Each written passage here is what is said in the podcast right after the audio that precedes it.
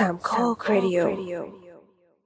สวัสดีครับ นี่คือรายการ The Opening Credit พอดแคสต์เกี่ยวกับหนังที่จะเปิดมุมมองใหม่ๆ ที่มีต่อหนัง โดยหยิบประเด็นต่างๆ ที่น่าสนใจมาพูดคุยแบบเป็นกันเอง และตอนนี้คุณอยู่กับผมปอนครับ สตาร์ลอดครับ นุกค่ะ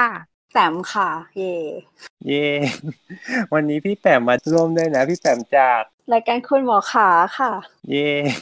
ทีนี้นะครับเป็น EP ที่ 20 นะครับ แล้วอัดกันวันที่ 6 กรกฎาคมนะครับ แล้วก็จะออกอากาศกันวันที่ 9 กรกฎาคม 2020 นะครับ เย่หวังว่าจะตัดทันนะ สู้ๆนะ งานงานด่วนมากแบบ เป็นงานที่แบบไวมาก เป็นงานทันเหตุการณ์ ปกติไม่ไม่เกาะกระแสเนอะไม่เกาะเลย ใช่ใช่ปกติเราไม่ได้รายการกดกระแสเท่าไหร่แต่เออ อันนี้มันมันน่าพูดอะล่ะ ก็ต้องพูดสักหน่อยนั่นแหละครับ ก่อนอื่นก็ก่อนที่จะเข้าเริ่มเรื่องเนอะถามกันก่อนว่า พอโรงหนังเปิดแล้วเป็นยังไงกันบ้าง ได้ดูหนังกันเขาได้ได้เข้าโรงกันบ้างไหม มากมาย เรียกว่าทุกวันเลยกันเนาะ อ่าฮะ เรายังไม่ได้ไปเลย คือจริงๆเราดูหนังเรื่องสุดท้ายคือเดือนมกราแล้วก็ยังไม่ได้เข้าโรงหนังอีกเลย จนถึงตอน นี้ ยาว รู้สึก มาก เศร้ามาก เออ ปกติจะแบบจะต้องเคลียร์เคลียร์ตารางทุกวีคอะไรอย่างเงี้ยเรื่องมาใหม่ดูตลอดอะไรอย่างเงี้ยแต่ว่า อืม ตอนนี้แบบขอพักไว้ก่อน ตอนแรกก็ไม่ได้คิดว่าตัวเองจะเป็นคนแบบกลัวโรคอะไรขนาดนั้น แต่ว่าด้วยความแบบพอเริ่มทำรายการพอดแคสต์อันแบบคุณหมอขานี่แหละ แล้วก็พอคุยกับคุณหมอเยอะๆอะไรเงี้ยเราก็รู้สึกว่า เออ มันเป็นโรคที่ซีเรียสกว่าที่เราคิดอะไรเงี้ย แล้วก็จริงๆ คือตัวเราไม่ได้กลัวที่จะเป็นนะ แต่ว่าเรากลัวที่เราจะเอาไปติดคนอื่นมากกว่าอะไรเงี้ย ก็เลยแบบ อ๋ออ๋อ เออมก็ไม่ไม่ได้ออกจากบ้านไม่ได้ไปไหน ถ้าแบบไม่จำเป็นจริง ๆ อะไรเงี้ยเออประมาณนั้น อืม ก็ถือว่ายาวนานเลยนะ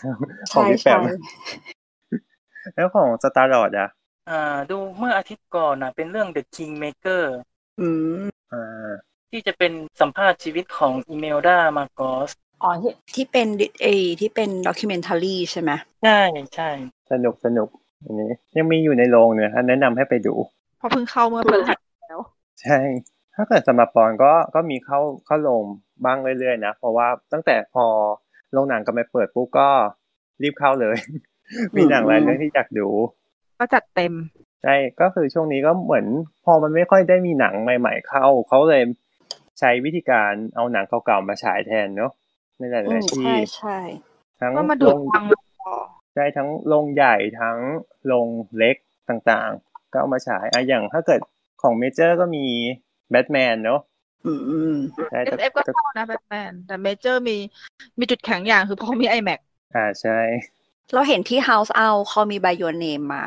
คือจัดเป็นเหมือนแบบ Prime Month อ่า ขอ ใช่ งเดือน ฮะ ที่แล้วก็เอาเอาหนังที่เกี่ยวกับเอ่อ LGBT มาฉายมีหลายเรื่องที่น่าสนใจเหมือนกัน ใช่ใช่มีแทงเจอรีนด้วยเนอะแล้วก็เรื่องอะไรอีก เอ่ออะไร Lady by Fire อะไรสักอย่างปะเราจำชื่อ อ๋อ ไม่ได้ขอโท ออ ษ ฟเดอะเลดี้ออนไฟ เออ หนังสุดท้าย หนังดีหนัง ไทย ดี ไทยยาวๆไทยไม่เลิก จำได้ว่าอยากดูแต่ว่าก็ยังแบบเอาชนะความขี้เกียจออกจากบ้านไม่ได้ นั่นแหละก็อ่าเราก็เลยถือโอกาสมาคุยกันว่าช่วงที่ผ่านมาเนี่ยก็คือโรงหนังแต่ละโรงนี้คือเขาพยายามหาทางรอดกันยังไง ในช่วงที่ อืม ระหว่างปิดโรงแล้วก็หลังจากกลับมาเปิดโรงถ้าเกิดเราได้เห็นเห็นกันก็ช่วงที่ปิดโรงที่ชัดๆเลยก็คือเมเจอร์นำมาก่อนเนอะเรื่องการขายป๊อปคอร์น ใช่ค่ะวันนี้สั่งมาด้วยด้วยความเซียนมากอยากกิน คือยังไงเหรอ คือคือตัวโรงหนังถูกปิดไปใช่ไหมคะแต่ก็คือตัวป๊อปคอร์นมันก็ยังยังมีมูลค่าอยู่เขาเลยเอาป๊อปคอร์นออกมาขายด้วยการ Delivery อ๋อเจ๋งว่าเพิ่งรู้เลยนะเนี่ย ใช่ใช่เขาทำแบบนี้แล้วแบบ สบาย จั ส ด ต็อก โต๊ะ ไปในตัว อืม โปรจัดเต็ม คนที่แบบว่าคิดถึงป๊อปคอร์นโรงหนังก็คือได้กินแต่ว่าพอกินปุ๊บ มันต้องกินในโรงหนังอ่ะ คือรสชาติก็เดียวกันนะ แต่ว่าฟิลมันไม่ได้ อ่า จริง ต่อให้แบบต่อให้แบบเปิดนั่งดูที่บ้านอะไรมันมันก็ยังไม่ใช่มันต้องฟิลในโรงหนัง แต่ว่าเรา มันก็มันก็ช่วยให้เราหายอยากไปได้สักนิดนึง แล้วมันก็ทำให้โรงหนังมีรายได้ เข้าเรื่อยๆป๊อปคอร์นโคตรกำไรเลย อันแน่นอนป๊อปคอร์นกำไรมากเพราะว่าต้นทุนไม่ได้สูงหนึ่งมันต้นทุนไม่ได้สูงมาก แล้วก็เป็น มูลเป็นของที่เสียยากด้วยประมาณหนึ่ง อืม ใช่ค่ะ ใช่ก็ถือเป็นการระบายสต็อกไปในตัวด้วย จริง แล้วหลังจากนั้นเอเก็ตามมา อ่าใช่ ก่อนบ้าง เซฟก็ทำตาม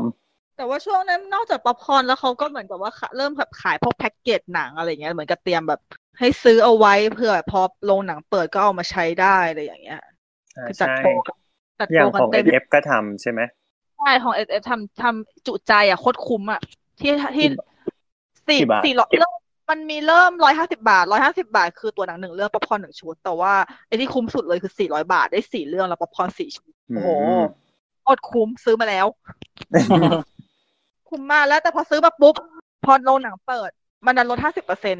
ก็เลยใช้ อ้าว ลดห้าสิบก่อนอันนี้เดี๋ยวไปค่อยมันใช้ปลายปีได้ มันใช้ถึงปลาย อ๋อ ปี อืม มันจะปรับเรื่องไหมว่าต้องเป็นเรื่องนั้นเรื่องนี้ได้ไหมหรือยังไง ใช่ได้หมดเลยทุกเรื่อง แล้วที่สำคัญ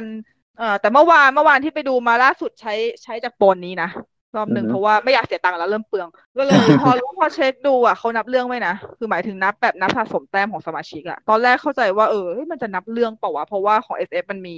นับจำนวนที่นั่งว่าแบบสมาชิกกี่ที่นั่งกี่ที่นั่งมันจะได้รางวัลอะไรอย่างงี้ไง ออกมายถึงตัวเอ่อตัวสะสสะสมของ SF p a s ใช่ใช่ใช่ตอนแรกเข้าใจว่าถ้าเกิดซื้อแพ็กจุดใจอ่ะ มันอาจจะไม่นับหรือเปล่าโอ้แต่มันนับเว้ย อืม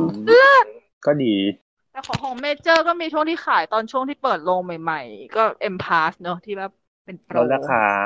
แล้วแบบ มัน เหมือนกับไม่เสียไม่เสียค่าเปิดอะปกติ อ่าไม่ จะ เสียค่าแรกเข้า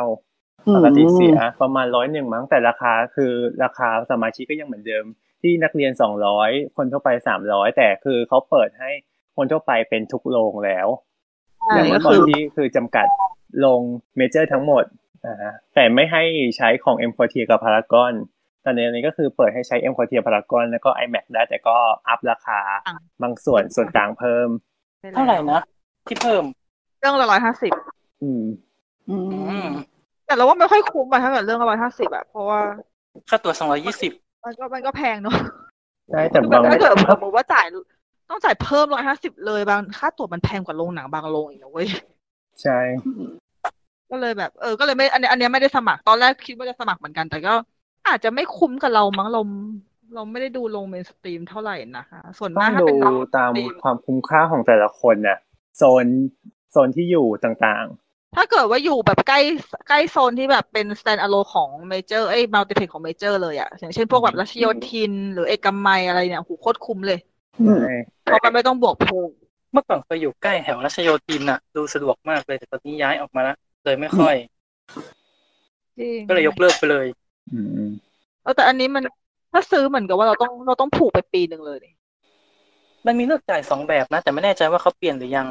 แต่รอบเนี้ยรอบเนี้ยรอบที่เป็นโปรล่าสุดเหมือนเท่าที่รู้มาคือต้องจ่ายต่อเนื่องปีหนึ่ง อืม ว้าว ซึ่งมันจริงๆมันมีทั้งข้อดีข้อเสียข้อดีคือมันถูกใช่ปะแต่ข้อเสียคือหนังหนังใหม่มันไม่ค่อยมี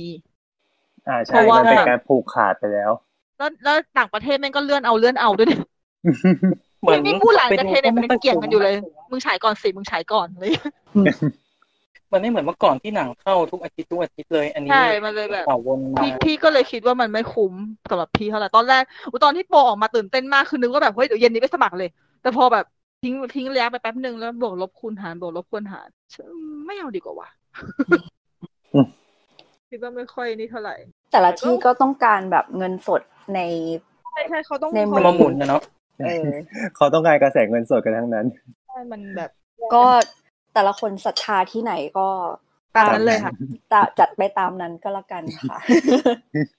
ถ้าเกิดที่เราเห็นชัดๆเลยที่เขาดูต้องการกระแสเงินสดมากจริง ๆ ก็คือจะเป็นบางกอกสกินนินลูม BKTSR ใช่ตอนนั้นเขาออกโปรอะไรนะ เอ่อกี่เรื่องนะ มัน พัน มีห้ากับสิบปะ ใช่ อ๋อ ไหม เอ ใช่ อ ไหม อ๋อเออน่าน่าจะประมาณนั้น มเหมือนคุ้นๆเหมือนกันแพ็กเกจเก้าร้อยบาทประมาณกี่เรื่องจะได้กี่เรื่องไม่รู้อะจำไม่ได้ แต่ไม่ได้ซื้อ เพราะว่า เพราะว่าเพราะว่ามีสมาชิกอยู่แล้วด้วย อ่าฮะ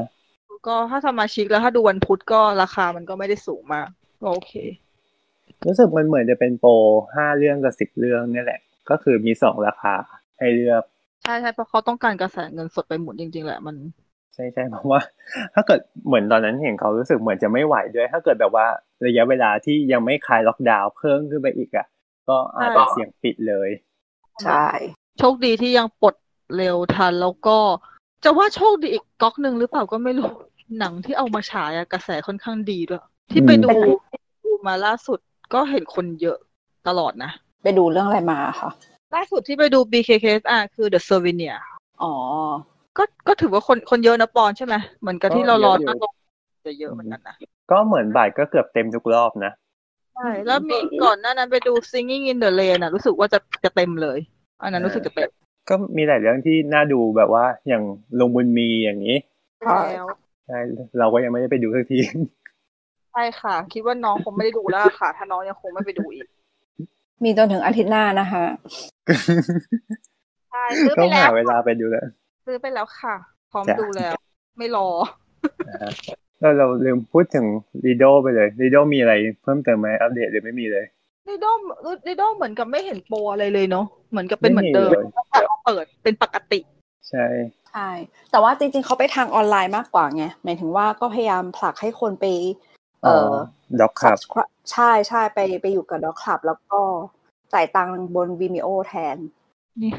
เพราะว่าเป็นหนึ่งในคนที่จ่าย เราว่า แต่ก็ ก็ดีนะ หมายถึงว่ามันไม่ได้แพงด้วยพอถึง พอมาลองลองดูแบบการจ่ายเงินจริง ๆ แล้วอะไรเงี้ยมันก็คุ้มค่ากับการดูอยู่ที่บ้านอะไรเงี้ย อืมใช่ครั ใช่ บ ค่ะได้ดูของดีๆด้วย อืมใช่ หนังก็ถือว่าเยอะอยู่นะ จริงๆ เราก็เคยโปรโมทกันมาหลายอีพีแล้ว เรื่องมีมีโอของด็อกครับเนี่ย ใช่ใช่ ยังเหลือก็อีกที่หนึ่งไอ้นะ House อ่าใช่เฮาเฮาก็มีการมามาเร่งกระตุ้นอีกรอบหนึ่งในการสมัครสมาชิก อืมใช่ ใช่เหมือนมีกลับมาพยายามพูดถึงอีกรอบหนึ่งให้กลับมา ตัดเมมเบอร์นะ ใช่ใช่เมมเบอร์ห้าร้อยบาทนั่นแหละ ราคาเดิมค่ะ นึกว่าลด ใช่ ไม่ใช่ค่ะ ได้หนังกี่เรื่องนะสามเรื่องแล้วก็ได้ของพรีเมียมอีกหนึ่งชิ้น ใช่เพราะปกติเรื่องหนึ่งมัน แล้วก็ลดราคาอีก 20 บาทใช่ไหม ใช่ ใช่ ลดลดยี่สิบบาททุกเรื่องค่ะ จากร้อยหกสิบหรือร้อยสี่สิบาท ตลอดชีพ ใช่ ดูกันตาแฉะ ตาแฉะจริงๆ เพราะอยู่เฮาคือสิ่งทั้งวัน อ่าใช่อย่างวันก่อนเลย เพิ่งไปดูมาวันเดียวสี่เรื่อง ถ้าอ ที่ ยู่ เฮา เฮา อ คือย่าง เดียว จัง เขาฉายหนังหลายเรื่องเนาะแต่วันละรอบอะก็เลยว่าถ้า ใช่ ดูหลายเรื่องก็เป็นสวรรค์มาก ใช่ อืม ดูต่อ เขา กัน จะแบบ ได้ เขาจัดให้มันดูต่อกันได้ ไม่ต้องมานั่งจัดรอบเลยอะ อืม ใช่แล้วข้อดีคือมันสามารถกระโดดข้ามโรงยังพอได้อยู่ด้วยไงแบบเวลายังโอเคนั่นแหละ อันนี้คือจุดจุดแข็งของเฮาอ๋อแล้วก็มีอีกที่หนึ่งที่ลงอะไรนะลืมชื่อ เอาเลยสิ อ่าซีนีมาโอเอซิสใช่ อันนี้ก็ได้รับผลกระทบหนักเลยเพราะว่าหนังเขาไม่ใช่หนังแมสอยู่แล้วหนึ่งแล้วก็แบบเป็นพวกหนังสั้นบ้างหนังนอกกระแสแบบสุดๆบ้างอะไรอย่างนี้ พอมันมีอย่างนี้ก็ทำให้หนังพวกนั้นไม่ได้เข้าฉายหรือไม่ได้ ที่อยู่ตร ทำ งลำคลองนั่นหรือเปล่า ไม่ไม่ที่อยู่ตรงพร้อมพงษ์ ไม่ใช่ทองหล่อหรอก เออมันมันขยับออกจากพร้อมพงษ์ไปหน่อยเดียวอ่ะ มันยังไม่ถึงทองหรอกอ่ะ เออจำได้ว่าอยู่ อยู่ละแวกนั้นแหละ เรา อ่า เราไม่ ใช่ อันนี้เราไม่เคยไป ถ้าเกิด แต่ง ถ้าเกิดหมายถึงว่าลงจาก BTS พร้อมพงษ์อ่ะรู้สึกว่าสามารถเดินไปได้ไง อืมอืม นะฮะอันนี้ก็คือได้รับผลกระทบกระทบค่อนข้างหนักเลยก็คือ ยังไม่มีแววว่าจะยังเปิดตอนนี้ด้วย ก็คืออาจจะเป็นปลายปีนี้หรือปีหน้าเลย อืมอืม ยาวๆไปเลยนะครับ อันนี้ก็คือโรงที่พยายามอยู่รอดจากเหตุการณ์นี้เนอะ อืม ก็ มาถึงสถานที่ที่อยู่ไม่รอด มาถึงที่ที่อยู่ไม่รอดกัน ก็คือสักการะนั่นเอง อืม เราได้ยินข่าวว่าจะไม่รอดกันมาหลายปีแล้ว แต่คราวนี้ไปจริงแล้ว เออ ค่ะ ไปไปจริงแบบไปจริง ๆ เลย ไปจริง ๆ เพราะโคโควิดทำให้ไปเร็วขึ้นด้วย ใช่ ใช่ใช่ เพราะจริง ๆ คือยังยังไม่หมดนี่ แต่ว่าก็เลยปิดก่อนเลย เพราะว่าผลกระทบมันมาก่อน ใช่ถ้าเกิดตามสัญญาก็คือปิดหมายถึงว่าหมดสัญญาปีหกสี่ อืม ปีหน้าอ่ะเราเราต้องมาเกรินก่อนว่า เมื่อเมื่อวันที่ห้าเมื่อวันที่ห้ากรกฎาคมเนอะเขาเขาก็คือมีการปิดปิดเออมีการฉายปิดปิดม่านเนอะครั้งสุดท้าย ซึ่งเออเราก็ได้มีโอกาสไปกัน มีมีปอนมีสตาร์ลอดมีพี่นุกเนอะที่ได้ไป อืมเราตั้งใจจะไปแต่ก็ไม่ได้ไป นั่นแหละก็เลยพอพอดูหนังกันจบปุ๊บก็ได้ออกมา ก็เลยได้มีโอกาสพิเศษมากๆเลยได้สัมภาษณ์กับคุณนันทา ผู้เป็นเจ้าของโรงหนังคือไอเป็กพอดี เราก็เลยได้สัมมานิดๆหน่อยๆเดี๋ยวเราจะเอาแปะ ช่วงที่สัมภาษณ์ไว้ตอนท้าย EP นะ เพราะว่าคือเสียงด้วยบรรยากาศแอมเบียนรอบๆ มันไม่โอเคแต่เราก็จะพยายามปรับเสียงจูนเสียงให้ดีขึ้นเผื่อใครไม่อยากฟังก็จะได้มาฟังที่เราโค้ดไว้ใน EP แต่ถ้าเกิดใครอยากลองฟังเต็มๆเดี๋ยวก็ลองไปฟังตอนท้าย EP แล้วกันนะ โอเค ครับ แต่ละคนรู้สึกยังไงบ้างอะ มันช่างเป็นมันช่างเป็นบรรยากาศที่มีแต่น้ำตา จริงเหรอแบบร้องไห้แบบคนร้องไห้เยอะอะไรอย่างเงี้ยเลยเหรอ เปล่าค่ะ อาจ แค่ จะ เรา เพราะหนังด้วย แต่มันแต่ก็เห็นนะว่าแบบมีคนแบบปาดๆน้ำตาอยู่บ้าง อืม บรรยากาศมันชวนซึ้ง ซึ่งมันมีความไม่รู้ดิรู้สึกไปเองเปล่าวะรู้สึกว่ามันซึ้งกว่าตอนลีโดด้วยคือตอนลีโดก็รู้สึกซึ้งนะแต่ว่า เออแต่ว่ารู้สึกว่าสกาล่ามันมันซึ้งกว่า อาจจะด้วยความแกรนหรือว่าด้วยความที่มันแบบมันมันมันไปแล้วจริง ๆ มั้งตอนที่แบบเป็นลีโดปิดเนี่ยเราก็คิดว่าอย่างน้อยมันก็ยังเหลือสกาล่าไง อืม เพราะตอนลิโดอ่ะไม่ได้ไปดูรอบปิดแต่ไปไปร่วมมา เพราะว่าซื้อตั๋วไม่ทัน อ่า ก็นั่นแหละ เป็นเพราะเป็นเพราะว่าลิโดซื้อตั๋วไม่ทันนั่นแหละสกาล่าก็เลยไม่ไม่ไม่ให้เกิดเหตุการณ์นั้น อ๋อ ก็เลยลางงานไปซื้อตั๋วลางงานตื่นเช้าเพื่อไปซื้อตั๋ว โหสุดยอด คุ้มทุนมาก แล้ววันนั้นเป็นไงนะที่คนมาซื้อตั๋วเยอะไหมแถวขนาดไหน มากคือแบบนี่คือก็อุตส่าห์คิดไงคือแบบประมาทว่า เออ มันจะคนเยอะไหมคือรู้อยู่แหละว่าคงคนเยอะแต่ไม่ได้คิดว่าจะเยอะขนาดนั้น เราก็เลย คน ไป มาต่อแถวค เรา นแรกกี่โมงนะ เท่าที่รู้อ่ะเหมือนจะเป็นเจ็ดโมงไหมแต่ว่าพี่อ่ะไปถึงประมาณเกือบเกือบเก้าโมง อืม เขาขายตั๋วกี่โมงนะสิบ สิบโมง โมง สายสิบโมง โอ้โห เอาวะเออสิบมั้ง ใช่ใช่สิบโมง เออสิบโมงแต่แต่พี่อ่ะซื้อตั๋วได้ตอนสิบเอ็ดโมงครึ่งอ่ะ อืม เข้าเข้าแถวเข้าแถวสองชั่วโมงครึ่งอ่ะ ยาวน านมาน ก ใช่ แล้วแถวนี้ก็คือคือยาวตั้งแต่แบบด้านบนที่ขายตั๋วไปถึงด้านหลังของตึกเลยอ่ะ ใช่ไปถึงตรงที่ทะลุออกไปตรงอีฟแอนด์บอยเก่าอ่ะ อืม ด้านหลังทะลุทะลุข้างใต้สกาล่าไปไปทางแบบห้องน้ำข้างชั้นหนึ่งข้างล่างเลยอะแบบ เยอะ คือ มาก เยอะมากเยอะมากแล้วก็คิดในใจว่าแบบ โอ้โห นี่ถ้าเกิดสมมุติว่าฉันประมาทกว่านี้อีกสักแบบสักครึ่งชั่วโมงนี่คือ ฉันต้องทิ้งแบทแมนไปกินรอบที่เขาที่ซื้อไว้สิบเอ็ดโมงครึ่งเลยถูกปะ แต่เท่าพอดีคือจริงๆก็เป็นเพราะว่าเข้าทวิตด้วยแหละพอเข้าทวิตมาปุ๊บแล้วแบบมีมันก็มีคนโพสต์ประมาณว่าแถวเริ่มยาวนะแล้วตอนนั้นน่ะ คือประมาณแปดโมงสี่สิบ อืม สะดุ้งเลยสะดุ้งเสร็จปุ๊บคว้าทุกอย่างแล้วก็เรียกมอไซค์แล้วก็ไป อืม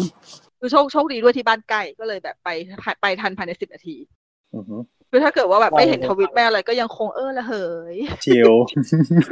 ซิวไม่คือนี่ขนาดนี่ขนาดพูดว่าไม่ประมาทนี่คือไม่ประมาทแล้ว อือหือ แต่เรา under estimate เขาไปหน่อย ไม่ประมาทแบบไหนไม่ประมาทการจะตกหรือเปล่า เอ๊ะ ถ้าเกิดรู้ว่าเป็นแบบนั้นน่ะเหรอ เดี๋ยวไปได้เจ็ดโมงมั่งไงจริงๆได้วะเรื่องเข้าเรื่องเข้าแถวซื้อบัตรนี่ยืนหนึ่งเลยนะเขาแบบอลตาเนี่ย ซื้อทุกงานเร็วหมดปกติทันทุกอย่างกดบัตรคอนเสิร์ตไวมาก เก่งมาก เป็นคนทุ่มเป็นคนทุ่มเท เรื่องเรียนเรื่องงานทุ่มขนาดนี้มั้งบอกวะ อ่ะแล้วบรรยากาศในงานเป็นไงบ้าง ตอนที่ได้ดูหนัง แล้วก็หลังหนังจบปิดม่าน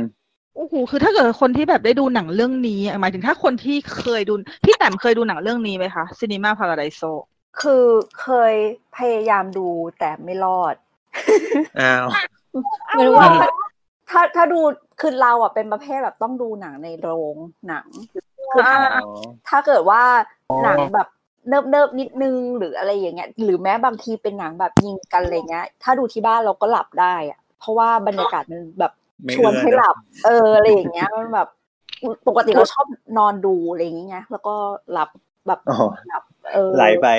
ใช่แบบแล้วก็หายไปเลยอะไรอย่างเงี้ย ก็ไม่รอดก็ดูได้แบบแป๊บเดียวอ่ะครึ่งชั่วโมงหรืออะไรอย่างเงี้ย แล้วก็ดูไม่จบสักที แต่ว่าก็คืออยู่ในลิสต์ที่คิดว่าแบบไม่ว่ายังไงก็ตามก็จะต้องแบบดูให้ได้ ดู ตอนแรก เรื่องเรื่องเนี้ยคือแบบว่าดูบ่อย หมายถึงว่าเราดูบ่อยที่บ้านก่อน อืม เพราะว่ามีแผนแล้วพอไปดูอ่ะ คือถ้าเกิดคนที่เคยดูหรือจริงๆมันไม่สปอยหรอก ก็คืออยังไงยังไงคือมันเป็นเหมือนกับฉบับหนังเก่าอ่ะเนอะว่ามันจะมีคำว่าจบ อืม เออแล้วคือคำว่าจบอันนั้นอ่ะ มันก็แบบคือมันมันคือมันคือจบจริงๆอะมันเป็นมันเป็นเขาเรียกว่าอะไรอะมันมันทำให้คำนี้มันทรงพลังมากเลยอะตอนที่ดูเมื่อวานอะ อืม มันจบ คือ ทั้ง น้ำ ตัว ตา หนังแล้วก็ตัวโรง คือคือน้ำตานี่แบบแบบทะลักออกมาจนไหนไม่รู้ คือจริง ๆ ก็ร้องตั้งแต่ครึ่งเรื่องก็ร้องแล้วเรื่องเนี้ย อืม แต่ว่า ร้องเหมือน เมื่อวาน กัน เมื่อวานคือร้องเมื่อวานคือร้องหนักมาก แบบร้องยิ่งยิ่งองค์สุดท้ายของหนังคือร้องหนักมาก ๆ แบบว่าด้วยบริบทของโรงจริง ๆ ด้วยแล้วก็แบบโหรู้สึกว่ามันทำไมมันถึงได้เข้ากับบรรยากาศขนาดนี้เหมือนได้ข่าวมาเปล่าว่า อะไรอ่ะว่านี่ใครพูดวะ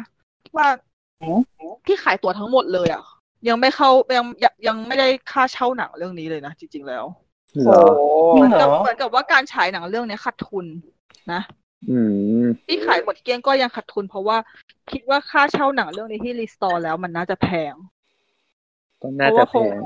อืมคงคงจะเหมือนกับไม่ได้แบบปีปลายหรืออยู่แล้วหรืออะไรอยู่แล้ว แต่จริง ๆ มันขายไม่ได้ครบทุกที่ด้วยใช่ไหมเพราะต้องเว้นที่ไว้อีก ใช่ใช่ใช่มันเลย เคยคำนวณไว้ว่าขายได้แค่ 44เปอร์เซ็นของ สี่ร้อย ที่นั่งในโรง จากเท่าไหร่นะจากเท่าไหร่นะ 900 นิดนิด ได้ ๆ แค่ ที่สี่นั่งทั้ง ร้ ห อ ม ย ดมีได้ใช่ได้แค่ 400 ไม่ถึง ไม่ถึง แบบประมาณสามร้อยกว่ากว่าๆ อื ป่ะ มเห็นเขาบอกว่าขายตั๋ว400 นะ อ๋ออ๋อโอเคโอเค ก็เลย ก็ได้ไม่ถึงครึ่งของโรงนั่นแหละนั่นแหละเหมือนกับว่าค่าเช่าหนังเรื่องเนี้ยก็เคยมันก็ตอนนั้นไปอ่านเจอในทวิตหรือว่าในอะไรสักอย่างเนี่ยแหละเขาเขียนเอาไว้ ไม่รู้ใครเขียนจำไม่ได้แล้วด้วยหาต้นทวิตไม่เจอแล้วด้วยแต่ว่าเลยอนุมานว่าค่าเช่าหนังเรื่องนี้คงแพงมากอะเพราะเราเคยคิดไงว่า จริง ๆ อ่ะ อยากให้เรื่องเนี้ย เอามาฉายขึ้นโรงให้คนดู หลายๆครั้งใช่ไหม หมายถึงแบบเข้าโรแมนซีไปเลยเข้าเข้าเมเจอร์เอสเอฟเข้าเฮาก็ได้อะไรอย่างเงี้ย แต่ว่าแสดงว่ามันคงมันคงยากมันคงเป็นเรื่องยากที่จะได้หนังเรื่องนี้มาฉายแล้วแบบสกาล่าออกมาฉายมันกับเป็นการ มันมันเป็นคำที่คุณนันทาพูดเมื่อวานนะว่าเป็นการปิดอย่างสวยงาม อืม ใช่ เพราะไปดสวยมาก คือหนังมันสวยแล้ว ก็ปิดสวยๆแล้วแบบว่าร้องห่มร้องไห้น้ำตาทะลักทลาย นั่งดูกับจาจาๆแล้วก็แบบ อืม เอ่อต้องต้องบอกก่อนว่า ต้องต้องขอบคุณทางหอภาพยนตร์ด้วยที่ช่วยเอาหนัง เรื่องนี้มาฉายให้ได้ ใช่ เพราะใช่สกาล่ามีทั้งหมด 904 ที่นั่ง เมื่อก่อนมันมีเยอะกว่านี้แต่เขาถอดออกไปบางส่วน อืม อ๋อ ใช่เขาถอดข้างหน้าไปแล้วก็ทำเป็นเวทีขึ้นมาแทน อืม ก็จริงๆ สร้างมาไว้เป็นเป็นพันที่นั่งใช่ไหม ใช่ ใช่มัน หนึ่งหนึ่งพันที่นั่งพันชวน หรือเอาไป เสีย ร้อ ดาย ย เนอะ เกือบร้อย อืม แต่มันก็เลยทำให้แม้จะนั่งแถวหน้าหน้าก็ยังไม่รู้สึกว่ามันหน้านะ อ่าฮะ แต่การล่าเป็นข้อดีตรงเนี้ยแหละ เออไม่ค่อยรู้สึกว่าต้องแหงนมากเท่าไหร่ อืม ไม่แหงน สโลปมัเป็นน โล เยอะ กู อ่ะ ดนี่แหงนแล้วแหงน อ่ะแล้วของสตาร์เป็นไงบ้างเมื่อวาน ตัวหนังกับบรรยากาศในวันนั้นน่ะเออมันน้ำตาซึมจริง อือหือ คือตอนที่พอดูหนังจบแล้วใช่ไหมก็เดินออกจากโรงมาพนักงานแบบทุกคนที่เป็นพนักงานน่ะเขาออกมายืนรอขอบไหว้ขอบตลอดทางแล้วรู้สึกว่าเออเขาดูเหมือนเป็นครอบครัวเขาดูผูกพันอ่ะ มันมันเหมือนไม่ได้เป็นแค่สถานที่อ่ะแต่มันความความรู้สึกอยู่ในนั้นด้วย แต่การล่าไม่ใช่สถานที่ แต่เป็นผู้คน ว้าว มันมีความรู้สึกด้วยไงมันมีความรู้สึก อ่าฮะ จริง บร ต ร อน ยากาศมันที่เดินออก ค มา ล้าย แล้ว ๆต แบ อบ นตอนลีโดไหมที่แบบว่า ใช่ค่ะเขาตั้ง ใช่ แถว คล้ายๆลีโด เคยเห็นรูปนิโดนี่ไม่เคยไปนะ แต่ดูจากรูปรู้สึกว่าเหมือนเหมือนเหมือนกัน ก็คือจะมีการตั้งแถวก่อนออกจากโรง ขอบคุณ ช่วงทางออกจากโรง ใช่ ก็คือ ทั้งทั้งขอบคุณคนดูแล้วคนดูก็ขอบคุณพนักงาน อืมอืม แล้วก็แบบแล้วก็แบบเปิดไฟเปิดไฟให้ดูที่ห้องฉายแบบแบบให้คนให้คนฉายหนางออกมาขอบคุณดู แล้วคนคนดูขอบคุณคนฉาย อืม มันเป็นอะไรที่ซาบซึ้งมากเวอร์ เพราะปกติอะคือไม่รู้ดิพี่มีความรู้สึกว่ามันมันเป็นสิ่งที่เราหาไม่ค่อยได้จากโรงหนังอื่น ในกรณีที่เป็นโรงหนังเล็ก ๆ ที่พนักงานมีไม่เยอะมากเนี่ยเขาจะอยู่กันเป็นครอบครัวเขาก็มีความรู้สึกว่าเราทุกครั้งเราเจะหน้าคนเดิมเราจำหน้าพนักงานได้เราหวัดดีเขาเป็นคุณลุงคุณป้าอะไรแบบเนี้ยเหมือนกับเป็นครอบครัวเนาะ ใช่ใช่ อืม มันรู้สึกดีนะของปอนล่ะคะปอนไม่ได้เข้าไปดู ใช่ของปอนก็คืออดดูนะ ไม่สามารถซื้อตั๋วได้ ก็เลยรอข้างนอกก็ไปตั้งแต่ประมาณห้าโมงเนอะแล้วก็อยู่จนกระทั่งเขาปิดไฟ ก็คือก็เป็นบรรยากาศที่ดีอะถามว่าคนเยอะไหมคือเยอะมากๆ อย่างน้อยแล้วในโรงอะสี่ร้อยแล้วข้างนอกอีกอีกประมาณแบบมหาศาล ช่วงช่วงที่ช่วงที่พี่เข้าไปดูก็คือข้างนอกก็คือคนเยอะอยู่ดีใช่ปะ ใช่แต่ก็คือหมายถึงว่าเบาลง แต่คือตัวบนชั้นสองของโรงอะคือคนไม่ค่อยเยอะมาก แต่คนจะไปออกันตรงที่จอดรถที่ด้านนอกอะเพื่อจะถ่ายถ่ายรูปจากข้างหน้า ข้างหน้า อืม ใช่ตรงนั้นนะคือจะเยอะมาก อ่าฮะ ๆใช่ มัน เรา เห็น รู้สึ ข้าก งนอ ว่าก โรงแล้วมันสวยกว่า ใช่ มันเป็นมุมยอดฮิตอ่ะ อ่าฮะ เราเห็นจาก ทุกคน ในทวิตเตอร์เหมือนเหมือนแบบเขาเปิดไฟสว่างกว่าปกติด้วยปะ เขา เขาบอกว่าเขาเปิดครบทุกดวงอะฮะ เออเพราะว่า แต่นั่นเขาเปิดก็ครบหรือเปล่า ปก อาจจะแบ ติ บว่า เท่าที่เราจำได้คือมันจะไม่เปิดครบทุกดวงอะไอ้ตรงตรงที่มันเป็น ขายตัว บริเวณหน้าขาไอ้ช่องขายตั๋วอะไรเงี้ย บางส่วนเขาจะ อ๋อ เขาจะปิดไว้อะไรเงี้ย อืม หรือไม่ก็แบบ เออแล้วก็ฝั่งด้านข้างที่จะเดินทะลุไปด้านหลังอะไรเงี้ย ก็จะไม่ได้เปิดไฟไว้ แต่ว่าเท่าที่เห็นในทวิตเตอร์นี่คือมันดูแบบ มันเหลือง ส ไป วาย หมดเออใช่สวยมากเออ สวยมากจริงเขาปิดโคมไฟประมาณกี่ เออเนี่ยนะจำไม่ได้ปฐวิตกี่โมงฮะ ประมาณ ค สี่ รับ ทุ่มหรือเปล่า สี่ทุ่ม ใช่ใช่ นี่เขานับนี่เขานับถอยหลังอ่ะ ถ้าจำไม่ผิดหนังจบสองทุ่มแล้วเขาบอกว่าเขาจะให้อยู่ถึงสามทุ่มใช่ไหม ใช่แต่เขาปิดไฟตอนสี่ทุ่ม ก็คือเหมือนกับว่าคนเขาก็ยังอยู่เนาะเวลาสามทุ่มแล้วเขาก็ยัง อยู่สิ ไม่ไปกัน ถึงจะถึงจะปิดแล้วก็ยังคงมีคนอยู่นะ ไม่ใช่ว่าแบบปิดปุ๊บก็เดินออกกัน ใช่คือปิดไฟแล้วก็ยังอยู่ ยังอยู่กัน อ๋อ ยังอยู่แบบคุยกับคนในนั้นอะไรบ้างเห็นก็ยังยังอยู่เยอะอยู่เหมือนกันด้วยแหละเหมือนแบบไม่อยากกลับอ่ะมันเป็นฟิลว่าไม่อยากกลับ ใช่ งองแง เราก็หนึ่งในนั้น เราก็หนึ่งในนั้นเนาะยืนงองแงงองแงอยู่เอ๊ะยังไงดี ยังไม่อยากกลับยังไม่อยากกลับ เหมือนแม่พาไปสวนสนุกแล้วแบบไม่อยากกลับ ใช่ฟิลเหมือนตอนดิสนีย์แลนด์แม่งประกาศปิดแล้ว ฉันแบบยังเดินเออระเหยอยู่อะไรอย่างเงี้ย อืม คือมันก็เป็นบรรบรรยากาศที่อบอุ่นนะแล้วแบบทุกคนก็แบบมาเพื่อแบบลากันจริง ๆ แต่ว่าทุกคนก็ยกกล้องขึ้นมากันถ่ายรูป ซึ่งมันก็ไม่ได้ผิดหรอกทุกคนก็แบบอยากเก็บภาพความประทับใจไว้ เพราะเขาก็เปิดให้ถ่ายอยู่แล้ว ใช่ ใช่ คนที่เดินออกมาจากในโรงก็ก็ถ่ายรูปคนข้างนอกคนที่อยู่ข้างนอกก็ถ่ายเข้าไป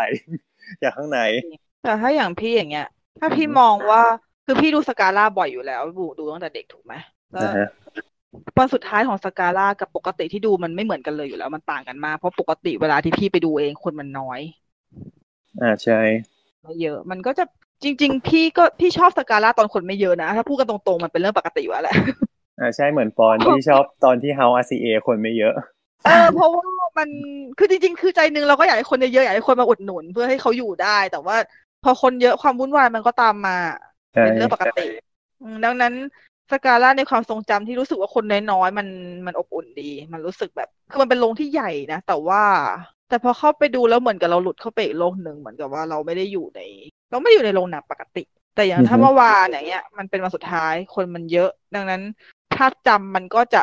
มันก็เลยแยกเป็นสองทาง ก็พี่ก็จะจำสกาล่าแบบแบบเดิมที่ปกติที่ไปได้ แล้วก็พี่ก็จะจำว่าเออวันสุดท้ายของสกาล่าคนก็มาส่งสกาล่าเยอะมากเลย อืม เด็กๆที่เขาอาจจะไม่ได้อินกับสกาล่าเขาอาจจะแบบไม่ได้ทันยุคที่สกาล่ารุ่งเรืองขนาดนั้น เขาก็อาจจะชอบที่สถาปัตยกรรม ซึ่งมันก็ไม่ได้เป็นสิ่งผิดเพราะสกาล่าอาจจะไม่ได้ขายแค่ความเป็นโรงหนังอย่างเดียวมันคือ มันคือความคลาสสิกอะเนาะ ใช่ เขาอาจจะแบบชอบที่แบบเออตึกมันสวยเขาอยากจะมาถ่ายรูปเก็บมาอะไร แต่จริงๆ แล้ว คือโรงหนังสกาล่าก็ไม่ได้เงียบอย่างนั้นตลอดไงคือ ยุคแรกๆ ยุคที่มันรุ่งเรืองกว่าเนี้ย คือคนก็เต็มไง ใช่ มี มียุคที่มีตั๋วผีด้วยนะ โอ้ เออ หมา ไม่ ยถึ ถูก งว่า ที ใช่ใช่หมายถึงว่า คือก็คือคนไปซื้อแล้วเอามาขายต่อแล้วแบบโกงราคา แบบตัวตั๋วผีทั่วไปนี่แหละ ซึ่งมันเกิดขึ้นในโรงสกาล่า เออ อะไรเงี้ย แต่ว่ามัน อัน ก็ นี้พี่พี่แปมทำไหม โอ้ยไม่ทันไม่ทันเรายังไม่เกิดเลย แต่ว่าอันนี้คือเราก็แบบไปอ่านเจอมาอะไรเงี้ยว่า อ๋อ เออ มัน มันเป็นที่ที่แบบสถานที่ที่มันสวย มันป๊อป แล้วก็ใครๆก็ไปกันอะไรเงี้ย แล้วก็วิธีการเลือกหนังมาฉายหรืออะไรเงี้ย ก็แบบเป็นหนังฮิตอะเออ เป็นหนังที่ใครๆก็อยากดูอะไรเงี้ย ก็ เออ คนก็เลยไปซื้อตั๋วแล้วก็มาโกงราคากัน อืม อ๋อซื้อตั๋วมากงราคา ใช่ใช่ คือถ้าเกิดที่ที่เคยอ่านที่เขาเออคุณนันทาเคยสัมภาษณ์นะคือมันก็มีช่วงที่แบบรุ่งเรืองมากๆแบบ มีดารงดาราต่างประเทศมาอย่างเงี้ยก็คือแบบว่าโรงแทบแตกหรือแบบว่าผนังตรงกระจกที่ที่กั้นที่ระหว่างขายตั๋วกับคนดูอะ อืม แบบว่าคือคือแน่นจนแบบว่ากระจกแทบจะพังอย่างเงี้ยแต่ต้องมีตำรวจคอยมาช่วยดัน กระจกไม่ให้แบบพังลงมาอย่างเงี้ย คือมันก็เคยมียุคอย่างนั้นจริง ๆ แบบ คนเขาอยากมาเห็นดาราก็แบบปะจะเข้ามาให้ได้ประตูแทบพังเลยก็มี อืม ในยุคนั้นที่แบบคนเยอะมากๆจนกระทั่งแบบว่าพอโซนสยามมันเริ่มคนมากขึ้น เริ่มมีการพื้นที่จัดการอะไรกันมากขึ้น เริ่มมีร้านค้าต่างๆ เริ่มมีห้างเข้ามา มันก็เลยค่อยๆ ลดน้อยลงลดน้อยลงอ่ะอย่างที่ไปช่วงที่ก่อนจะปิด ช่วงโควิดนะนะ ก็มีประมาณแบบสามคนในโรงได้มั้งแต่ตอนนั้นคือเราเราไปแล้วปรากฏเหมือนมีแค่คนเดียวด้วยซ้ำอ่ะคือจะเข้า โอ้ เข้าไปแล้วแบบว่าจะฉีกตัว ก็คือเขาบอกว่าเออคือยังไม่ให้ฉีกตัว เพราะว่าเผื่อจะต้องคืน เพราะว่าอาจจะไม่คุ้มที่จะฉายเขาบอกว่ารอให้คนมาก่อน คือแบ ไม่ บ เคยเจอแบบนี้มาก่อน นะ ไม่ แต่ คื ดู อ คือแบบเราเห็นแล้วโอ้โหคือคนแบบมันน้อยแล้วยิ่งแบบเจอโควิด มันยิ่งแบบน้อยมากๆจนแบบเออโรงหนังก็แย่อะถ้าเกิดเป็นอย่างเงี้ย ของ อย่างนี้ พี่ถ้าเป็นเรื่องเรื่องล่าสุดก่อนก่อนโควิด ก็ไม่ได้คนน้อยขนาดนี้นะ อือหือ อันนี้โห ตอ ด นนั้น ว่ะ ตอนนั้นปอนไปดูเรื่องอะไรฮะไปดูคนเดียวจำไม่ได้แล้วรอบเช้านั่นแหละ จำไม่ได้เหมือนกัน เราดูเรื่องสุดท้ายมักกราเนี่ย ก็คือที่สักการานี่แหละ อืมเรื่องอะไรฮะ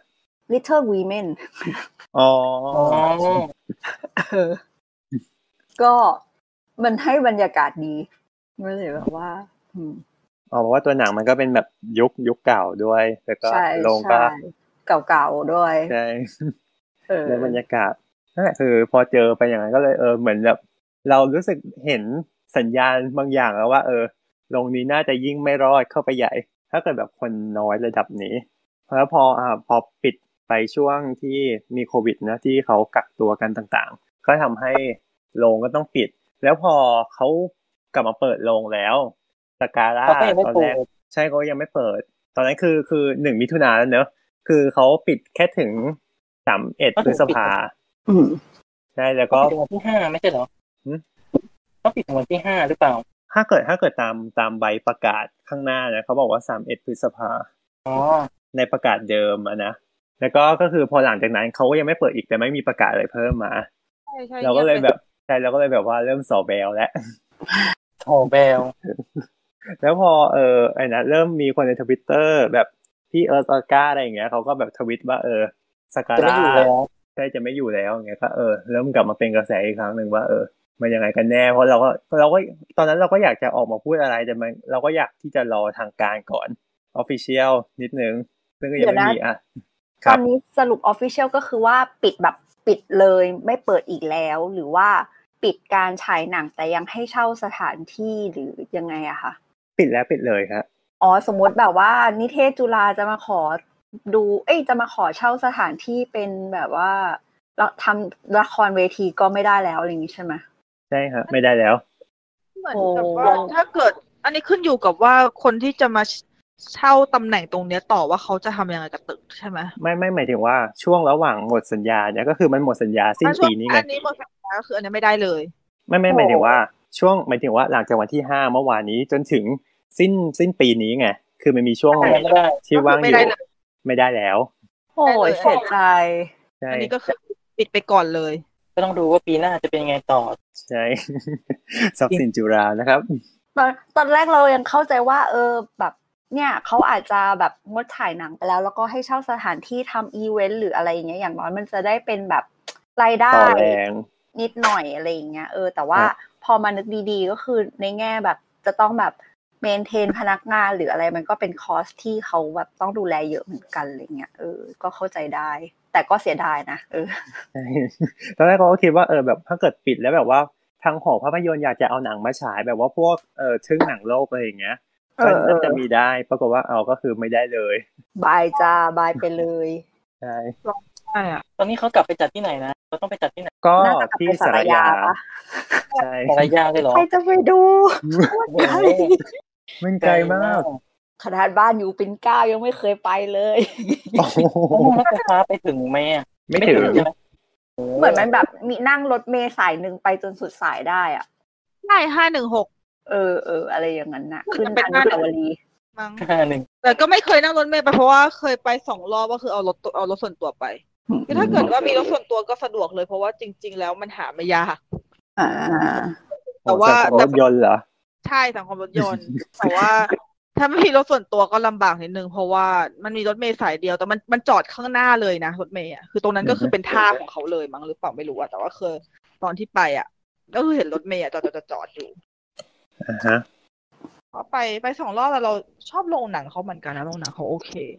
แล้วก็พิพิธภัณฑ์เขาก็โอเคมาก อือ เออ ฮึ ใช่มีคนบอกว่าพิพิธภัณฑ์เนี่ย ดีดีมาก ดี ๆ เลย แล้วก็แบบมีแบบของเล็กๆ น้อยๆ อะไรอย่างเงี้ยแบบน่าสน ของ ใจ ทุกชิ้นอ่ะใช่คือของทุกชิ้นอ่ะ ถ้าเป็นคนที่แบบรักหนังไทยอ่ะ จะจะจะจำได้ อืม แต่ว่าอย่างอย่างอย่างนุกอย่างเงี้ยนุกก็แบบกึ่งกึ่งคือดูหนังไทยเยอะประมาณหนึ่งแต่ก็ไม่ได้เยอะมาก ก็จะจำได้สักครึ่งหนึ่งแล้วกัน อืม เขาพูดพูดมาก็ อ๋อ เรื่องนี้นี่เองอ๋อไม่เคยดูค่ะ แต่ว่ารู้จักอะไรอย่างเงี้ยมันก็ แต่ จะ อ อ อก ยู่ ไปก่อน อ๋อเฮ้ยมันรู้จักชื่อจริงๆ เพราะว่าหนังไทยหลาย ๆ เรื่องที่เอาที่อยู่ในนั้นคือส่วนไหนมันดังไงแต่ว่า แต่เราแค่ไม่เคยดู เพราะบางทีมันอาจจะด้วยอ่าหาเรื่องหาดูยากอะไรอย่างนี้ด้วยบลาบลาบลา อ่าฮะ อือฮึน่า เอา ไป แล้วก็ น่า เหมื ไป อน ดิ หนังอันไทยบาง นี้ เรื่อง แนะ มัน นำ ออกลงปุ๊บหายไปเลย อันนี้แนะนำถ้าเกิดว่าให้ไปสารายาไปตามดูหนังของหอภาพยนตร์อ่ะ ใช่แต่มันก็ไม่ถึงกับแบบหนังที่แบบไม่เราหาดูยากขนาดนั้นบางทีหนังใหม่ๆก็มีอย่างเหมือน y b b ลองก็เหมือนจะเอากำลังเอามาฉายอยู่ แล้ว อืม แมรี่จะใช้ ใช่ มันก็มีหนังค่อนข้างใหม่ที่ฉายที่นู่นด้วย เหมือนเอ่อรถเมย์สาย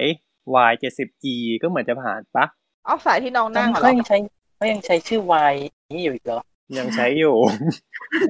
เรานึกว่าเขายกเลิกไปแล้ว เคยนั่งอยู่เคยนั่งอยู่ ใช่ที่ไปมหิดลอะนะ ใช่ อันนี้ขึ้นได้จากตรงสถานีเอ่อ BTS หมอชิดใช่ไหมเขาเรียกว่าหมอชิดหรือส่วนส่วนจะจักรเออ สวนจตุจักรเอ๊ะก่อนนะสวนจตุจักรเป็น MRT หมอชิดเป็น BTS อ่าฮะ อ่าอ่าใช่ใช่ นั่นแหละก็ก็นั่งสายนี้ไปได้ เหมือนจะสะดวกมั้งห้าสิบาท จ่ายด้วยระบิกก็ได้ อืม ค่ะคนสารรถเมย์ก็มา ห้าสิบบาทก็พอรับได้นะ มันขึ้นทางด่วนไง ยาวๆไปเลยอ่ะ อ๋อ ยาวๆเลยอ่ะ ใช่ มันก็จะติดแค่ช่วงช่วงที่มันลงมาข้างล่างอะแต่ถ้าเกิดช่วงที่เป็นบนทางด่วนมันก็ถือว่าเร็วเลยอะ มันขึ้นทางด่วนตรงไหนอะดินแดงเหรอ อืมตรงเขาเรียกว่าอะไรอะตรงหมอชิดอะ กำแพงเพชร ใช่ตรง มัน ขนส่งเลย ทางด่วนใหม่จ้ะ อ๋อ ทางด่วนใหม่ ใหม่ เออ อ๋อ ที่วิ่งที่วิ่งเรียบตลิ่งชันน่ะ อ๋อ นั่นแหละ มันก็เลยเร็วทางทางด่วนนั้นนี่ทำให้ทำให้จากพุทธมณฑลมาหมอชิดนี่โคตรใกล้เลยอ่ะ สะดวกขึ้นเยอะ จริง ไม่เคยขึ้นหรอกนะ แต่ว่ารู้เส้นมัน พอเห็นเส้นมันก็คิดว่าใกล้ดีจัง แต่ว่าไม่ขึ้นเพราะว่าเป็นไม่ใช่ไม่ใช่มนุษย์ทางด่วน เป็นคนที่สามารถวิ่งทางหลักได้โดยที่ไม่ไม่หลงทาง แล้วก็มีทางลอดเยอะมาก อือ เอ ฮึ อเดี๋ยวทาง ฉันด่วน จะไม่เสียตังค่าทางด่วนเด็ดขาด งบ ถ้าเกิดลงผิดทางด่วน ถ้าลงผิดทางออกคือไปถึงไหนแล้วไม่รู้อ่ะ ไปไกลเลยเออไม่ไม่ไม่เราไม่ค่อยชอบทางด่วนแต่หลายๆคนชอบไงทางด่วนมันมันก็ฟิกของมันอะนะเดี๋ยวเดี๋ยวเดี๋ยวเดี๋ยวเดี๋ยวไปเดี๋ยวไปทางด่วนเดี๋ยวไปไกล เดี๋ยว กลับมาก่อน กลับมาถึงสกาล่าก่อนเราไปถึงสายลายาแล้วอะ นั่นแหละก็ก็คือหอภาพยนตร์ก็คือเปลี่ยนเปลี่ยนที่ฉายนะก็คือไปสามารถไปดูที่นั่นได้ถ้าเกิดสะดวก แล้ว ตารางก็มีอยู่นะจ๊ะ ใช่ใช่ใช่ ถึงไหนแล้ว เราควรจะพูดถึงเครือเอเพ็กสักนิดนึงไหมไม่ อ่าพูดก็ได้ เพราะว่าคือสกาล่าเนอะมันก็เป็นแห่งสุดท้ายของเครือเอเพ็กนะที่เขาจะทำตลาดลงหนัง อืม นะ เพราะว่าก่อนหน้านี้ก่อนอ่าเราเราต้องเกริ่นก่อนก่อนที่จะก่อนตอนที่เป็นเครือเอเพ็กทีแรกอะ่ะ ก็คือมันมีที่เอ่อสาราเฉลิมไทยก่อนอันดับแรกที่เขา อืม ตั้งขึ้นเสร็จปุ๊บก็ย้ายมามีสาขา ท่าน เพิ่มก็คือครับ ถ้านึกไม่ออกก็คือตัวตรงมันคือลานหน้าวัด ราชนัดดาใช่ไหม ใช่แล้วค่ะ เออเออตรงนั้นแหละ ก็แต่ก่อนมันเคยเป็นโรงหนัง ซึ่งเราก็ไม่ทัน ค่ะ เรายังไม่เกิด เออ แต่รู้ว่ามันเคยมีอะไรเงี้ย แล้วก็ เออก็ถูกปรับให้เป็นแบบสถานที่ท่องเที่ยวก็เลยย้ายจากตรงนั้นแหละมาแถวสยามในปัจจุบัน อืม อืมแล้วก็มาอยู่สยามก็คือเริ่มด้วยอันดับแรกก็คือเป็นโรงหนังสยามก่อน ใช่ ใช่เสร็จปุ๊บก็พอมีคนเยอะขึ้น ก็ขยายมาเป็นลีโดแล้วพอคนยังเยอะขึ้นอีกก็เลยขยายเพิ่มมาเป็นสักการะ ใช่ ใช่จริงๆ ถ้าเกิดเราจะมองอีกมุมหนึ่งจริง ๆ เราจะเรียกว่าที่นี่เป็นมัลติเพล็กแห่งแรก ๆ ก็ได้เนอะคือมันไม่ใช่แต่อโลนนะคือมันหลายๆโรงรวมกันนะ เพราะว่าอย่างลีโดก็สามโรงถูกไหม ใช่ ตอนนั้นโรงหนังสยามอะจำไม่ได้ว่ากี่โรง ไม่ทัน มันมีอัน ไไม่ทัน อั ได้ น ดู กลา อะ งอันนึง สยามมีอันเดียว สยามมีอันเดียว มีโรงเดียวเนาะรู้สึกจะเป็นมีโรงเดียว ใช่แล้วรอบๆอ่ะแต่ก่อนมันจะเป็นแบบโรงเรียนสอนพิเศษ อ่า อ๋อ จำได้มีมีร้าน ตา การ์ ย ตู แล้วนที่ ใช่ใช่ใช่มีร้านการ์ตูนอยู่ข้าง ล่าง รุ่นรุ่นเดียวกัน มันแบบต้องแวะซื้อการ์ตูนก่อนแล้วค่อยไปซื้อตั๋วไง ใช่ใช่ โซเวนเซนใช่ไหมโซเวนเซนกับ อ๋อเซเว่นเส้น อะเซไรนะเว่นเส้นมันจะอยู่เซเว่นเส้นจะอยู่ถัดไปอีก มันจะมีเซเว่นเส้นแล้วมีร้านอันมีร้านกินโดนัท มีที่มันขายรูทเบียร์ร้านเลยนะ เอ A&W เออ ร้าน A&W ใช่ใช่ อยู่ข้างล่าง เคยไปตอนตอนเด็กๆเคยไปตอนเรียนพิเศษ แต่ตอนนั้นเรียนแถวพญาไทว่างๆก็เลยมาเดินแถวแต่สยามเล่น โอ้ย แต่ นี่มันเป็นได้ดหอง เด็กสมัยแบบพญาไทแล้วว่า มีความย้ายโซนแล้วตอนนั้น เออ ของเรายังแบบเป็นแบบเซ็นเตอร์พอยต์สยามสแคว ร์อยู่เลย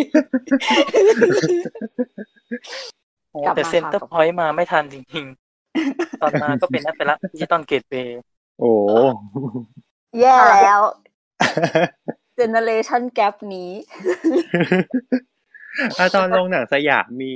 จำนวนที่นั่งทั้งหมดแปดร้อย อืม แต่ปุ๊บก็คือคนคือในยุคนั้นเขาดูหนังกันอย่างจริงจังมากนะ ไม่เหมือนสมัยนี้นั่นแหละก็พอความจุไม่พอก็เลยเพิ่มเป็นริโดอีกก็มีหนึ่งพันที่นั่ง รวมทั้งหมดสามโรงเนาะ ใช่ ใช่ นั่นแหละพอไม่พออีกก็เลยเพิ่มมาอีกที่สการาเนาะอีกพันที่นั่ง จากเต็ม ใช่จัดเต็มมาก แล้วพอมันแบบว่าเริ่มค่อย ๆ เสื่อมลงแล้วก็สการะก็ลดจำนวนที่นั่งออก แล้วก็เพิ่มเป็นเวทีข้างหน้าเพื่อให้เป็นมัลติฟัง c t ชันมากขึ้น เสร็จปุ๊บก็ลงหนังสยามก็โดนไฟไหม้ อืม อ่า ไฟไหม้ปีไหนนะ ห้าสามสองพันสิบ อืมอ่า ก็แบบนั่งเครียดเพราะว่าแบบคือเราชอบโรงหนังสยามนะแต่ว่าอาจจะดูไม่บ่อยเท่าลีโดเพราะว่าเหมือนกับช่วงหลังๆ จะเข้าลีโดบ่อยกว่าโรงหนังสยาม เราจำได้ว่าแบบมันมีช่วงหนึ่งที่สามอันเนี้ยมันจะแยกอย่างชัดเจน คือถ้าเป็นโรงหนังสยามอะจะเอาหนังเอเชียมาฉาย หนังเกาหลีหนังญี่ปุ่นอะไรเงี้ยจะเข้าโรงหนังสยาม แต่ถ้าเป็นลีโดอ่ะจะเป็นหนังฝรั่ง อ่า ถึงถึงแม้มันจะเป็นหนังหนังนอกกระแสก็ตามอะไรเงี้ยแล้วสกาล่าจะเป็นแบบพวกพวกแบบ หนังใหญ่ ล็อกบัสเตอร์เอออะไรอย่างเงี้ยเออ ที่แบบคนจะจุได้เยอะๆอะไรเงี้ยเขาก็จะมีกับแยกแยกอย่างนี้อยู่เหมือนกัน อ๋อมีการแบ่งทาร์เก็ตกัน ใช่ ใช่ใช่ประมาณนั้น เพราะว่าช่วงนั้นก็เลยจะดูลีโดเยอะเพราะว่าปกติจะดูหนังฝรั่งเยอะหน่อยแต่ว่าหนังญี่ปุ่นหนังญี่ปุ่นเพิ่งจะมาตามช่วงหลังๆ ตอนที่ย้ายมาลีโดแล้ว อืมอืม หลังจากโรงหนังสยามไฟไฟไหม้แล้วก็เลยทางญี่ปุ่นจะมาเป็นริโดแล้วก็จะเป็นที่สกาลาสลับสลับกันก็จะดูแหละที่สองที่นี้ แล้วก็ไปแล้วก็จะมีของที่ฮาวาซีเอที่ชอบใช้หนังญี่ปุ่น เราจำได้ว่าสยามเรื่องสุดท้ายที่เราดูคือโปเนียว โอ้ย อืม ไอ้ได้ดูโปรเดียวในโรงด้วยอิจฉาจังไม่ได้ดู ใช่ได้ดูตอนวันเกิดด้วย ดีใจมาก โอ้โห ฟินมาก คือจริงๆที่จำได้เพราะมันเป็นวันเกิด ถ้าไม่ใช่วันเกิด อ๋ อาจอจะจำไม่ได้ เออนั่นแหละ แต่โรงหนังสยามมันแบบ คือจะจำได้เพราะว่ามันจะมีตัวเหมือนกับสัญลักษณ์ของหน้ากากอะหน้ากากการแสดงอะติดอยู่ตรงหน้า มันจะดูสมัยเด็ก ๆ จะค่อนข้างกลัวหน้ากากอันนั้นอะ หน้ากา ไอ้ ก ตรงทางขึ้นเป็นขึ้นทาง อ๋อ ขึ้ ที่เป็นหน้า บัได กาก อ๋ออ๋อ ช่วงตอนนั้ อ๋อนนะ อ๋อ เออเออเอออันนั้นอะอันนั้นตอนมันตอนเด็กๆอะเคยกลัวมันด้วย เออมันเหมือนกับแบบมันมันมันดูดำๆน่ากลัวน่ากลัวนึกออกใช่ไหมแล้วแบบ อ่าฮะ พอโตมาก็ไม่กลัวละแต่แต่มันกลายเป็นเออจำได้ไปเลยว่าเออมันมีแบบสัญลักษณ์ประมาณนี้อะไรอย่างเงี้ย ตอนลงหนังสยามไม่ทันได้ไปดูนะตอนนั้น อืม อ่ะ มารู้ข่าวก็คือตอนที่ไฟไหม้แล้ว จ้ะ อาจจะปุ๊บพอ เศร้า พอสยามปิดไปปุ๊บ ก็ตามมาด้วยริโดในปี ลีโด หก เป็นเพราะว่าเพราะว่าหมดสัญญาใช่ไหม ใช่ครับริโดเป็นการลักษณะของหมวดสัญญา กับตัวอาคารเดิม ปิดปีหกหนึ่งแต่ปุ๊บก็มีมีคนมาแทนใหม่ ก็เป็นชาวเลิฟอีส อ่าใช่ค่ายเพล ซึ่ ง ง เนาะ ใช่ใช่ซึ่งแต่ก่อนเนี่ยเลิฟอีสแต่ก่อนมันก็คือเบเกอรี่ใช่ไหมซึ่งจริงๆแล้วเบเกอรี่เนี่ยเขาก็ตั้งบริษัทแบบครั้งแรกสุดเลยอะตรงแถวแถวตึกแถวลีโดเหมือนกันนี่แหละ อ๋อ เออจำได้ว่าแบบเหมือนตอนสมัยมัธยมอะไรเงี้ย เวลาแบบเสาร์อาทิตย์ เราแบบเรียนพิเศษเสร็จก็ไปกินคงกินข้าวอะไรกับเพื่อนอะไรอย่างงี้ใช่ไหมก็จะเจอแบบแก๊ง นักร้อง แก๊งแบบพี่บอย พี่สุกี้ พี่นบ อ๋อ หรืออะไรอย่างเงี้ย แบบไปนั่งกินข้าวกันแล้วเราก็แบบอะไรอย่างเงี้ยอืม ถ้าเกิดเด็กๆฟังอยู่จะรู้เรื่องใช่ไหมเนี่ย เขาไม่รู้เรื่องแน่ๆเลย ขวัญใจพี่สาวเลยอ่ะ เออก็จะก็จะเป็นแบบแก๊งผู้บริหารของของเบเกอรี่สมัยนั้น ก็แบบไปกินคงกินข้าวด้วยกันอะไรประมาณเนี้ยก็จะเห็นเขาบ่อยๆเออ อืมครับ ประมาณนั้นแล้วค่ะ ครับ แล้วก็พอเลิฟอีทมาทำแล้วก็เปลี่ยนด้วยการเอาด็อกด็อกิเมนทารีขับมาบริหารในส่วนของโรงหนัง ใช่ แถม ใช่ก็คือตอนแรกดักเดิมที่มีสามโรงก็ เห ล ลือ ด แค่ลงเดียว โรงเดียว ส่วนอีกสองโรงก็ปรับให้เป็นแบบมัลติฟังชันมากขึ้นไปใช้งานอื่นๆ มากขึ้น ก็เลยยังไม่เคยเข้าลงสองเลย ที่จะปรับใหม่ แต่เข้าลงสามแล้ว เพราะว่าเข้าลงสามไปตอนที่ อ่า ปรับแล้วทำการแสดง อ่า อะไรนะ อ่านหนังสืออะไรสักอย่างปะ นิทาน อ๋ออ อะไรหิ่งห้อยหิ่งห้อยอ่ะ นี่ เออ เรา เรา เรา จะ ห้อย เรื่องเล่าจากหิ่งห้อย ที่เป็นที่เป็นละครเวทีคนเอ่อในความมืดคือเราปิดตาเราปิดตาเข้าไปดู ใช้ฟังใช้ฟังอย่างเดียวแล้วเปิดประสาทสัมผัสอื่นๆ ยกเว้นยกเว้นการมอง แต่ก็ใช้เพลงนิทานหิ่งห้อยของเฉลียงปะ อ๋อคนละเรื่องค่ะ อ๋ออั อันนั้นอันนั้นจะเป็นนิทานหิ่งห้อยของค่ายโตะกลมที่จัดที่เคแบงสยามพิคเนตแต่อันนี้จะเป็นเรื่องเล่าจากหิ่งห้อยที่เป็นของเอ่อบริษัทอื่นเขาทำแต่ว่าจะเป็นเรื่องราวคล้ายๆกันก็คือ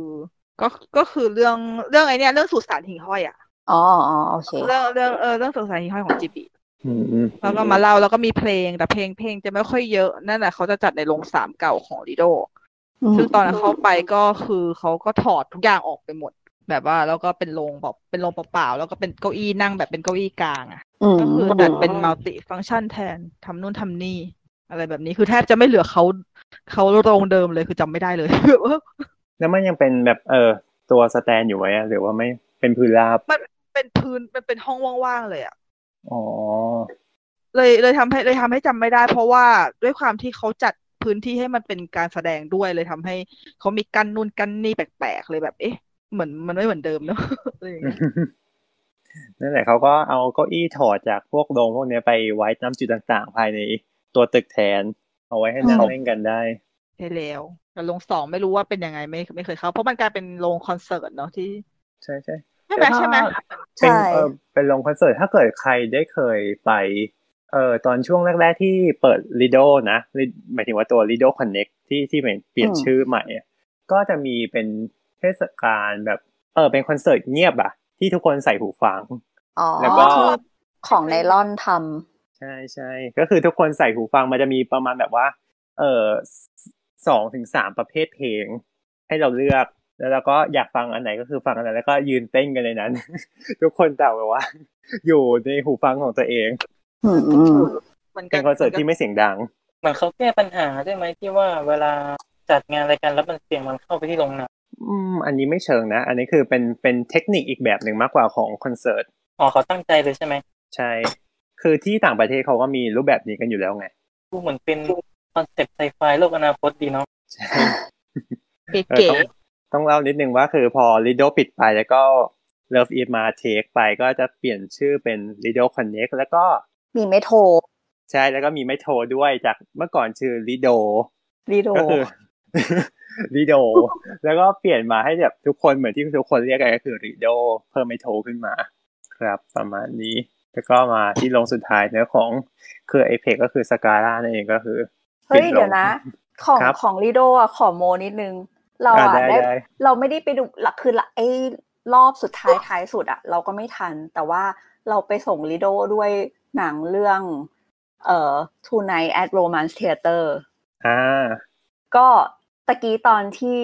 นุกพูดว่าแบบเออดูแบบซีนีมาพาราดิโซแล้วแบบรู้สึกอินมากกว่าเดิมเนี้ย เราจริงๆ เราก็คิดว่าเรื่องเรื่องนี้มันก็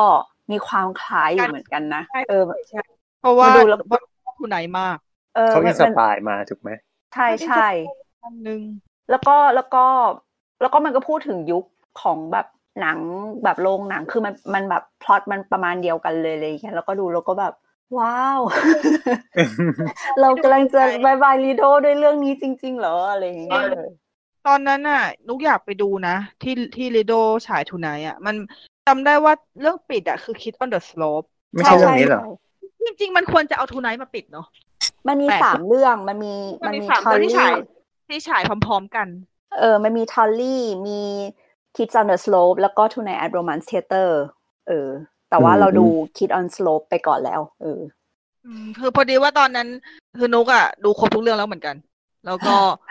แล้วก็แบบคิดว่า เออ น่าจะมาซื้อสักเรื่องหนึ่งแต่ว่าสรุปก็คือซื้อไม่ทันเพราะว่าเออประมาทเองอะ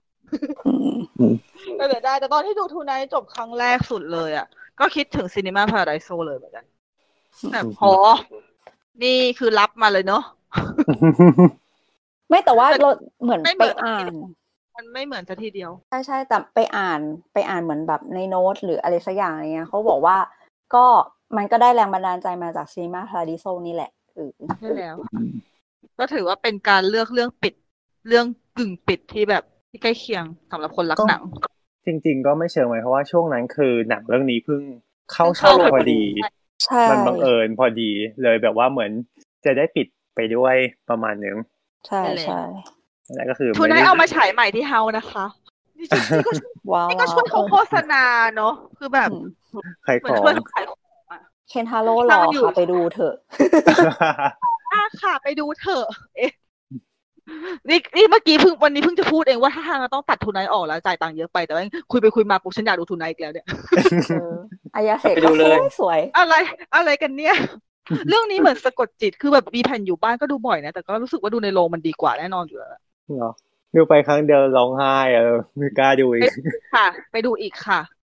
ตอนไปดูหน้าข้างผู้หญิงแต่ไม่รู้จักนะ แต่ว่าตอนฉากแบบไคลแม็กซ์เนี่ยเขาแบบเสียงแบบฟิฟี่ฟิฟี่แบบเออเราก็แบบเราก็ ทัน ขำ หรือเปล่าวะ มือนกันนแบบในใจแล้วก็ซึ้งด้วยอะแต่มันก็ขำด้วยเหมือนกัน ทันหรือเปล่าจ๊ะไม่ใช่ อย่าข่าวสิเพอนี้ก็เป็นแบบว่า คือ เป็น ร้อง เหมือนไห้แบ กัน บ นี่ร้องไห้หนัง ออก มาก เสียงเลยอะ แบบเออไม่ไหวแล้ว ไม่แต่จริง ๆ คือคือเราอะเป็นคนร้องไห้ยากไงแล้วแบบพอเจอเรื่องนี้เข้าไปแบบ ร้องแบบโหไม่ใช่แบบหนังกี่เรื่องที่เราจะทำอย่างนี้ได้ ไปค่ะดูอีกรอบค่ะ ไม่เอาไม่เอา อยากเก็บความทรงจำเดิมไว้ ที่ดูรอบแรก ความรู้สึกเดิม พอพอดูพอดูแบบรอบที่สองมันจะรู้สึกไม่เหมือนเดิมเนาะ ใช่ใช่เรากลัวอะไรประมาณนั้น ม หลายๆเรื่องก็เลยเลยไม่ย้อนกลับไปดูอีกรอบหนึ่ง เออเราก็เป็นเหมือนกัน ไม่ค่อยได้ดูซ้ำเหมือนกัน อ่าฮะแอบพูดถึงอันนี้หน่อยไหมเรื่องสถาปัตย์ของวิดีโอมันมีการเปลี่ยนแปลงเยอะไหมข้างนอกด้านหน้าฟาซาด เราไม่แน่ เราไม่แน่ใจ รู้สึกว่าเปลี่ยน เล็ก แค่มา น้อย แทน แค่มาเอาแค่เอาดิจิตอลมาแทนป้ายป้ายเดิมแค่นั้นเอง ใช่ อ๋อเออใช่ ก็ถือว่าดีเนอะก็คืออนุรักษ์ของเดิมไว้ ใช่ให้เป็นทรงเดิม แต่ก็เปลี่ยนป้ายเปลี่ยนอะไรเฉย แล้วส่วนของสการ่าล่ะ ต่อไปจะเป็นยังไง ๆนั่นแหละ อันนี้เราก็เราก็พูดเลยไม่ได้อะเนอะ ไม่รู้จะเป็นยังไง แต่ว่าแน่ๆคือของส่วนนุงนุงก็จะไม่ไม่บริหารต่อแล้วใช่ไหมหมายถึงว่าก็กลับไปเป็นของจุฬาโดยอัตโนมัติเลย ใช่ ระหว่าง คบ ที่เออสัญญายังไม่เทอร์มิน e ใช่ใช่ ก็คือว่าเอาต้องต้องเริ่มบอกก่อนว่า คือสัญญาหมดของเดิมตามกำหนดก็คือปลายปีหกสี่แต่ อือฮึ ด้วยเพราะว่าโควิดทำให้ทางส่วนนงนุชเขาต้องขอยกเลิกสัญญาก่อน อืมอืม ก็คือเป็นปลายปีนี้สามเอธันวานั่ แต่ นแหละ เขาก็ปิดเลย แล้วเขาก็ปิดเลย ถือโอกาสปิดเลย เพราะว่าเขา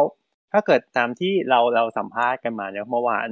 กับคุณนันทาเขาก็คือบอกว่าอยากให้คือคือถือว่าเป็นโอกาส คือมันเป็นวิกฤตแล้ว แล้วก็ถือให้มันเป็นโอกาสด้วยที่เราจะได้ปิดมันอย่างสวย อืม ๆ ไม่ได้จากไปแบบเงียบๆไหนๆถ้าเกิดขอจะไปแล้วก็ขอไปอย่างสวยๆใช่ มันซึ่งจริง ๆ พอ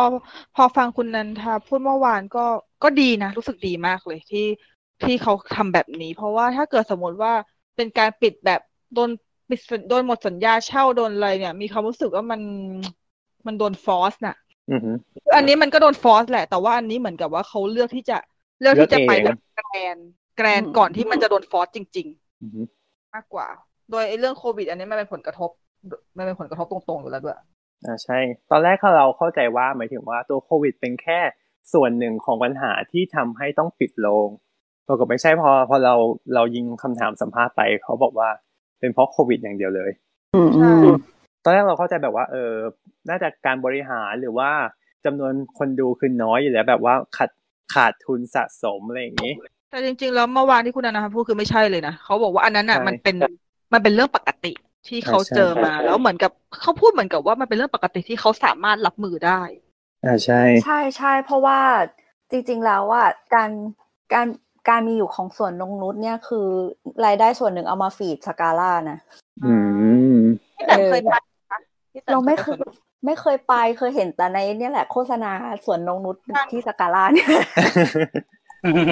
อันนี้อันนี้คืออันนี้คือคือคือแม่หนูเคยไปมาไงแล้วเขาแบบเขาก็บอกเขาก็เคยชวนหนุกไปเหมือนกันว่าเอออันเนี้ยมันสวยไว้ไปกันก็เลยเออเออไว้ไว้ค่อยไปแต่พอแบบเมื่อวานไปคุยปุ๊บก็คือ โอเค ต้องไปแล้ว ไปหน่อย นี่ไงตอนนี้เริ่มแบบว่ามีการปั้นไดโนเสาร์เพิ่มขึ้นมาเยอะแล้วด้วย เย้ไปดูไดโนเสาร์วันนี้เป็นนี่เราเป็นเด็กสิบขวบเหรอ คุณแม่มาตามกลับบอกว่ายังไม่อยากกลับ จะดูไดโนเสาร์ บอกค่ะได้เหรอวะ เดี๋ยวนี้ทำอลังการขึ้นแล้ว แต่ยังไม่เคยไปเหมือนกันนะ อันนี้คือเห็นรูปจากสื่อต่าง แต่ว่าธุรกิจอีกอันหนึ่งของของเครือนี้อ่ะก็คือร้านอาหารจีนที่อยู่ข้างล่างสกาล่านะ ต้องอาหารสกาล่า ๆอ๋อ มีคนบอกว่าเป็ดอร่อยมาก ซึ่งเราก็ยังไม่เคยไปกิ นหรอก เคยได้ยิน พี่นุกบอกนั่นเอง อ๋อเหรอ แต่ไม่เคยกิน คือเคยคือเคยกินตอนเด็กๆไง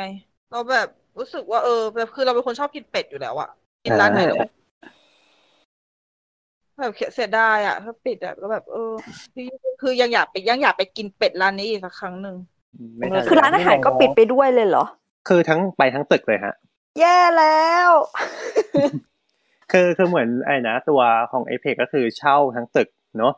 ก็ทำให้อ่ะร้านต่างๆที่อยู่ภายในก็คือต้องตามไปด้วย อ๋อ ก็เทอร์มินเนตไปเลย หมดเลย ใช่ อ้าว แล้ อ ว ดกิน จะได้ เป็ด ร้านที่ แล้ เปิ ว ดอยู่เนาะ อดกินเป็ดแล้วเอาสรุปนี่คือเราห่วงเป็ดกัน ห่วงอาหาร ห่วงปิดมากกว่าโรงหนัง ไม่ก็ลงหนังคือมันรู้อยู่แล้วไงแล้วส่วนเป็ดนี่ก็แบบว่ารู้สึกว่าโอ๊ยเดี๋ยวไปกินก็ได้ไง แต่ว่าอ้าวไม่ทันแล้วจบ จะย้ายไปที่สวนนงนุชด้วยไหม เออ เดี๋ เป็ ย น วตามไป รอบ กินนะคะ เออควรไปเปิดสาขาที่นั่นนะ ใช่ค่ะมีคนตามไปกินแน่ค่ะ อย่างน้อยไวโอเลต้าหนึ่งคน ถ้าพูดถึงสวนนงนุชกันแล้วก็ พอพอสการะปิดอย่างนี้แล้วก็คือเขาก็มีการแถลงว่า เขาจะเอาพวกของบางอย่างภายในโรง ทั้งตัวด้านหน้าโรงเอาไปด้วย นั่นก็คือพวกชเนเรีย อืม เป็นซิงเกิลเจอร์ของซาการ่าเนี่ยก็คือจะเอาไปด้วย ใช่แล้วก็อีกอย่างแล้วก็อีกอย่างหนึ่งก็คือ คือที่สวนนงนุษย์อ่ะเขามีโรงละครอยู่แล้ว แต่เขาไม่มีชื่อ อืมอืม เขาเลยจะเอาชื่อซาการ่าไปตั้งที่นั่น อืม แล้วก็จะเอาป้ายคำว่าซาการ่าที่อยู่หน้าโรงนั่นนะไปด้วย โอ้ ป้ายไฟหรือว่าป้ายป้ายสีทองทองๆข้างบนอะป้ายสีดำดำๆข้างบนอะ เขาไม่ได้ระบุชัดเจน อ๋อ เขาบอกแค่ว่าเอาป้ายข้างหน้าไปด้วย อ๋อโอเค ก็เลยอนุมานว่าน่าจะ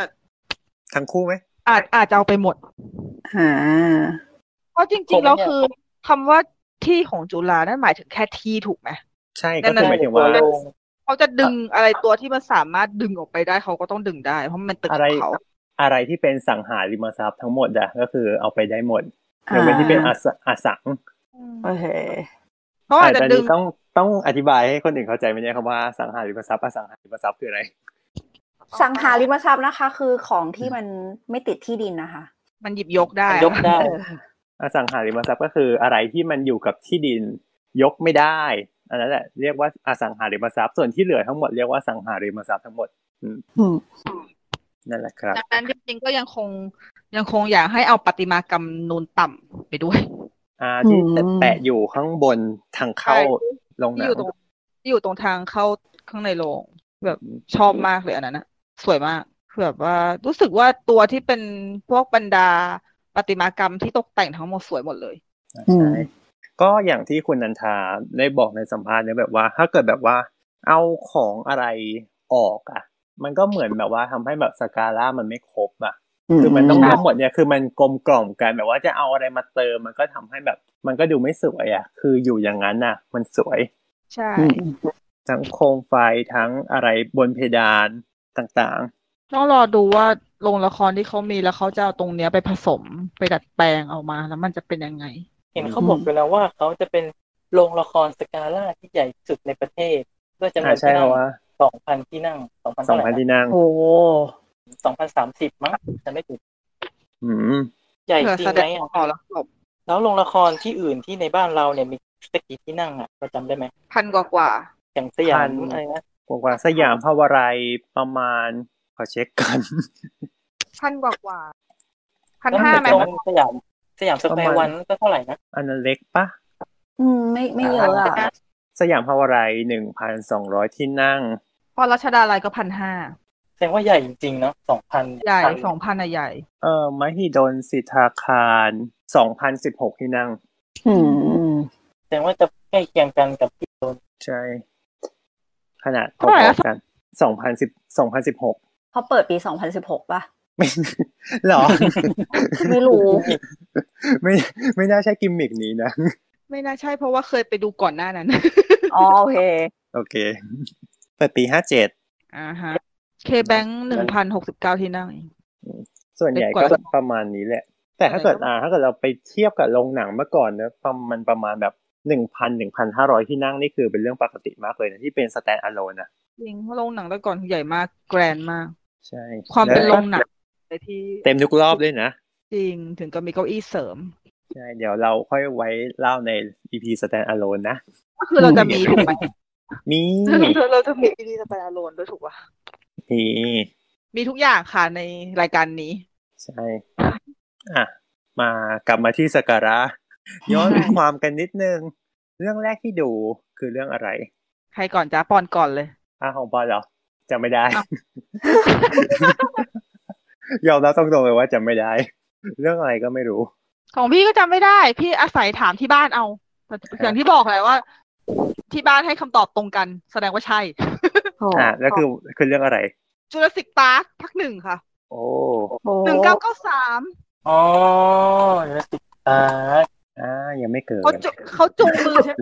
ขาคือคือ ตายตายตาย ป้ามาจุงไปดูเพราะว่าป้ามาเป็นคนรักหนังทั้งคู่ อ่า โอ้ยดีจัง แล้วเขาก็แบบชอบสกาลากันมากๆ แล้วก็เลยเป็นเพราะอย่างนี้มั้งเลยเลยซึมซับความรักหนังมาจนจนทุกวันเนี้ย ช่วงนั้นคือยังมีลงจำนวนไม่เยอะไหมหรือยังไงเอ่ยปีหนึ่งเก้าเก้าสาม ใช่ ช่วงนั้นคือโรงมัลติเพล็กของเมเจอร์มีหรือยังยังไม่มีด้วยมั้งหรือว่าหรือว่าถ้ามีก็คือเพิ่งจะมีมัลติเพล็กของเมเครือเมเจอร์มีที่แรกคือแกนอีจีวีที่ฟิวเจอร์พาร์คบางแค อ่าฮะ จำไม่ได้ อืม ก็ประมาณช่วงปีเนี้ยแหละหนึ่งเก้าเก้าสองหนึ่งเก้าสามเพราะว่าถ้าเกิดสมมติว่าไปดูที่ฟิวเจอร์ปาบางแคนี่ดูบ่อยมาก เพราะตอนนั้นคือใกล้บ้านป้าแล้ว เรื่องที่เรื่องที่ดูบ่อยๆเลยรอบเลยคือแลนคิงปีหนึ่งเก้าเก้าสี่เพราะเราดูทันในโรงหนัง อื อืมมแต่ว่าสกาล่าคือได้คำตอบมาว่าสกาล่าคือเราดูจูราสสิกปาร์ค อ่า ห ฮะ นึ่งแล้วที่มันเป็นเหตุการณ์ที่จำได้แล้วแบบป้าเราได้เป็นช็อตๆเลยก็คือ ด้วยความที่โรงมันใหญ่ จอมันใหญ่ ระบบเสียงมันดีมากสำหรับสมัยนั้น ช่วงที่ทีเล็กออกมา อ่าฮะ น้องคือคือน้องสาวอะ ร้องไห้แล้วป้าต้องอุ้มออกจากโรง โอ้โห คือแบบคือด้วยความที่มันเป็นเหตุการณ์แบบนี้มั้งป้าเลยจำได้ แล้วเขาสามารถเล่าได้เป็นฉากไง อืม อ๋อ เออเราก็เลย เราก็เลยอนุมานว่ามันจะต้องเป็นมันน่าจะเป็นเรื่องแรกที่เป็นสกาล่าแต่มันไม่ใช่เรื่องแรกของมันไม่ใช่เรื่องแรกของเรานะคือเรื่องแรกที่ที่เราดูในโรงหนังน่าจะเป็น Beauty and the Beast อ่าฮะ อืมอืม แต่ไม่รู้จำไม่ได้ว่าโรงไหน เพราะว่าไปถามแล้วก็ทุกคนก็จำไม่ได้บอก อือฮึ แต่แต่รู้สึกว่าจะเป็นเรื่องนี้แหละ แต่ว่าโรงไหนไม่รู้ เพราะว่า ไม่ นุกกับทันดูสแตนด์อะโลนอื่นๆ อย่างเช่น โรงหนัง Ambassador โรงหนังปารีส ด้วย อยู่ตรงไหนอะไม่รู้จักเลย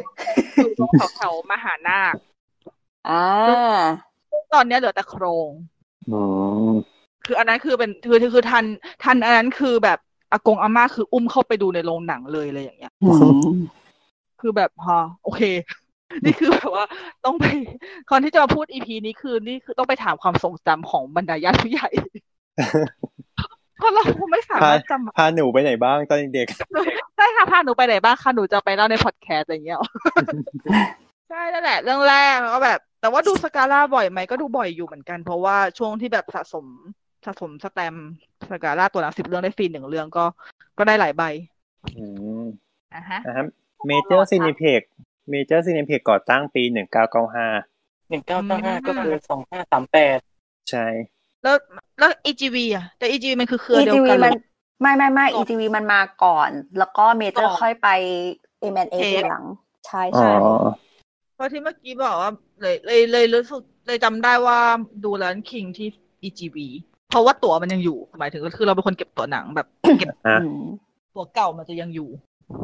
อืม นี่เก็บนะแต่ไม่รู้หายไปมันมาที่ยังเก็บได้อยู่ก็สองพันสิบสี่ อ่า อือ ฮะ ฮึ หลังจากนั้นหาไม่เจอแล้ว จะดู ก่อนก่อนหจะน้าหลัง ดูจะจะดูสกาล่าเรื่องแรกเรื่องอะไรจ๊ะ เอ่อคงจะยุคหลังๆหน่อยอ่ะ เพราะว่าเพิ่งเข้ามาเรียนกรุงเทพได้ไม่นาน จะเป็น อ่า The ฮะ Hunger Game Mocking Jay Part 2 อ๋อ คือเห็นมาตลอดแต่ไม่เคยเข้าไปดูก็เลย อ่าฮะ อันนี้ก็มีโอกาสเข้าไปดู อืมอันนี้ปีสองพันสิบห้าเนอะ ใช่ โอ้ใหม่ๆสด อือฮึ ๆแล้วของพี่แต้มล่ะ ของเราอ่ะ ถ้าเป็นหนังอ่ะจำไม่ได้ แต่ว่าเข้าไปในโรงหนังสกาล่าครั้งแรกเนี่ย คือไปดูเดี่ยวสี่ของโนตอุดม อ๋อ แต่ว่าเลยเหรอ ใช่ใช่จัดที่สเป็นครั้งเดียวที่จัดที่สกาล่าด้วยมั้งถ้าจำไม่ผิด เพราะว่าปกติพี่โน้ตเดี๋ยวแรก ๆ จะจัดที่อาคารเมืองไทยปะนะเมืองมืง เออ ที่ไหนสักที่หนึ่งอ่ะเออจำไม่ได้แล้วก็จำได้ ก็จะมีมาอ่าแล้วก็มีมีศูนย์วัฒนธรรมด้วยเปล่าวะ เออไม่รู้ไม่ไม่แน่ใจเหมือนกัน แต่ว่าจำจำได้แค่ว่า ไปดูแล้วแบบต้องต้องหลบกล้องอะ่ะ เพราะว่ากลัวแบบโดนถ่ายติดแล้วเดี๋ยวแบบไปอยู่ในดีวดีแล้วเดี๋ยวพ่อจับได้อะ่ะ อ๋อ ที่ผมพ่อไปดู ใช่ อ๋อ ใช่ เพราะว่า แ เขาชอบเขาชอบซูมแบบไปหาคนดู ใช่ใช่แล้วความ ความพีคก็คือว่าวันคือเราอะเออเราเป็นเป็นเด็กต่างจังหวัดที่มาเรียนกรุงเทพใช่ไหมแล้วบั ค ง รับ เอิญบังเอิญเนี่ย สมมติอย่างเช่นวันที่แสดงมันเป็นวันอาทิตย์อะไรอย่างเงี้ยแล้วปรากฏว่า เออพ่อเราอะมาประชุมมั้ง เออ แล้วก็แบบมามานอนที่อพาร์ตเมนต์เราแล้วก็เหมือนแบบเพื่อนก็โทรมาถามว่าสรุปจะไปหรือไม่ไปหรือจะแบบเออแบบคอนเฟิร์มแน่ๆใช่ไหมอะไรอย่างงี้ใช่ไหม เราก็แบบพูดไม่ได้อะเออ แต่ว่าก็แบบ ก็ก็พูดโทรศัพท์ว่าเออเออก็คงอย่างนั้นละมั้งอะไรเงี้ยแต่แบบพ่อได้ยินเสียงไงก็แบบคือเหมือนกับเขาก็รู้ว่า มันต้องไปไหนแน่ ๆ เลย แต่ว่าไม่รู้ ไป ไม่รู้ไปไหน เออ แล้วคือเหมือนประมาณว่าวันอาทิตย์อะเราก็แบบนั่งแท็กซี่ไปส่งพ่อที่ดอนเมือง แล้วก็กลับมาแล้วก็แบบว่าไปสยามเพื่อที่จะแบบไปดูเดี่ยวอะไรเงี้ย แล้วก็พ่อก็ขึ้นเครื่องกลับบ้านอะไรเงี้ย แล้วด้วยความที่เขารู้ว่าเราจะไม่อยู่แบบจะต้องไปไหนแน่ๆเลยอย่างเงี้ย พอเขาถึงบ้านอะไรเงี้ย สักพักหนึ่งเขาก็แบบพยายามโทรหาเราเรื่อยๆ แล้วสมัยนั้นเรายังไม่มีมือถืออ่ะ ก็ อืม ก็โทรมาที่อพาร์ตเมนต์แล้วแบบมันไม่มีคนรับไงก็ อ๋อ คือจับได้เลย รู้ อะ แล้ว ว่าแบบไม่อยู่แน่ๆอะไรเงี้ยไปไหนก็ไม่รู้อะไรเงี้ยแล้วคือมันเป็นรอบสุดท้ายอะซึ่งรอบสุดท้ายมันแบบแทนที่มันจะสองชั่วโมงใช่ไหมมันลากไปแบบจนถึงเที่ยงคืนอะไรเงี้ย อืม เออพ่อก็แบบโทรอะโทรแบบโทรโทรโทรโทรโทรโทรโทรโทรจนโทรจนแบบเหมือนนิติ พอแบบเหมือนเรากลับมาแล้วอะนิติข้างล่างเขาก็บอกว่า น้องคะ คุณพ่อโทรมาทุกสิบนาทีเลย เราก็แบบโอ้โหแบบเหงื่อออกทั่วตัวเลยเว้ยแล้วก็แบบเชื่อทำไงดีวะอะไรอย่างเงี้ยเออแล้วก็แบบต้องแบบเที่ยงคืนแล้วอะแล้วก็โทรไปหาเพื่อนแล้วก็แบบมึงโกหกให้หน่อยได้ไหมว่าแบบไปติวเลข แบบเลวมาก เออ แต่จริงๆก็นั่นแหละค่ะไปดูเดี๋ยวพี่โน้ตอะไรอย่างเงี้ยแล้วคือแบบความพีคก็คือเหมือนประมาณว่า เนี่ยพ่อแบบเตรียมจะโทรศัพท์ไปซื้อตั๋วเครื่องบินเพื่อจะบินมาพรุ่งนี้เช้าอะไรอย่างเงี้ยแบบ โอ้โห เออ โอ้ แบบ โห เขา แบ อาจ บพีค จะแบบเป็นห่วงว่าลูกเป็นอะไรหรือเปล่าอะไรอย่างนี้ เปล่าแบบรู้แน่ๆว่าโกหกว่าจะไปไหนไงแต่จะมาจับให้ได้ เอ โอ้ อ โห เราก็เลย โหด แบบเออ เราก็เลยแบบอ๋อเดี๋ยวเพื่อนก็แบบงวงเงียงวงเงียอะไรเงี้ยแล้วก็แบบเออให้พ่อโทรไปคุยว่าแบบเนี่ยไปติวเลขกันจริง ๆ ใช่ไหมนู่นนี่นั่นอะไรอย่างเงี้ยแล้วเสร็จปั๊บคือเขาก็รู้แหละว่าโกหกอะไรเงี้ยเขาบอกว่า เออแบบ อย่าให้จับได้ นี่คือความพีคของโลกทางสกาล่าและดิฉันค่ะ ครั้งแรกที่ไม่ลืม เอ เอ อ อเดี๋ยว ใช่ ขอ จำได้ไม่ลืม ขอแทรกนิดนึงครับ พอดีว่าไปหาข้อมูลมา เดี่ยวสี่จัดที่ MCC Hall เดอะมอลล์บางกะปิ เอ๊ะ ถ้าอย่างนั้นเราไปดูครั้งที่เท่าไหร่วะ มันมีครั้งที่ห้าหกเจ็ดเอ่อ อถ้าอย่างนั้นที่เป็นครั้งที่ ที่ มันมีห้าหกเจ็ดที่จัดที่สการ่าฮะ ถ้าอย่างนั้นเราดูครั้งที่ห้า อืม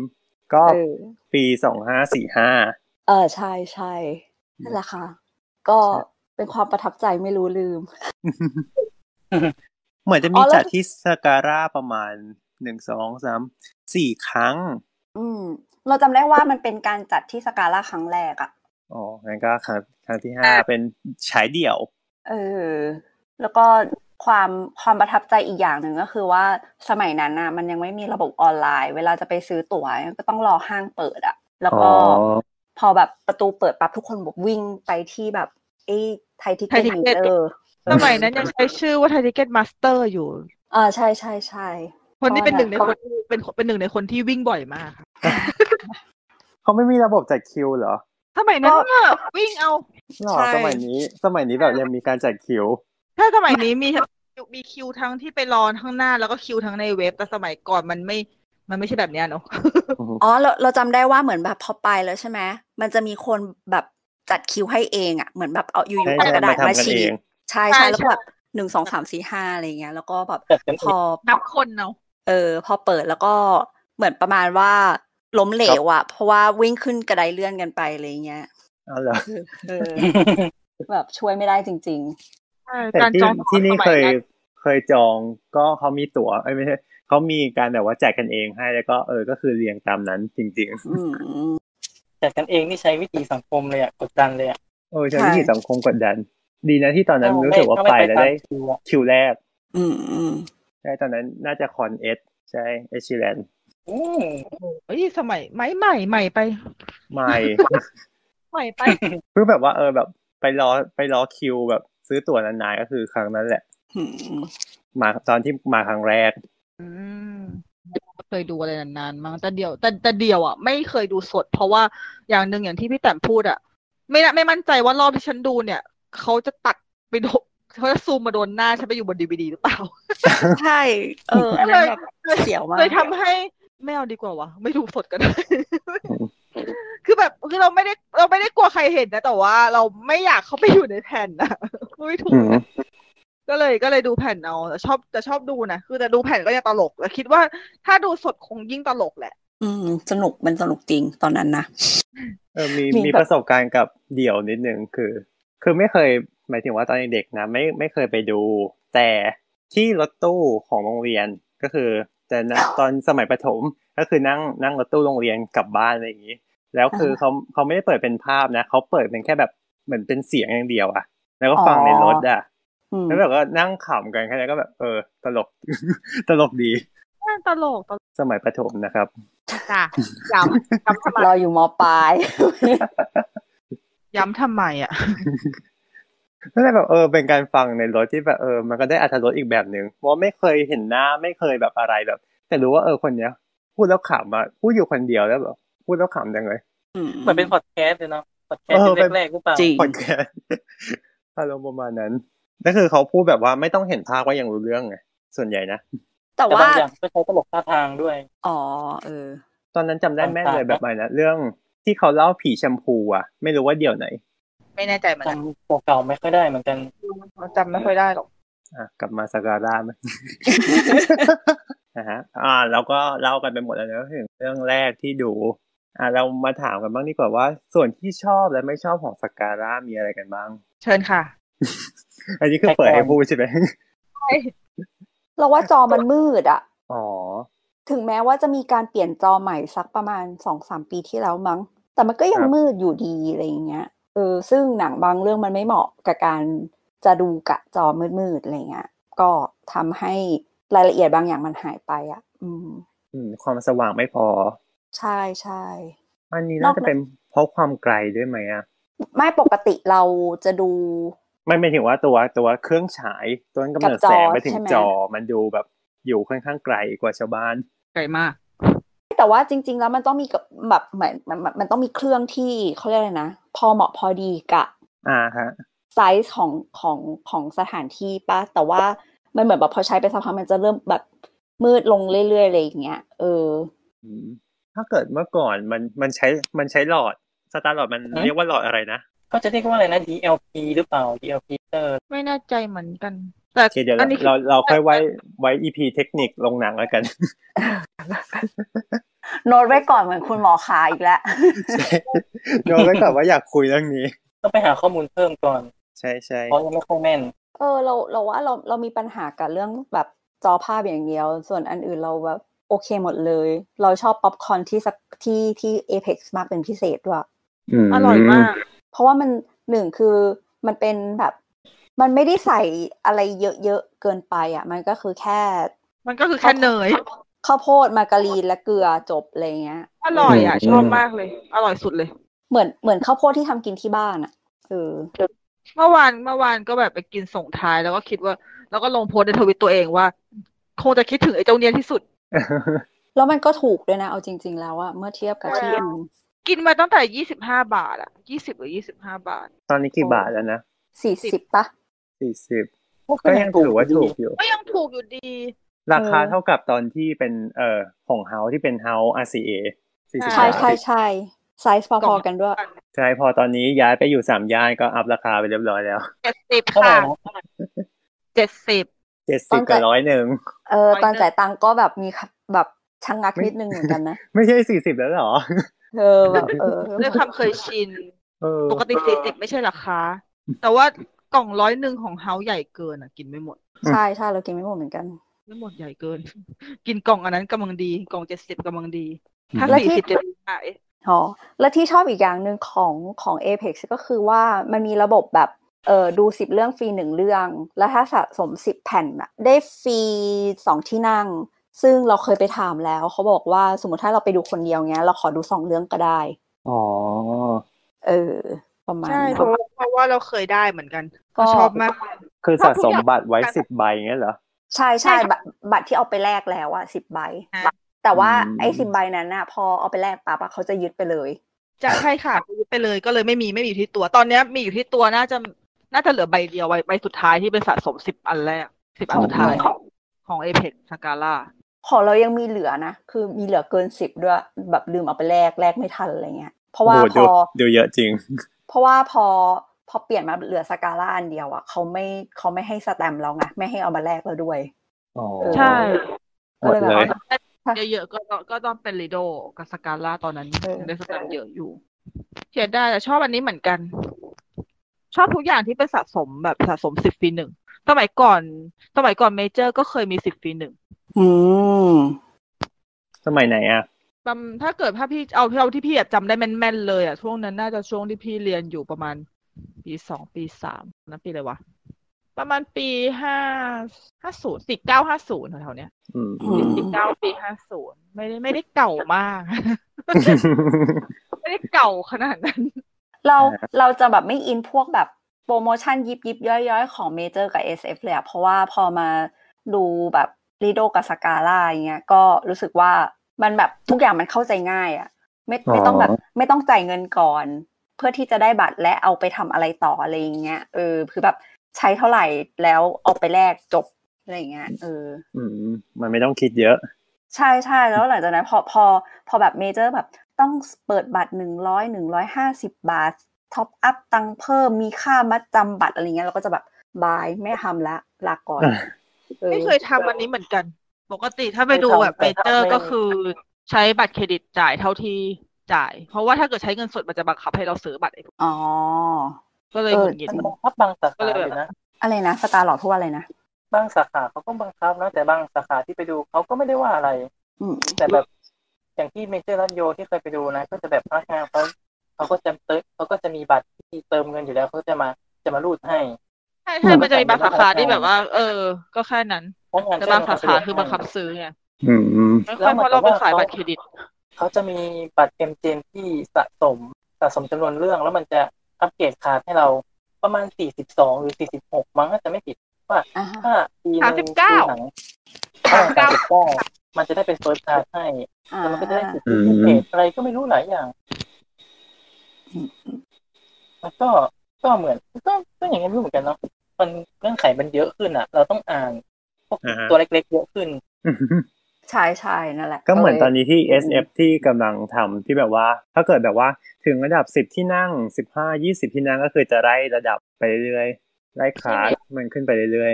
คือมันก็ดีนะ แต่แค่ว่ามันรายละเอียดมันเยอะขึ้นอ่ะ เราก็ต้องอ่านเยอะขึ้นอีก ประมาณว่าทำไมเราต้องมาอ่านใส่อะไรเยอะจังเราแค่อยากดูหนัง แล้วก็เออถ้าเขาจะมีส่วนลดให้บ้างอะไรบ้าง ก็ดี แต่ต้องมาอ่านเงื่อนไขยิบย่อยครับเหนื่อย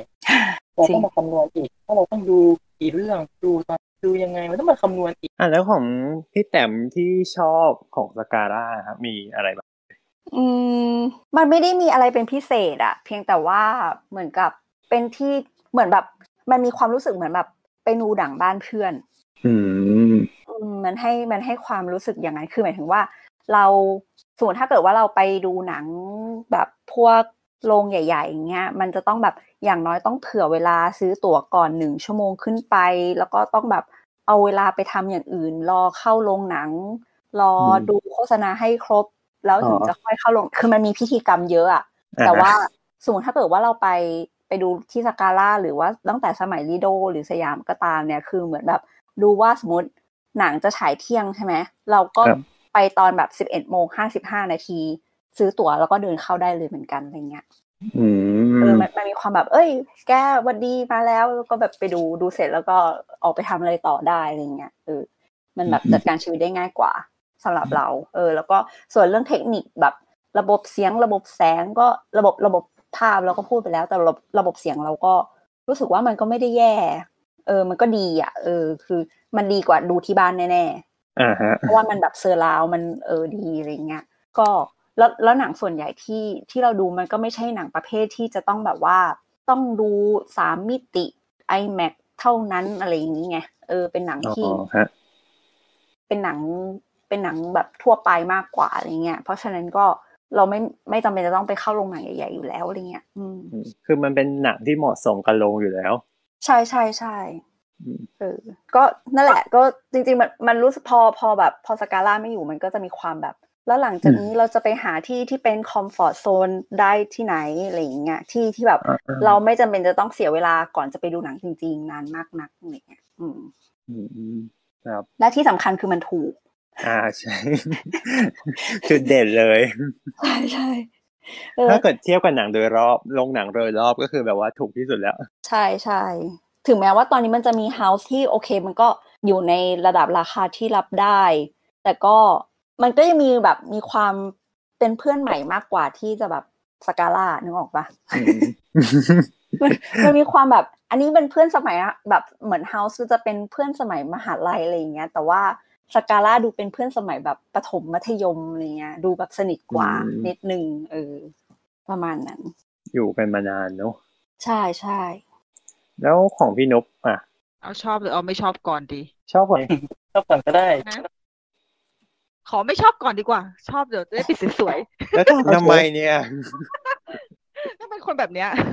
ไม่ชอบอะไรเหรอจริงๆเห็นด้วยกับพี่แต้มเรื่องจอจอมืดจริง อย่างเห็นได้ชัด อ่าฮะ จากหลายๆเรื่อง เพราะว่าอย่างปกติเวลาเราดูสกาล่าเราจะดูพวกหนังญี่ปุ่น อืม อะไรแบบนี้ ภาพมันจะภาพมันจะหม่นอยู่แล้วหนังญี่ปุ่นนะ แล้ว อ๋อเออใช่ แล้วคือด้วยความที่บางอย่างนุกอย่างเงี้ยบางทีคือนุกจะดูเรื่องหนึ่งบางทีนุกดูหลายรอบ แล้วดูหลายโรงมันเห็นชัด อ๋อ มันมันจะมันจะรู้เลยว่าอันว่าอันนี้มืดกว่า แต่ว่าจะมองเป็นข้อดีมันก็ได้นะ เพราะว่าก็พอหม่นหม่นๆก็ก็หม่นดี ก็เออ ก็เหมาะกับหนังว่ะอะไรอย่างเงี้ย ก็มีบ้าง เพราะว่าเอาจริง ๆ คือยังแทบจะไม่ค่อยได้ดูหนังที่เป็นแบบแนวโทนบล็อกบัสเตอร์เท่าไหร่ในสกาล่าเพราะว่าถ้าเป็นบล็อกบัสเตอร์นุกก็เป็นคนติด iMac อืมอืม เป็นคนเป็นคนติดระบบ ถ้าเป็นบล็อกบัสเตอร์จริงๆ ก็คือก็คือจะไป iMac ก่อน ถ้าเป็นไปได้อะไรอย่างเงี้ยก็เลย อ่าฮะ ไม่ค่อยนี่นะแต่ว่าส่วนถ้าเกิดไม่ชอบเป็นอื่นคือ คือด้วยความที่เป็นเราเป็นคนที่ชอบแพลนอะไรล่วงหน้านาน อ่า ๆ แล้วสกาล่ามันจองไม่ได้ ไม่โทรไปจองล่ะ โทรไปจองก็ยังยังไม่มันไม่ค่อยตอบโจทย์อะเพราะว่าแบบคือ มันต้องคุยกับมนุษย์ใช่ไหม เออคือเราเป็นเราเราเป็นคนแบบเราเป็นคนออนไลน์ช่วงหลังๆ ที่แบบว่า อ๋อ คือถ้าเกิดช่วงแรกๆสมัยก่อนที่ดูสกาล่าบ่อยๆอันนั้นอะโอเคนะเพราะว่าช่วงนั้นคือหลังเลิกเรียน อ่า คือคือนุกเรียนคือนุกเรียนมสวไงอยู่ตรงสุขุมวิทใช่ไหมนุก มานุกก็มาดูหนังญี่ปุ่นอ่ะอันนั้นง่ายเราผ่านกลับบ้านจบอะไรอย่างเงี้ยแต่พอสมัยเนี้ยพอหลังจากที่ทำงานปุ๊บอะต้องใช้เวลาหลังเลิกงานอะแล้วคือนุกจะแบบชอบเอ่อชอบให้มันแบบมีระบบออนไลน์หลาย ๆ ที่แล้วเราสามารถดูหลาย ๆ เรื่องได้หลังเลิกงาน แล้วบางที อืม สกาล่ามันไม่ค่อยลงตัวกับรอบที่ดูอย่างอื่นด้วย อือฮึ แล้วมันก็ไม่สามารถที่จะจองออนไลน์ได้หรือว่าเลือกที่นั่งที่แบบเป๊ะๆได้ หรือว่าถ้าเกิดสมมติว่าโทรจองแล้วคือหนูต้องมาจ่ายตังค์ก่อนหรือเปล่าวะคะอะไรอย่างนู้นอย่างนี้นู่นนี่นั่น ก็เลยนิดนึงก็เลยแบบทำให้รู้สึกว่ามันไม่ค่อยสะดวกในช่วงหลังๆทั้งที่จริงๆแล้วเนี่ยคือเขาไม่ได้เปลี่ยนอะไรไงคือเขาเป็นเหมือนเดิมแต่คนที่เปลี่ยนเนี่ยคือ คือคนที่เปลี่ยนอ่ะมันคือเราแล้ว มันเลยกลายเป็นว่าสกาล่าเนี่ย มันไม่ตอบโจทย์นกในยุคในยุคของตัวเองตอนตอนนี้ เฮ้ย เปลี่ยน อยู่ๆก็ก็นึกขึ้นได้ว่าแบบสมัยทำงานที่แรกอ่ะ เราทำงานอยู่แบบใกล้ ๆ กับธรรมศาสตร์รังสิตอ่ะ อ่าครับ โอ้โหใครมา เออ แล้วก็คือพอเลิกงานเสร็จปั๊บก็นั่งรถตู้มาลงมาลงตรงไอ้ BTS จตุจักรแล้วก็นั่ง BTS มาสยามเพื่อดูหนังต่อ รอบสุดท้าย โอ้โห มาก เออ ก่อนกลับบ้านบ้านแล้วบ้านอยู่ปิ่นเกล้า ความลงทุนนี้ มาก ใช่ใช่แล้วคือแบบมาดูวันธรรมดาด้วยนะ แบบประมาณว่าวันอังคารวันจันทร์วันอังคารอะไรเงี้ยเออ แล้วก็วันลุกขึ้นก็เนี่ยไปรังสิตเออ คือแต่ที่ที่ไปก็คือแบบว่าไม่ได้อยู่ใกล้กันเลย ใช่ใช่ บ้านลงหนังที่ทำงาน เออ แต่ว่าก็เลยนึกขึ้นได้ว่า โหนี่คือเราทุ่มทุนกับมันมากเหมือนกันนะ เพื่อที่จะแบบได้ดูหนังราคาหนึ่งร้อยบา ท และไม่ต้องดูไม่ต้องดูโฆษณา เออ อืม เออ ประมาณนั้น ครับอ่ะพี่นุกต่อเลย แอบส่วนใหญ่ก็คือจริงๆก็ไม่ชอบแค่นั้นเพราะว่ามันมันไม่มันไม่สะดวกกับไลฟ์สไตล์เราเฉยๆเพราะไลฟ์สไตล์เป็นคนคนใจร้อน คือเราเป็นคนใจร้อนแล้วเป็นคน เป๊ะ เป็นคนคิดใช่เป็นคนเป๊ะเป็นคนที่จะต้องวางตารางทุกอย่างอย่างเป๊ะ ถึงแม้ว่าถ้าเกิดสมมติว่าอ่าอย่างนุกไปดูพวก major SF เนี่ยโฆษณามันเยอะมาก แต่บางทีอะโฆษณาเยอะมันกลับเป็นข้อดีของนุกนะ คือนุกไม่ดูโฆษณาเลยแล้วนุกสามารถวางแผนตัวเองให้มันเลยเวลาโฆษณา แล้วจบอันนี้พอดีแล้วไปดูอีกอันหนึ่งได้อะไรอย่างเงี้ย คือเราสามารถที่จะกะเวลาแบบเอานาทีต่อนาทีอะอะไรประมาณเนี้ยเออก็เลยเป็นเป็นด้วยความที่เป็นคนเป๊ะมั้งเลยกลายเป็นว่าถ้าเกิดอะไรที่มันเป็นอนาล็อกมากๆอะมันเลยไม่ตอบโจทย์ไลฟ์สไตล์เราในช่วงหลัง ก็เลยทำให้ดูสกาล่าน้อยลงในช่วงหลัง เพราะแต่ก่อนอ่ะนุกจะดูสกาล่าเยอะมากของช่วงสมัยสมัยเรียนที่แบบสกาล่าลิโดอะไรอย่างเงี้ย แต่ว่า อ่แล้วที่ เออก็ต่อย ที่ รอบ ชอบอ่ะ ที่ชอบก็จริงๆก็อืมชอบอะไร ถ้าเกิดจะบอกว่าชอบราคาไหมอันนี้พูดจริงๆเลยว่าไม่ เพราะว่าด้วยความที่เราเป็นคนที่โปรโมชั่นทุกอย่างเยอะมากในชีวิตดังนั้นเราสามารถหาราคาได้ถูกกับสกาล่าทั้งหมด อือฮึ แต่สกาล่าเนี่ย ชอบเพราะว่าเหตุผลคล้ายๆ พี่แต้มคือเราเข้าไปดูแล้วด้วยความที่เราคุ้นเคยกับลุงลุงป้าป้าๆมันก็รู้สึกอุ่นใจอีกแบบหนึ่งมันแบบอ่าเวลาเราเข้าไปดูโรงหนังเมนสตรีมอะพนักงานเขาไม่รู้จักเราถูกปะ อือฮึ มันก็จะเป็นลักษณะเหมือนกับเป็นพนักงานบริการ แต่ถ้าเกิดสมมติว่าเราไปดูในที่ที่พนักงานเขาอาจจะจำเราได้หรือว่า หรือถ้าจำไม่ได้แต่ว่าเราจำเขาได้อะเราก็จะรู้สึกเหมือนกับว่า เออ เรามาดูในที่ที่เราเออเรามาดูในที่ที่คุณเคย เรามีเก้าอี้ตัวเดิมนั่ง ใช่ใช่ เรามี ใช่ เออนั่นแหละเราเราจะแบบมันจะเป็นมันจะเป็นฟิลคนละแบบอะคนคนละอารมณ์เลยเพราะว่าอย่างถ้าพูดถึงมันจะมีอยู่ช่วงหนึ่งที่นุกอะดูโรงหนังเมเจอร์ซีนิเพ็กสาขาเซนทันเวิล ไม่ใช่ SF นะเซนทรัลเวิลด์มันเคยคือเวอร์เทมันเคยมีเมเจอร์ อ่า โอ้ อืม ที่ปิดไปแล้ว สาขานั้นอะเป็นสาขาเดียวมั้งที่พนักงานจำนุกได้เลยอะเพราะว่านุกก็ดูสาขานั้นบ่อยมาก อือฮึ ในช่วงหนึ่ง แล้วเออมันเป็นฟิลเดียวกับดอนสกาล่าเลย ว่าพอพนักงานจำเราได้ หรือเราจำพนักงานได้นะ มันทำให้เราอะรู้สึกว่าเราอยากจะดูที่นี่ มันเออมันเหมือนกับเป็นบ้านอะ อืม อย่างหนึ่งทำให้เรารู้สึกดี แล้วสกาล่าคือมันมันสวยไว้แหละ เหตุผล แล้วก็อีกอย่างหนึ่งคือหนังญี่ปุ่นมันเยอะ สมัยก่อนหนังญี่ปุ่นมันไม่ได้ฉายลงกว้างขนาดขนาดสมัยนี้อะสมัยก่อนนี่คือ จะดูหนังญี่ปุ่นคือต้องต้องเครือเอเพ็กเท่านั้นกับคาวอาซีเอเท่านั้นอะ อืม ใช่ อืม แต่อย่างที่เมื่อกี้มีพูดกันเกินๆไปแหละว่า อยากดู always อีกรอบหนึ่งแต่ว่าจริง ๆ แล้ว always ที่ดูอะทั้งสามภาคเลยคือดูที่สกาล่าทั้งสามภาคแล้วเป็นอะไรที่แบบคือหนัง เหมาะมาก มันเหมาะมาก คือแบบ มัน มันเป็นโรงที่บอกกับหนังญี่ปุ่นอย่างประหลาด เพราะอย่างอ่ะแม้กระทั่งจอภาพมืดๆ แต่อย่างที่บอกแหละว่า จอภาพมืดๆ มันก็อาจจะเป็นข้อดีที่มันเอื้อกับหนังญี่ปุ่นก็ได้ เพราะว่าด้วยความหม่นของมัน แล้วมันทำให้ดูแบบบรรยากาศโดยรวมเหมือนกับว่าเราหลุดเข้าไปอยู่ในหนังอะ อืม เออ ชอบ ชอบบรรยากาศ ชอบ ชอบผ้าม่าน เออแต่จริงๆจริงๆชอบ ชอบผ้าม่านรอบโรงมากเลยนะ มัน มันไม่มี เป็น โรง การ ไหน ออกแบบ ทำ ที่ดีมากเลยนะเอาจริง อืม มันเข้าไปแล้วมันรู้สึกแบบ มัน อ่ะเรา พูดไม่ถู เรา ก ต้องเราต้องอธิบายให้คนอื่นให้ฟังเขาฟังก่อนก็คือว่า ปกติถ้าเกิดเราเข้าไปในโรงหนังใช่ไหมตรงด้านข้างของโรงหนังอะตัวที่เราเข้าไปในโรงแล้วอะคือด้านข้างเขาก็จะบุผนังด้วยแบบว่าเป็น ผ้า เอ่อเป็นผ้า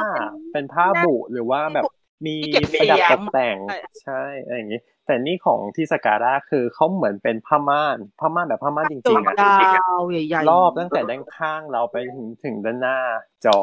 แล้วพอหนังจะฉายปุ๊บก็คือเปิดม่านออกมา โอ้โหฟิลนี้มันมีที่ไหนอีกวะ ที่แบบมาเปิดม่านดูดูหนังอะ่ะ อืม มันเป็นอะไรที่ชอบมากเลยทุกครั้งเลย มันแบบรู้สึกดี อาจจะทำให้นึกถึงอดีตด้วยมั้งเพราะว่า เพราะว่าสมัยถ้าเป็นรุ่นพี่ต่อรุ่นที่แบบพี่เด็กๆหน่อย มันก็ยังคงโตมากับโรงหนังสแตนด์อะโลนบางที่ อ่าฮะ หลงเหลืออยู่บ้าง เออ ก็เลย เพราะว่าอย่างถ้าเป็นต่อของลิโด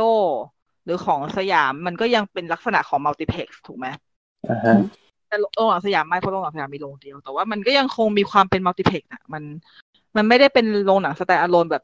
ใหญ่ ๆ เหมือนสมัยก่อน เพราะว่าใหญ่แบบสมัยก่อนมันมีแค่สกาลาที่เดียวแล้วตอนนี้ อืม อืมเลยเลยรู้สึกเลยรู้สึกชอบ ชอบมันชอบความสวยงาม ชอบความรู้สึกเวลา เราเข้าไปดูจ้ะ แล้วก็ของสตาร์ลอดล่ะ อืมเป็นน่าจะเป็นส่วนน้อยมั้งที่ไม่ค่อยประทับใจเท่าไหร่ คือ เพราะ แบบว่ามันดูโรงหนังแบบดูโรงของค่ายใหญ่มาตลอดอะแล้วเรารู้สึกแบบเหมือนกับเสียนิสัยมั้งว่าแบบติดระบบภาพคมชัดจอใหญ่อะไรอย่างเงี้ย อืมอืม ภาพที่นั่งดีอะไรเงี้ยพอมาดูหนังที่เป็นแบบที่มันตามสภาพเนาะเราก็รู้สึกเหมือนกับไม่ค่อยประทับใจเท่าไหร่หมายถึงไม่ประทับใจแค่รูปรูปลักษณ์แล้วก็เหมือนตอนที่มาดูมันก็เขาน่าจะไม่มีแบบดูฟรีสิบเรื่องสิบเรื่องดูฟรีแล้วมั้งก็เลยรู้สึกแต่ว่าเหมือนมันไม่ค่อยมีพันธะผูกพันอะที่ทำให้เราอยากกลับไปดูบ่อยๆ อืม แล้วก็ตัวหนังที่ฉายมันก็เป็นหนังแบบดูได้ตามโรงทั่วไป ไม่ได้ อ่า ไม่ เพ ได้ ราะว่า มันมีมันมีบ้างนะ ที่เป็นหนังพิเศษ แต่ว่าโดยทั่วไปแล้วอ่ะหนังทั่วไปเลยก็เข้าโรงใหญ่เหมือนกัน ก็คือต้อง มันได้ ต้องบอกก่อนว่า คือช่วงแรกๆเลยของสการ่าก็คือเขาจะแบบว่าเอาหนังที่แบบว่า มีความเป็นนอกกระแสหรือว่าไม่ใช่อยู่ในกระแสหลักอะมาฉายซะส่วนใหญ่ แต่ ก็คือเหมือนเป็นโรงอีกโรงหนึ่งที่เป็นทางเลือกเสร็จปุ๊บพอพอมันช่วงหลังๆ มากขึ้นอย่างเงี้ยมันก็เหมือนต้องแบบว่าเอาหนังที่เป็นแบบว่าบล็อกบัสเตอร์มาฉายมากขึ้น อาจจะเพราะดึงคนหรืออะไรอย่างงี้ก็แล้วแต่ก็คือแบบว่าเริ่มมีความปรับมากขึ้น อาจจะหนึ่งก็แหละหมายถึงว่าหนังนอกแสไม่ได้มีเอาหรือไม่ได้ดิวมา หรือว่าช่องจังหวะมันไม่ลงล็อกกันก็เลยต้องแบบว่าเอาหนังที่เป็นแมสมาฉายอะไรอย่างงี้ หลังๆเลยเราก็เลยจะเห็นว่าการาฉายหนังที่แมสมากขึ้นค่อนข้างเยอะ ซึ่งเราก็สามารถดูลงรอบได้ อืม ถ้าเกิดตามที่เคยอ่านสัมภาษณ์ของคุณนันทาเขาบอกว่าเด็กสมัยนี้แปลกเนอะคือคือมีโรงหนังที่ถูก แต่เขาก็ชอบไปดูที่แพงๆกัน รอบๆทั้งๆที่แบบว่าหนังเรื่องเดียวกันนะ เราว่ามันมีหลายปัจจัยนะ อย่างเช่นว่า ในสถานที่ตรงนั้นเนี่ย มันไปทำอะไรได้เยอะกว่าหรือเปล่า อันนั้นอันนึง หรือว่า เออมันมันคือเหมือนเด็กยุคเลยไนตี้ไป อ่ะ มันโตมาใน มันโตมาในวัฒนธรรมห้างอ่ะ อะไรที่มันไม่ใช่ห้างมันอาจจะแบบไม่ได้ไม่ชินอย่างนี้ปะ คือมันต้องเดินออกไปตากแดดเพื่อไปอีกที่หนึ่ง ใช่ แทน ใช่ ที่จะแบบว่า มีความอย่าง เบ็ นั้ ด นอยู่ เสร็จในในตึกเดียว เออใช่ อืม เป็นไปได้ แล้วก็แบบเออจะเรียกไงดี สมัยนิยมได้ไหมที่แบบว่าเออไงดีหมายถึงว่าเราดูในโรงอย่างนี้ระบบแบบนี้อะไรอย่างนี้ ที่มันดีกว่า อืม แต่ว่าจริงๆแล้วอะสมมติถ้าถ้าพูดถ้าพูดถึงทั้งเครือ Apex ทั้งหมดอะเราจำได้คือถ้าเราจำไม่ผิดนะ จริงๆเหมือนแบบแรกสุดอะเขาก็ฉายหนังแบบตามเป็นตามกระแสเลยนะ ก็คือหนังแบบใหญ่ๆเลยเงี้ยเขาก็ฉายทั้งหมดจนจนระบบมัลติเพล็กซ์เนี่ยที่มันเข้ามาทำให้เขาอะขาดไม่ได้เขาแบบหมายถึงว่า คนแบบไม่ค่อยมาดูย้ายไปดูหนังในห้างกันหมดอะไรเงี้ยเขาก็เลยเริ่มที่จะเอาหนังนอกกระแส ก็แล้วมาเพื่อมาเรียกคนที่เขาชอบดูหนังเงากระแส ใช่ อ๋อ เออ อันนี้จริง แล้วก็พอพอมายิ่งแบบยุคหลังสุด มันก็แบบหนังนอกกระแสมันเริ่ม มันเริ่ม มีที่ ป๊อป ยืน ขึ้น ใช่ มันไปดูได้หลายที่มากขึ้น หรือว่าอย่างโรงหนังใหญ่ ๆ ก็เอาหนังนอกกระแสไปฉายอย่างเช่น พวกแบบเทศกาลหนังนู่นนี่นั่นอะไรอย่างเงี้ยเขาก็เลยก็ก็กลับมาแบบ mix and match ก็คือหนังนอกกระแสที่มี potential ว่าจะทำเงินได้ดีก็เอาเข้ามา หนังที่น่าสนใจใหญ่เป็นแบบหนังแบบหนังใหญ่ๆอะไรเงี้ยก็เอามาฉายเหมือนกัน อืม เราว่ามันเป็นการปรับตัวของโรงหนังเองด้วยแหละอืม แต่อาจจะแค่ไม่ค่อยอินนิดเหมือนกันแต่ว่าตอนไปตอนที่ไปตอนที่ไปอำลาวันสุดท้ายก็รู้สึกว่าเออก็มันก็เป็นอีกวัฒนธรรมหนึ่งเนาะที่เราพอเข้ามาดูตอนหลังแล้วเหมือนกับว่า มันก็เริ่มซึนขึ้น เหมือนสตาร์ลอดเป็นตัวแทนของคนยุคใหม่ จริง ที่เข้ามาอยู่ มันในเหมือนกับ พื้นที่ที่ซ้อนทับของคนยุคเก่า แต่ส เออ ตาร์หล ก่อ อน ด ยุคก่อน ไม่ ก็ ได้ ได้ ยุคจริงๆสตาร์หลอดก็ไม่ได้ใหม่มากมันอายุก็ไม่ได้น้อยนะฉันด่าเธอแก่อยู่ ก็ไม่ได้ใหม่ หมายถึงว่าใหม่ในการที่ได้ดูที่นี่ไง แต่ตอนที่อยู่ อาจจะ ใต้บ้านที่ต่างจังหวัดมันก็มีโรงสแตนด์อะโลนอยู่ประมาณสองสามโรงก็ค่อนข้างเยอะนะ แต่ว่ามันปิดไปก่อนที่จะดูทัน อ่าฮะ แล้วโรงหนังเดิมก็มีอยู่ตรงข้ามบ้านเลยนะบ้านเก่าอะอยู่ตรงข้ามบ้านเลยแต่ว่า ที่ที่จำความได้คือเขาปิดไปแล้ว อืม เราก็จะไปวิ่งเล่นอยู่ก็ยังคิดอยู่เลยว่า ตอนที่มันยังขายอยู่เนาะมันคงจะอลังการแน่เลย ก็เคยมีความคิดแต่ว่า ถ้าทำงานแล้วแบบมีเงินแบบมหาศาลนะอยากจะกลับไปซื้อโรงหนังเดิมมาแล้วมาเปิดใหม่มา อืม โนเวทเปิดใหม่ เพราะว่าเขายังไม่รื้อโรงนะตัวโรง ที่ทำงานเก็บเงินครับ ใช่ รอ เป็ ไป นความฝันเลยนะ อยากอยากรีโนเวทโรงหนังเก่าตรงนั้นน่ะมาฉายใหม่ เอาเลยเอาเลยเราเราติดตามนะครับ เออเดี๋ยวเดี๋ยวเราจะตามไปชม แต่อาจจะเพราะช่วงเข้ามากรุงเทพใหม่ๆแล้วก็แบบว่าไม่ค่อยเหมือนกับว่ายังจูนไม่ติด แต่พอ อ่าฮะ ยุคหลังๆมาก็เราก็เริ่มเห็นว่า เออมันมันมีวัฒนธรรมที่สำคัญเหมือนกัน แต่ก็แอบเสียดายที่ไม่ค่อยได้ไปดูอ่ะมันจะมีที่ต่างโลกที่อยากไปดูหลายเรื่องแต่เวลาอะไรมันไม่ค่อย อ่าฮะ แต่ช่วงที่ต่างโลกรู้สึกว่าโอเคต้องเอาหนังเก่าๆที่หายากยากไปฉายใหม่ อือฮึ ใช่ถือว่าดีเลยนะที่ทางโรงสการ่าได้ดิวกับหอภาพยนตร์ อืม เอามาฉายอะไรอย่างนี้ เพราะว่าทั้งตัวโรงมันก็มีความแบบว่าดิสติกและอย่างคลาสสิกขึ้นที่อะไรอย่างเงี้ยมาฉายมันก็ยิ่งว่าเออส่งเสริมกัน อ่ะชอบที่ว่าเขาเอาตัวหนังสืออะมาแปะตรงป้ายป้ายขาวๆข้างข้างหน้าโรงหนัง อ่าฮะ มันเหมือนกับ ที่ ตอน แปะ เรา ชื่ ดู อ เอ็ เรื่อง มวีใช่เหมือนกับเราดูเอ็มวีฝรั่งหรือหนังฝรั่งฮอลลีวูดยุคเก่าๆอ่ะ แล้วตัวละครเดินออกมาจากโรงอ่ะ เหมือนกับว่าละเหมือนกับว่ามันยกจากในหนังออกมาอยู่ตรงเทพด้วยอะประทับใจ ใช่ชอบ นะคอันนั้รับนเหมือนกันโดยเฉพาะถ้าเป็นถ้าเป็นโปรแกรมของทึ่งหนังโลก เพราะว่ามันเป็นหนังเก่า อย่างตอนที่มีทึ่งทึ่งหนังโลกปีมีอันนึงฉาย The Sound Music แล้วก็แปะข้างหน้าลงว่า The Sound Music ปกติ จะไม่ค่อยถ่ายตัวเองเข้าไปในภาพนะ อันนั้นขอเหอะ เออ มันดูคลาสสิกจริงนะ อันนั้นขอเหอะ อันนั้นเป็นพอดีเป็นเรื่องโปรดที่สุดในชีวิตด้วยแล้วก็แบบ แล้วก็แปะอยู่ข้างหน้าโลงสกาลาว่า The Sound of Music หนึ่งเก้าหกห้านี่แบบ โอ้ยนี่ไม่แบบภาพฝันเป็นจริงมากๆเลยอะ อืม ตอนนั้นคือยืนวี เหมือมั ยืนวี เกิ ยื ด น ม วีอยู่หน้าโรงนานมาก เหมือนมันเกิดมาเพื่อแบบนี้เลยอ่ะ ใช่แล้ อ่าว ฮะ แต่หลังๆมาถ้าเป็นถ้าเป็นทึ่งหนังโลกช่วงหลังๆอ่ะมันจะเขียนคำว่าไทยฟิล์มเอ้ยมันจะเขียนคำว่าฟิล์มอาคาฟด้วย แต่ถ้าเป็นแรกๆ เขียนแต่ชื่อหนังอย่างเดียว แล้ว โคตร แรกๆ โคตรดี แรกๆนี่เขาเขาเริ่มตั้งแต่เมื่อไหร่อ่ะ น่าจะอืมรู้สึกตอนนั้นปีอะไรวะ ปีห้าแปดบอกว่าหรือห้าเก้าแถวๆเนี้ย อืมก็ไม่ได้นานมากเนาะ ไม่ได้นานมากไม่ได้นานมากที่เป็นงานทึ่งหนังโลกอะนะ อืมแต่เอาจริงๆตัวเออหอภาพยนตร์เองเขาก็ไม่ได้อยู่มานานด้วยถูกไหมเพิ่งก่อตั้งได้ไม่กี่ปีนี้เอง ใช่ใช่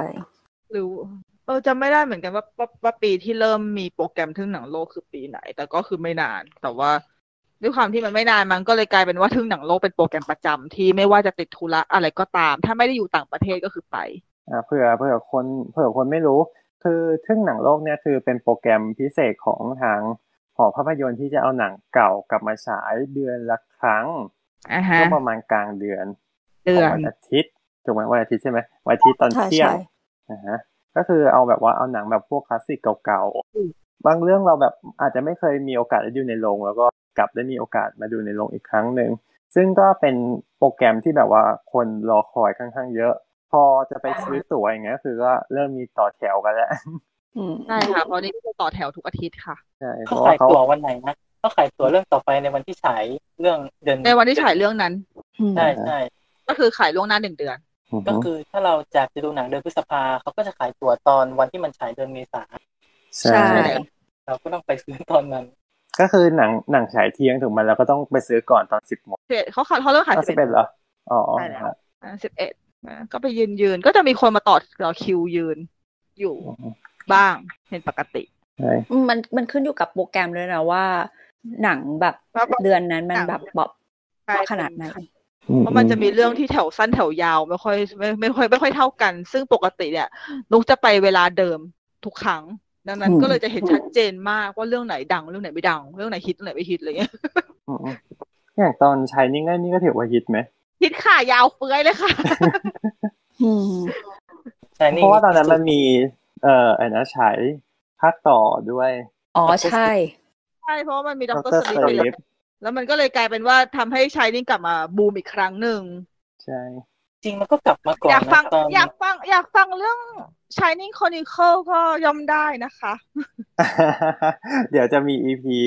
สัก เตรี อี ยม พี ขาย หนึ่ง ของล่วงหน้าเลยเนี่ย ตาโอ้ยกี่เรื่องแล้วเนี่ย เยอะมากอะในลิสต์ในลิสต์คือเยอะมาก แต่ชายนิ่งเนี่ยมันจะมีหนังก่อนหน้านั้นที่มันก็ปลุกกระแสเหมือนกันเรื่องอะไรนะ Ready Player One ที่เป็นฉาก อ่า ใหญ่ของเรื่องเลย ๆ อ่า อ่า ใช่ อ่า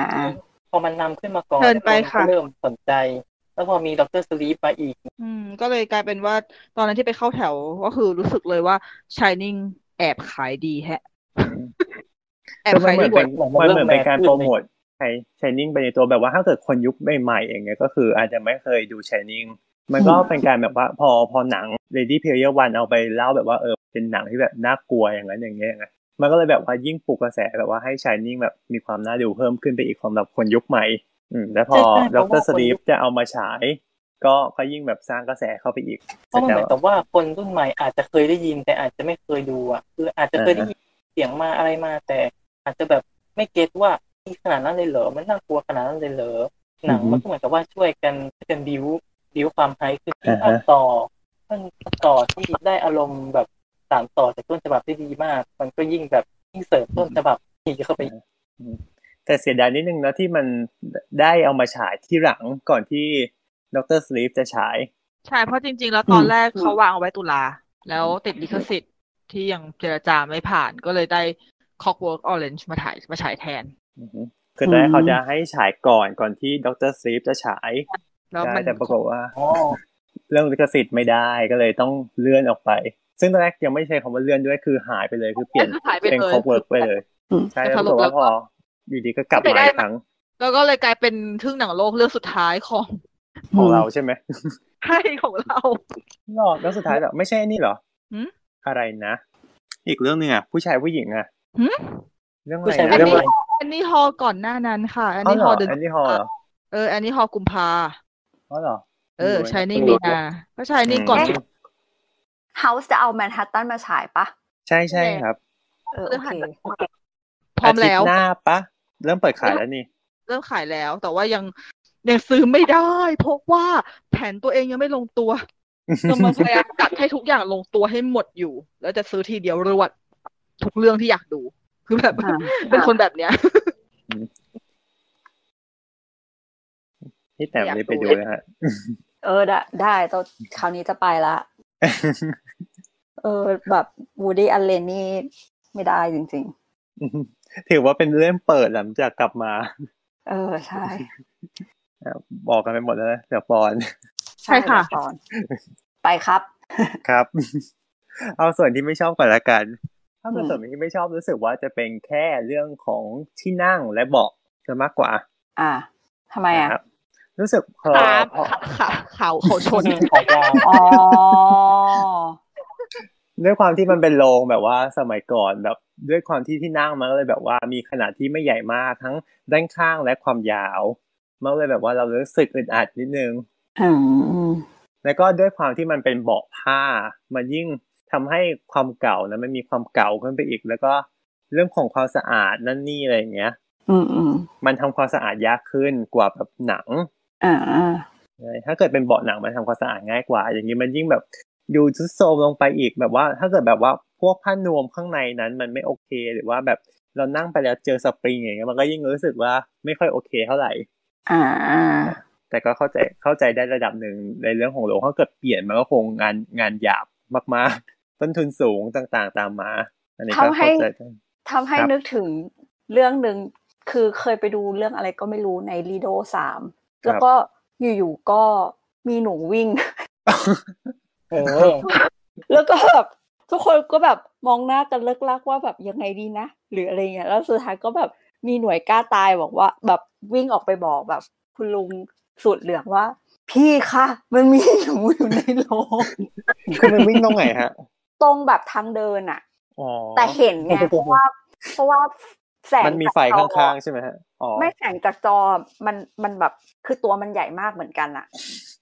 แล้วก็ทุกคนก็แบบยกขาขึ้นมาแล้วก็แบบ หนู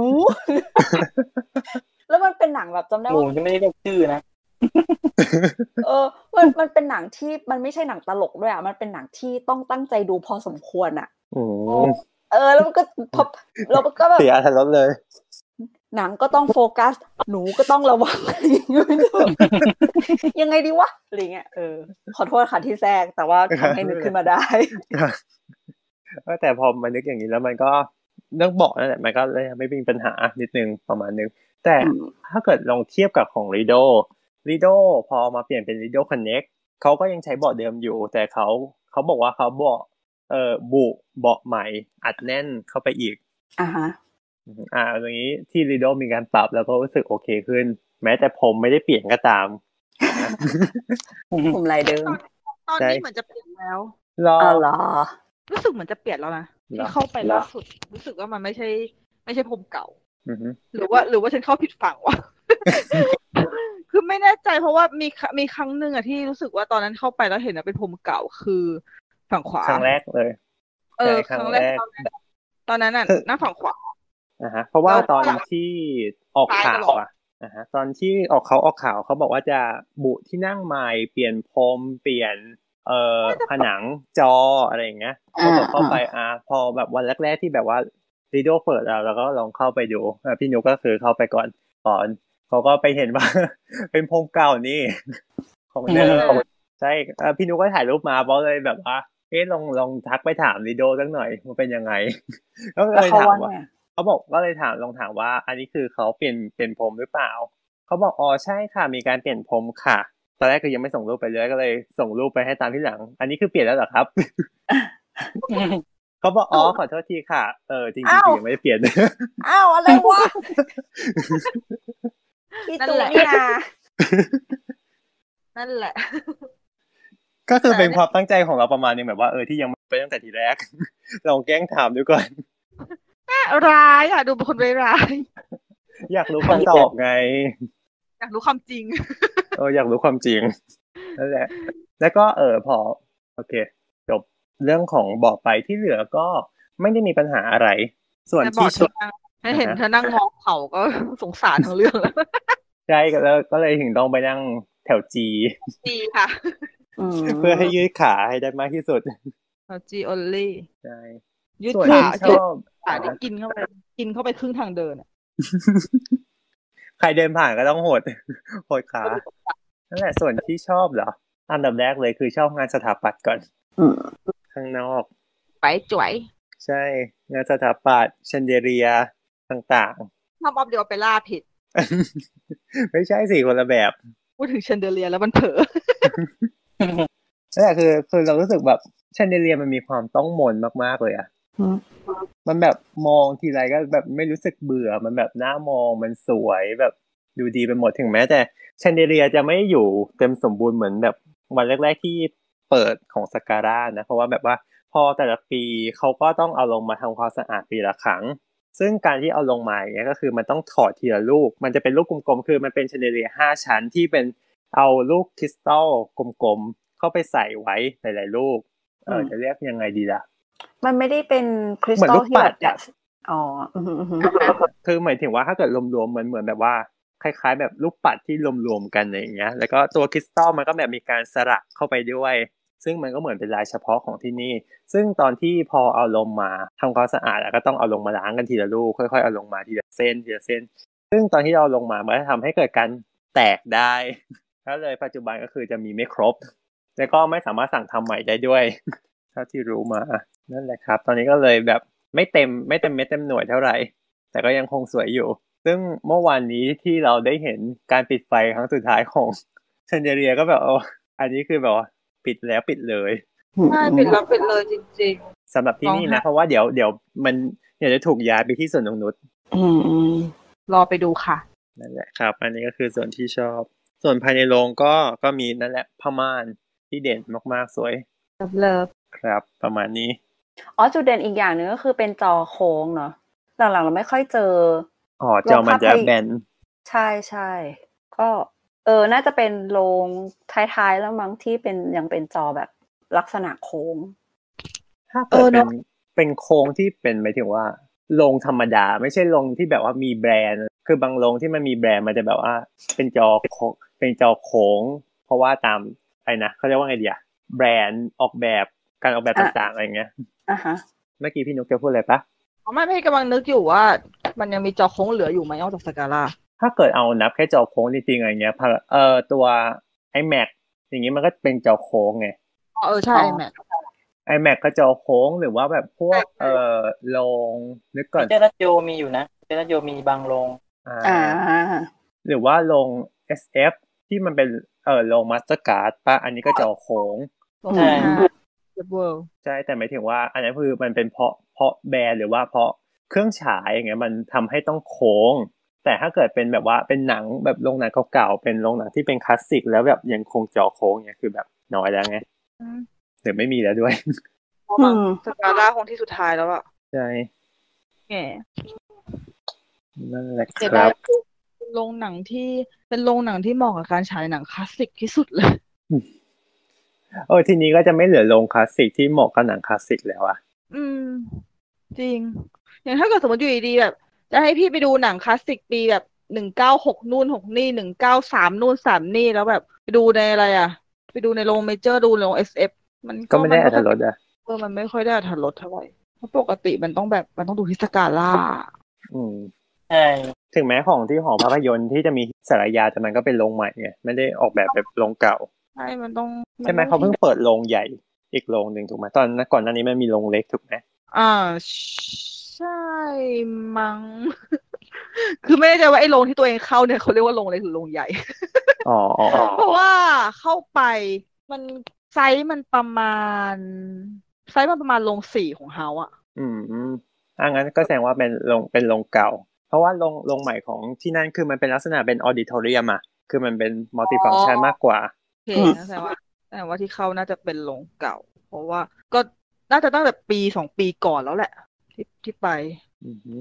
นานแล้วเหมือนกัน เรามาถามมาถึงเรื่องสุดท้ายมากดีกว่าที่เคยได้ดูซาการาของแต่ละคน ซินิมาพ อ๋ ลา อ เลโซ อ่า โอเค สุดท้าย โอเคพี่ ถ้า นุ๊ ไม่ ก นับซิ พี่ นิ นุ๊ มากพลากับส เล กา โซ ลอด ไหม อ่า ถ้าไม่นับก็ได้นะ ไม่นับมีอีกสองคำตอบ อือฮึ คำตอบคำตอบแรกคือสำหรับสกาล่าปกติคำตอบที่ อ่าฮะ สองคือ อ่า อืมฮะถ้าสกาล่าปกติคือแคทแคทปีสองพันสิบเก้าเนี่ย อ๋อ อ๋อ อ่าฮะ ก็ไม่ก็ไม่นาน ไม่ได้ไม่ได้แบบไม่ได้นานมากเพราะก็ยังคงยังคงกลับไปดูเรื่อยๆ ถึงแม้ว่าจะมีบ่นเรื่องความไม่สะดวกบ้าง แต่ถ้าถ้าคือถ้าสะดวกเมื่อไหร่ก็คือไปอะ อ่า อื ฮะ มอืม แล้วก็ทึ่งหนังโลกล่าสุดก็คือชายนิ่งก็คือเรื่องสุดท้ายขอ่าฮะองหนังโลกไปเลย แล้วก็ซีนีมา อืม พาราไดซ์ อือฮึ เย่ ของสตาร์ลอดอะ ก็เดินทางก็เกมเพราะว่าไปดูเรื่องเดียว เรื่องแรกค่ะเรื่องสุดท้าย โอ้ สุดยอด เหรอ ก็ไม่ค่อยได้เข้าจริงๆ เพราะหลังจากช่วงนั้นมันก็ไม่ค่อยได้เข้าแล้วพอทำงานก็ยิ่งไม่ค่อยได้ดูหนังเข้าไปใหญ่ อืม อืม ถ้าเกิดดูก็คือไปดูที่อื่นที่สะดวก ใช่ใช่ แล้วของพี่แต้มมา ก็ Little Women อ่า อ่ะ 2019 เออ เป็นเรื่องสุดท้ายของปีนี้ ด้วย ตั้งแต่เรื่องนั้นยังไม่ได้เข้าโรงหนังอีกเลยเออ โอ้ แล้วปกติพี่แต้มดูทึ่งหนังโลกไหมฮะ ไม่ได้ดูเลย แต่ว่า อืม มีความพยายามจะไปดูหลายรอบแล้วก็แบบ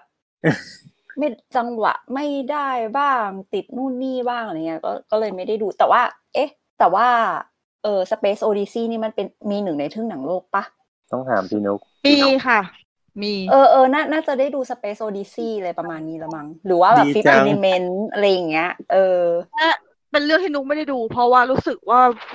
วีคที่ฉายสเปเดซีนุ๊กอยู่ต่างประเทศ ครึ่งหนังโลกครึ่งหนังโลกถ้าไม่ได้ดูนะมีเหตุผลเดียวเลยจริงๆก็คือไม่อยู่ที่ไทยเลย เอออาอาจอาจจะได้ดูแบบเรื่องสองเรื่องนี้ละมั้ง เออ ก็ อ่า ก็รู้สึกว่าแบบเจ๋ง จั อะ งอยากดูอยากดูอยากดูในเรื่องเนี้ยอยากดูในโรงหนังเพราะว่าพูดกันตามตรงนะดูแผ่นที่บ้านหลับ ใช่ใช่แล้วก็ไม่รอดเหมือน กัน เราพยายามเรากดดูใน Netflix หลายรอบแล้ว แล้วก็แบบ บาย ไม่ไหว ไม่เกินชั่วโมงหนึ่งตลอดเลย เหมือนกันเนี่ยหนูหนูคือคือหนูได้แป๊บเดียวอะเพราะว่าคือแบบมันต้องใช้สมาธิสูงมากเลยว่ะ อืม คือคือนี่ตอนตอนนี้คือถ้าอยากจะวิงวอนใครก็ได้เอากลับมาเฮาก็ได้เอากลับมาฉายสักสักรอบเถอะจะขอดูแต่อย่าเอารอบดึกเดี๋ยวหลับ ไม่แต่ว่าพอพอมันอยู่ในโรงหนังเนี่ย มันจะมีบรรยากาศบางอย่างที่แบบ บัง เหมือ คับ นบัง แล้ว คับให้เราดูได้ตลอดอะไม่ถ้าเราไม่เหนื่อยเกินไปจริง ๆ ยังไงเราก็ไม่ ใช่ น่าจะหลับ เอ ใช่ อ ใช่ เพราะปกตินุกอะหลับในโรงหนังน้อยมาก คือแทบจะไม่เคยหลับในโรงหนังเลย ถ้าไม่ คือถ้าไม่สุดจริง ๆ หรือวันนั้นดูอัดหลายๆเรื่องมากๆ หรือว่า หนังมันน่าเบื่อจริง ๆอ่ะจะไม่หลับเลยแบบอยากดูอ่ะสเปลเดซี่ดีจัง อืมประมาณนั้น ก็รู้สึกแบบ เออ รู้สึกโชคดีอะที่ได้ดู อ่า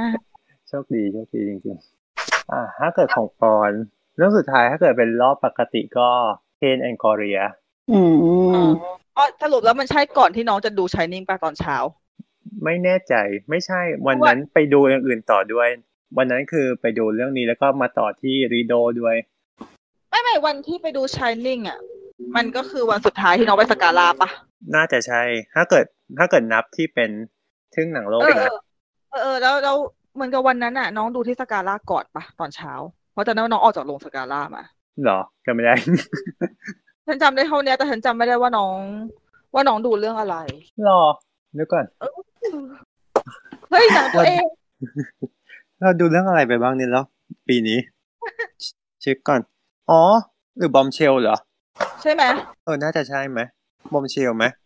เช้าอ่ะเพราะจำได้ว่าน้องออกมาแล้วแบบก็คือน้องออกมาเจอพี่หน้าโรงไง หรือว่าเพนแอนกอรีย คือมันเป็นช่วงแบบคาบเกี่ยวกันประมาณนึงไง เป็นช่วงประมาณเนี้ยแหละ เออ น่าแต่ว่าอาจจะเป็นเพนแอนกอรียที่ที่ดูในวันนั้น แล้วก็ดูชายนิ่งต่อเลย อ่าฮะ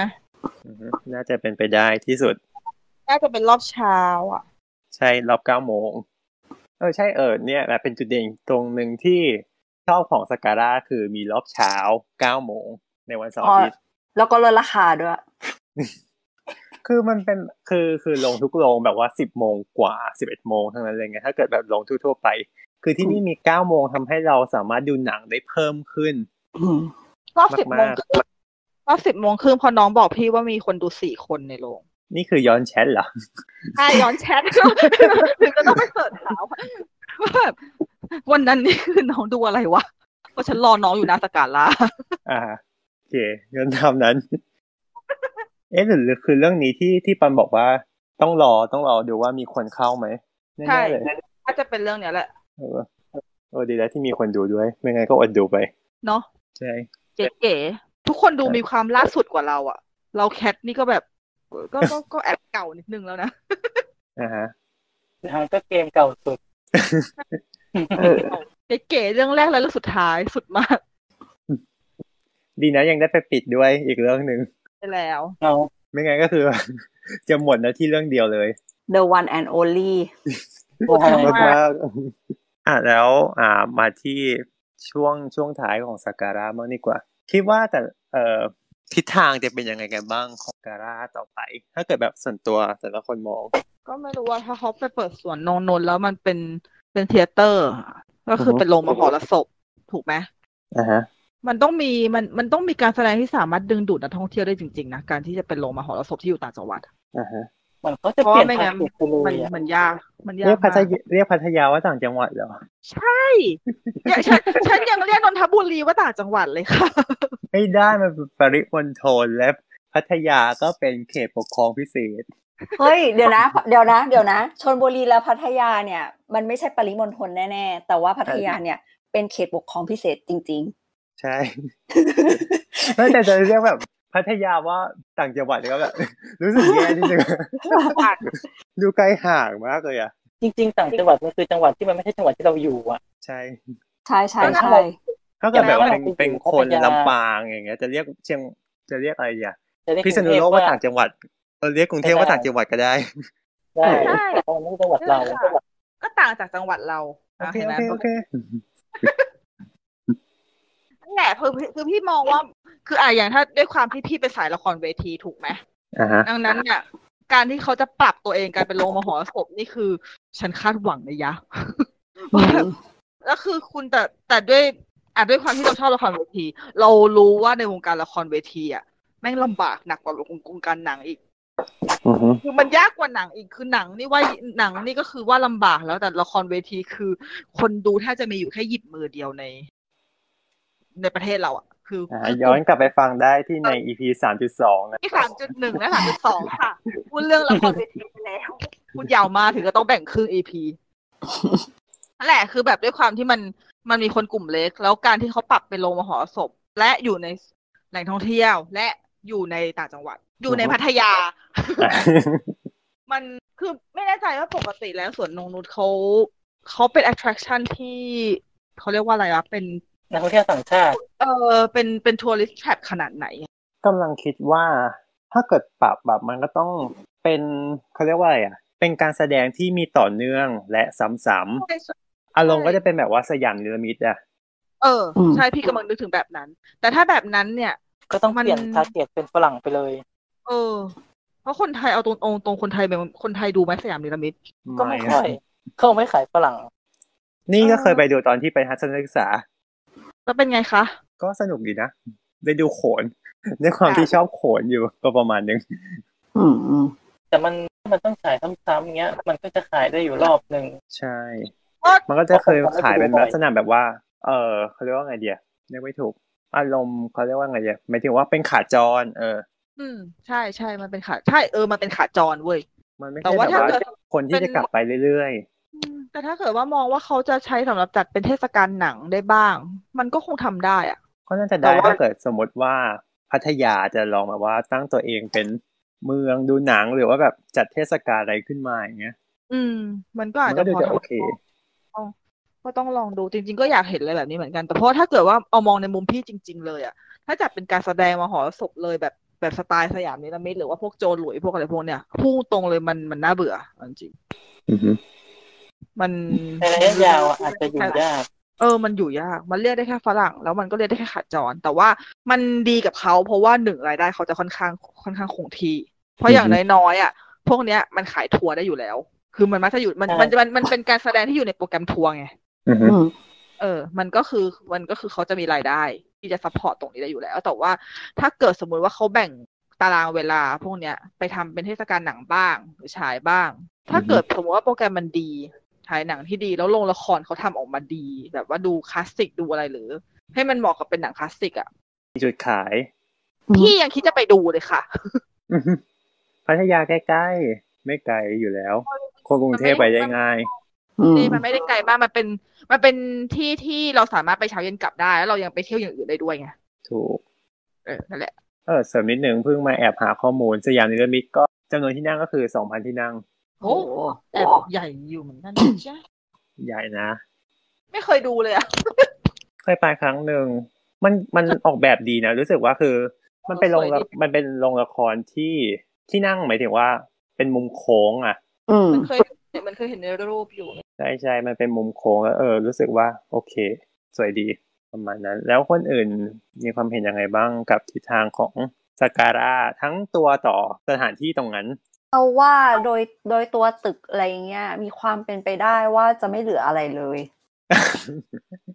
เออ ก็ คิดเหมือนกัน ก็คิดว่าเจ้าของที่เป็นใครก็ดูจากแบบ ที่ผ่านๆมา เออ แล้วก็แนวโน้มที่จะเขาเขาจะแบบบริหารจัดการพื้นที่ตรงนั้นอะไรเงี้ยก็ดูไม่น่าแปลกใจว่าถ้าเกิดว่ามันจะหายไปเลยอะไรเงี้ยแต่ว่าทีนี้เนี่ยก็ ทุบทำห้าง เออเออแต่เราแต่เราก็รู้สึกว่า เออเจ้าของพื้นที่เองก็มีความเขาเรียกอะไรนะอ่อนไหวต่อ กระแสวิจารณ์ ใช่ระดับหนึ่งเหมือนกัน เราคิดว่ากระแสสังคมอาจจะ กดดัน ได้ ให้เขา นิ ทุ ด บ นิดนึงเออ แต่ว่าเราว่าท้ายสุดก็แบบ อาจจะไม่อยู่อยู่ดี เออใช่ประมาณนั้นนะคือ เราหวังอะไรจากเจ้าของที่ไม่ค่อยได้เท่าไหร่อะไรอย่างเงี้ ย ครับ เราจะไม่โดนฟ้องใช่ไหม ไม่ ผมไม่ได้ ไม่ เอ่ย มั้ง ชื่อ เราไม่ ไม่ เน ได้ ม เอ่ยชื่ ชื่ อ อแต่ว่า ก็ ก็แค่สืบเจ้าของได้เท่านั้นเอง แต่ว่ามันมันเห็นได้ชัดไงจากจาก หลายๆ วิธี สื่ การ อ ที่เขาที่เขาจะบริหารจัดการที่ที่ ใช่ อื่นๆในตัวนั้นๆอะไรอย่างเงี้ยแล้วก็เมื่อ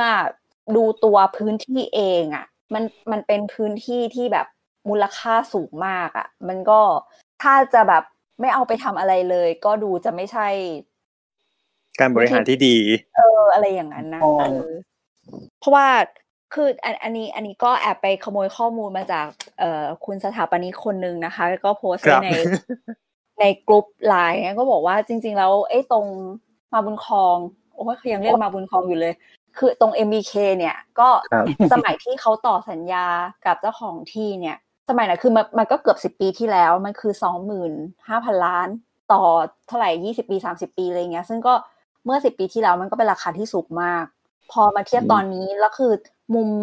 อีกอีกฝ้างหนึ่งก็เป็นของกทมไปแล้วใช่ไหมก็คือเป็น ครับ หอ DACC ศิลป์ อ่า แล้วก็อีกมุมหนึงก็คือเป็นสยามดิสคัฟเวอรี่อะไรเงี้ยมันก็เป็นพื้นที่การค้าแบบเต็มรูปแบบ มันก็เหลืออีมุมมุมเนี้ยอีกมุมเดียวที่ดูดูว่ามันจะทำ ยังไม่เกิดอะไรเลย ใช่เออ นั่นแหละ ก็เลย ก็เสี่ยงที่ก็มีความเป็นไปได้สูงที่จะไม่เหลืออะไรเลย เออ แต่ว่า ก็วันนี้ มันก็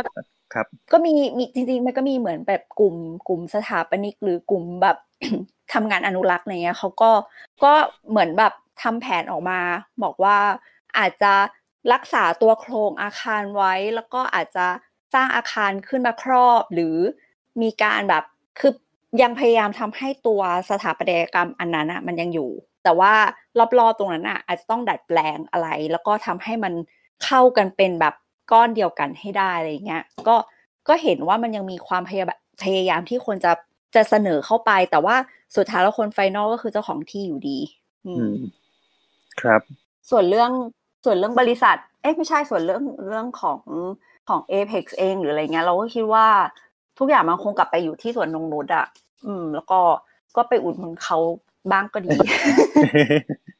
ประมาณ คือ ตะกี้ตะกี้ปังจะพูดอะไรนะครับ อ๋อคือวันนี้เพิ่งมีคนทวิตเลยว่า คือเป็นภาพมุมสูงของแยกปทุมวัน ก็จะได้ อ่าๆ เห็นได้เลยว่าตรง เออ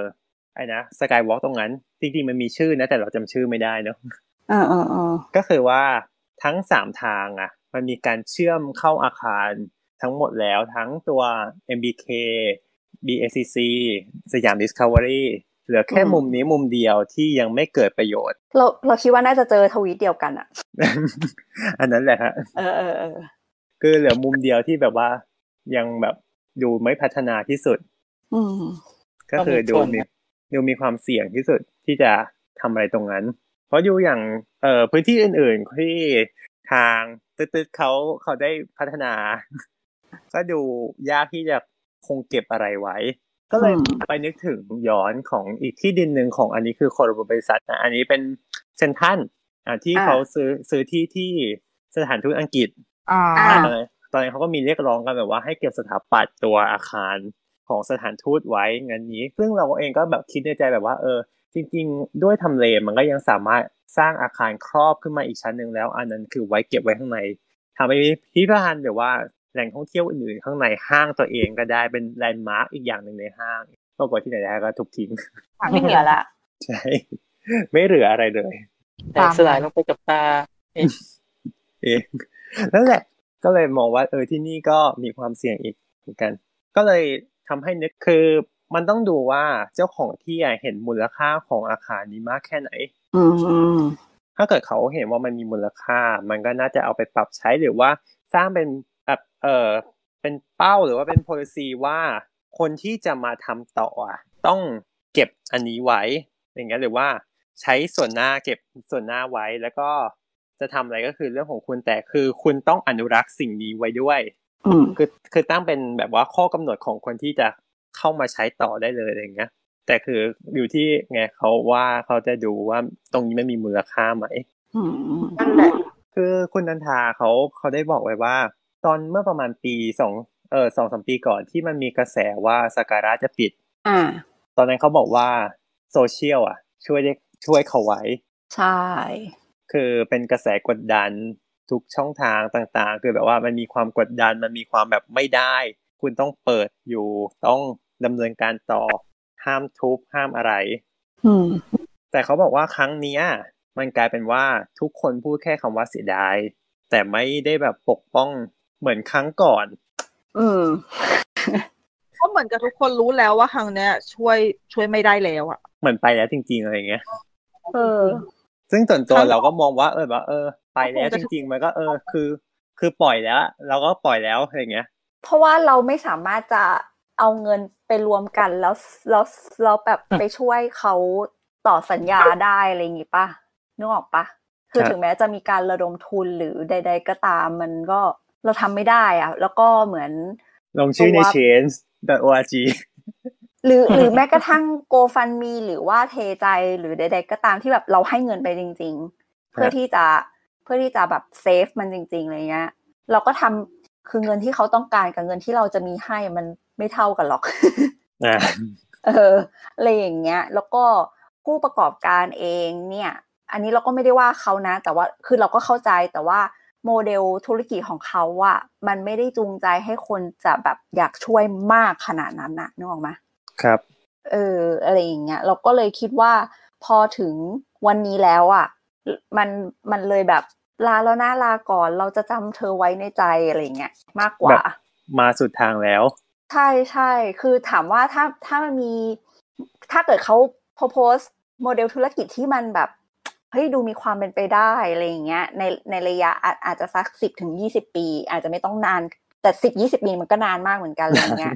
เออ แต่นี้คือแบบว่าแผนปีหนึ่งก็ถือว่าหรูแล้วฮะ เออใช่ใช่หรืออะไรอย่างเงี้ยทำให้ทำให้เราแบบต่อ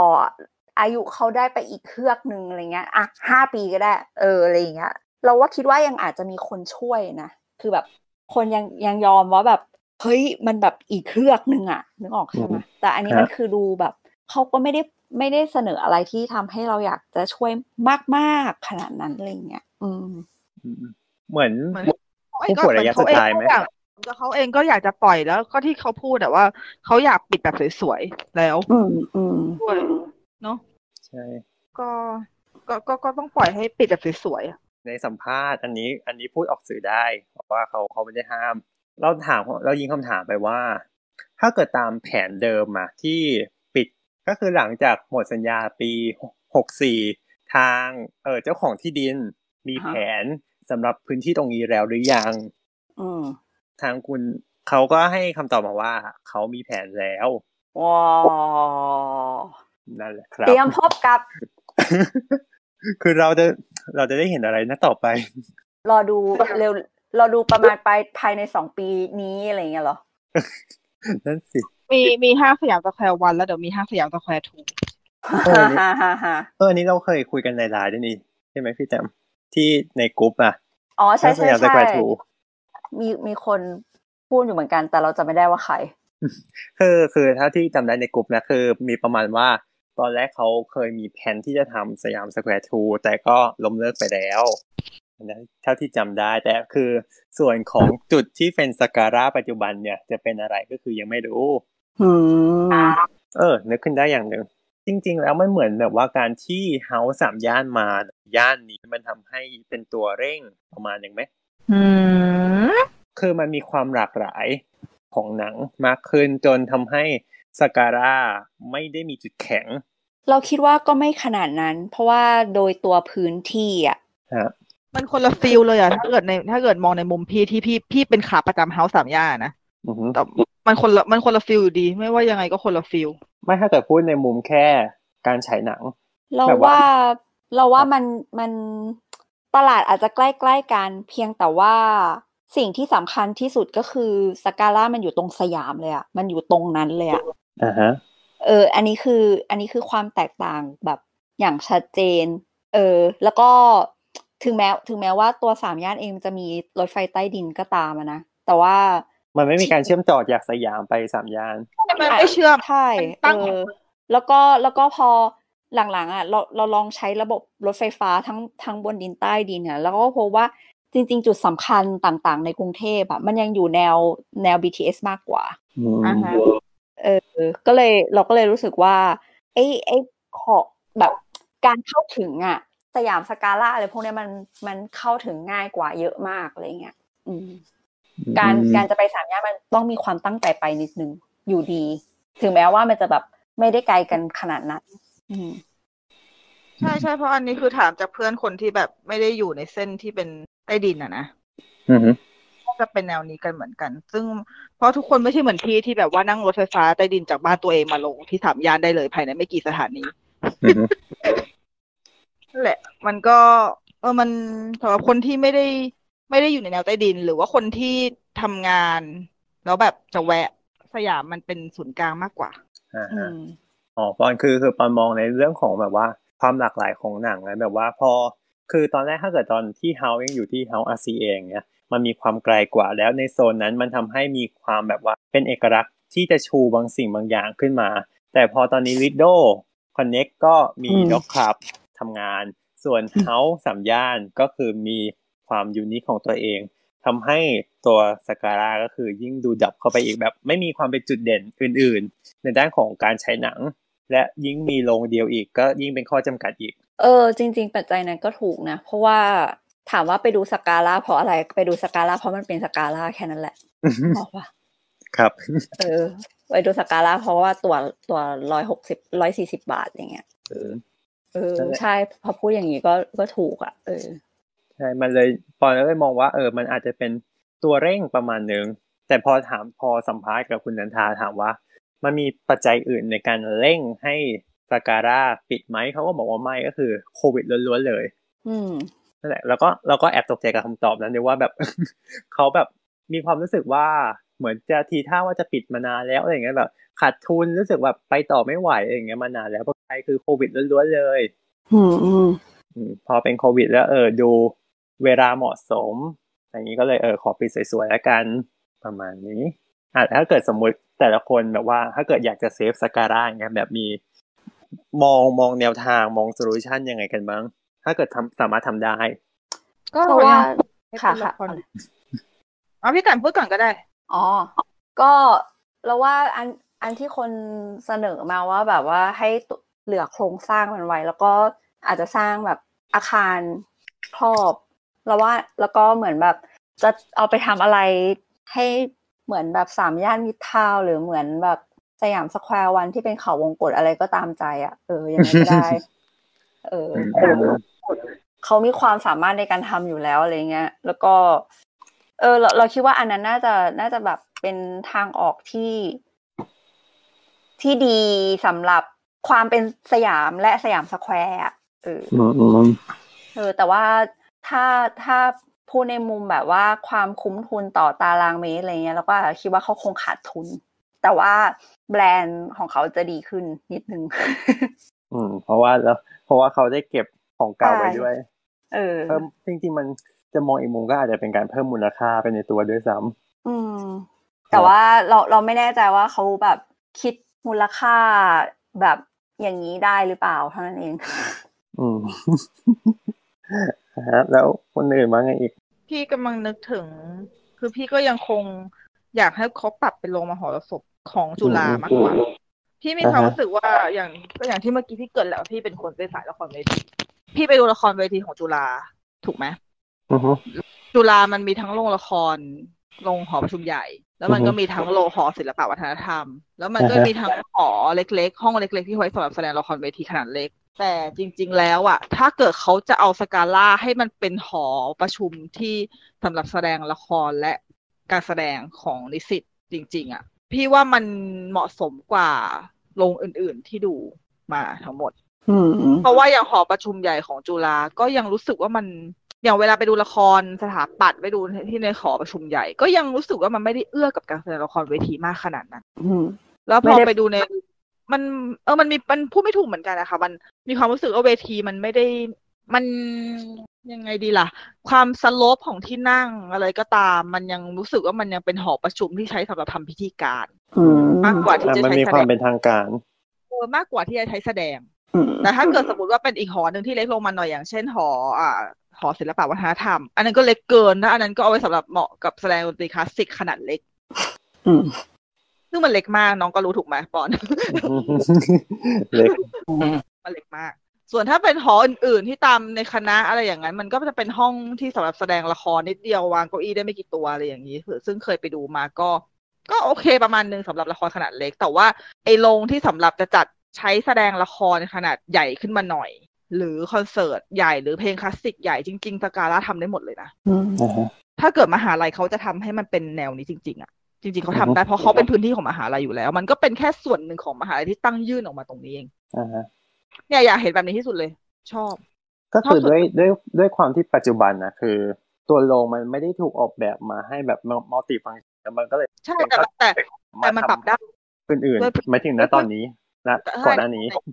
ใช่แต่ถ้าเกิดว่าเขาจะทำจริงๆเนี่ยยังไงยังไงก็จะต้องยังไงก็ต้องรีโนเวทอยู่แล้วถูกปะ อะไรอย่างเงี้ย อ่าฮะ ก็แบบ ก็ปรับสิคะเวทีอ่ะ ถอดที่นั่งข้างหน้าได้อีก จริง ๆ แล้วไม่มีปัญหาอะไรเล อื ย อฮึถอดที่หน้าข้างหน้าเพิ่มพื้นที่ด้านหลังฉาก เพิ่มขึ้นไป ใช่ อีก เพิ่มด้านหลังอีก เพราะว่าหลังจออ่ะที่ที่เมื่อวานเขาพูดเขาผู้ประกาศอะว่าหลังจอมันเป็นหลุมๆตรงนั้นจริงๆสเปซข้างหลังเข้าไปอีกอะ อ่าฮะ คือมันจัดได้ประมาณหนึ่งเลยอะพี่ว่า มันสามารถเล่นละครระดับนักศึกษาได้เยอะมาก เพราะว่าปีหนึ่งละครจุฬาเยอะมาก อืม แทบจะที่เล่นไม่พออยู่แล้ว แล้วนี่อย่างอย่างเมื่อต้นปี สรุปละครจุฬาต้องไปเช่าอะไร ต้องไปเช่าเคแบงสยามดีคเนต อืม ในเมื่อ ซึ่งอยู่ใน คุณ พื้นที่ตัวเอง เออซึ่งในพื้นที่ตัวเองแล้วแบบแต่เคแบงของคนอื่นมาบริหาร อ่าเข้าใจแต่หมายถึงว่า เออ ตั้งอยู่บน ใช่ใช่ ที่ตัวเองไง ใช่ ก็คือเลยคิดว่างั้นเนี่ย คุณก็คุณก็มีแมทเทียลของโรงละครอยู่แล้วถ้าคุณปรับได้นะ คุณก็ไม่ต้องเช่าพื้นที่แล้วเว้ย อืม ดีเลย วิ แต่ นวิน เอ่อการที่ถ้าเกิดสมมติใช้หอประชุมใหญ่เขาก็ยังก็ต้องเช่าไหม ต้องเช่าต้องเช่า ก็อยู่ดีแต่ว่ามันก็คือมันคงมันคงเป็นเลทของมหาลัยอะเพราะตอนแรกเมื่อกี้คือพอกำลังจะพูดเรื่องนี้ใช่ไหมแล้วแอบไปนึกถึงเคแบงนิดนึง แต่ก็คิดได้ว่าแต่เคแบงมันของบริษัทอื่นนี่หว่า อืม ที่ไปสร้างอะ อือฮึ แต่เคแบงก็เป็นโรงดีอีกโรงหนึ่ง เป็นโรงที่ดี แล้วก็อืมสกาล่าก็สามารถเป็นโรงที่ดีแบบนั้นได้เหมือนกันเวลา เพราะจริง ๆ ถ้าพี่เทียบพี่ว่าสกาล่านี่คืออยู่ในระดับเดียวกับเอ็มเทเตอร์เลยนะ ในการเอ่อสภสภาพโรงสภาพเสียงขนาดในการดูอะไรอย่างเงี้ยเพราะเอ็มเทเตอร์ก็เล็กและมีชั้นเดียว แล้วความสโลปพอๆกันเอ็มเทเตอร์ตอนแรกๆเอ็มเทเตอร์เป็นแค่เวทีเล็กตอนที่เป็นโรงละครกรุงเทพอะ แล้วเขาก็ใช้สำหรับแสดงอะไรเล็กๆ ตอนนี้เอ็มเทเตอร์ปรับใหม่ทำให้เป็นโรงละครเวทีเต็มรูปแบบก็ทำได้แหละอย่างเงี้ยสายละครเวทีก็ขนไปเรื่อย ก็จะเอ็มเทเตอร์นี่คือมันก็อยู่บนตึกด้วยนะมันก็แบบสเปซก็จำกัดแต่ก็ยังสามารถทำได้ ได้ทำได้จริงๆถ้าจะทำมาทำได้เลยเว้ย อ่าของสตาร์ลอดว่าไงเอ่ย ก็เหมือนจะพูดกันไปแล้วอ่ะจะพูดจริงนะแถวนั้นค่อนข้างใช้ใช้ใช้ยากเหมือนกัน เพราะมันเป็นเป็นร้านค้าไปเลยแถวนั้นเป็นย่านการค้าไปแล้ว แล้วก็ถ้าจะทำเป็นโรงหนังเหมือนเดิมก็อาจจะยากเพราะว่ามันก็มีโรงหนังอยู่ เยอะเหมือนกันรอบขนาดรอบข้างเลย ถ้าจะทำเป็นหอศิลป์มันก็จะมีหอศิลป์ของกรุงเทพอยู่อีกเหมือนกัน อือฮึ คือค่อนข้างเห็นใจยากเหมือนกัน คือพื้นที่ตรงนั้นมันมีความหลากหลายอยู่แล้ว ใช่ โรงหนังมีกี่เครือนะตรงนั้น มีมีหนึ่งสองสาม ต่อ สี่สี่หลักๆ ก็คือ ม มามึงทอง เอ่อพารากอนเซนทันเวอร์ลีโด อ่ะฮะ ใช่ อัดเข้าไปสิ อันนี้คือในระยะเอ่อหนึ่งกิโลนะ อืม รัศมีหนึ่งกิโลจากสถานีสยาม ใช่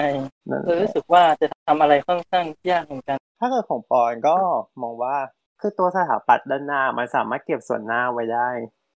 แล้วก็แบบว่าเปลี่ยนแปลงส่วนข้างหลังอะต่อเติมรูปแบบอื่นๆอย่างเงี้ย คืออย่างที่เคยเห็นงานทีสิสของนักศึกษาอย่างเงี้ยที่ของคณะสถาปัตย์อะนะที่เขามีลองลองมาทำไซต์ของสการ่าอย่างเงี้ยเขาคือคงส่วนหน้าไว้แล้วก็แบบว่า ปรับพื้นที่ส่วนหลัง ให้เป็นแบบว่าอื่นๆนะทำอื่นๆได้อีกอะ คือเหมือนเป็นห้างหรืออื่นอะไรก็ได้ ส่วนหลังอะคือปรับไปได้เลย แต่คือแค่เก็บส่วนหน้าทางเข้าไว้อะมันก็ดูเป็นสิ่งอะไรที่ทำได้อะเดี๋ยวอาจจะแปะรูปไว้ให้ใต้ทวิตแล้วกัน อ่ะ นั่นแหละมันก็ดูเป็นอะไรที่แบบว่า มันสามารถเกิดขึ้นได้ ถ้าถ้าเขามอง อะไรก็เกิด ว่า ขึ้น มี ได้ที่เขา ถ้ามีปาบิก้า เอ๊ะ เดี๋ ยว เพราะกลัวเด็กยุคใหม่ไม่ทัน เออ ไม่ทันโฆษณานี้ อุ๊ยฉันก็ไม่ทันถุย จริงเหรอ เดี๋ยว ทันอยาก ควรทัน คือถ้าเกิดสมมติว่าเครดิตปิดทันไวโอเลต้าก็ต้องทันถูกไหม นั่นแหละ มันที่ว่าทำได้ถ้าเกิดเขาเขามองเห็นมูลค่า ใช่ค่ะ จริง ๆ อะไรอะไรมันก็ทำได้จริงๆอะแหละจะทำหรือเปล่าอีกเรื่องหนึ่ง บางคนเขาอาจจะ appreciate ศิลปะคนละแบบไว้ นั่นแหละครับ ก็อยู่ที่เจ้าของพื้นที่นะครับ ว่าจะมองที่นี่ยังไง แต่อย่างที่บอกนะครับ เขามีแผนไว้แล้ว นะครับอืมนั่นแหละก็ก็ถือว่าสกการะเนอะก็เป็นแห่งสุดท้ายแล้วจริง ๆของของไทยเนอะที่เป็น stand alone ที่เปิดแล้วก็ปิดแล้วแห่งสุดท้าย อืม แล้วน่าเศร้ามาก น่าเสียดายจริง อย่าเศร้าไปเลยเอาจริง ๆ แล้ว เพราะว่าเดี๋ยวโรงหนังตอนนี้คือไม่ไม่ว่าจะเป็นโรงหนังอะไรก็ตาม ตัวเขาเองก็ต้องต่อสู้กับระบบสตรีมมิ่งอะไรเงี้ยมันก็เป็น ๆอ่า พอเทคโนโลยีพัฒนาไปเรื่อย ๆ วิธีการเสพสื่อต่างๆ ของคนมันก็เปลี่ยนไปแหละ แล้วพอวิธีวิถีชีวิตหรือวิธีปฏิบัติคนเปลี่ยน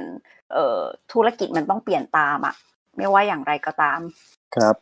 เออก็มันไม่มีอะไรอยู่ตลอดไปอะ พยายามจะพูดให้ไม่ให้เศร้า แต่ก็เอ๊ะทำไมมันดูเศร้า แต่ว่าเออนั่นแหละมัน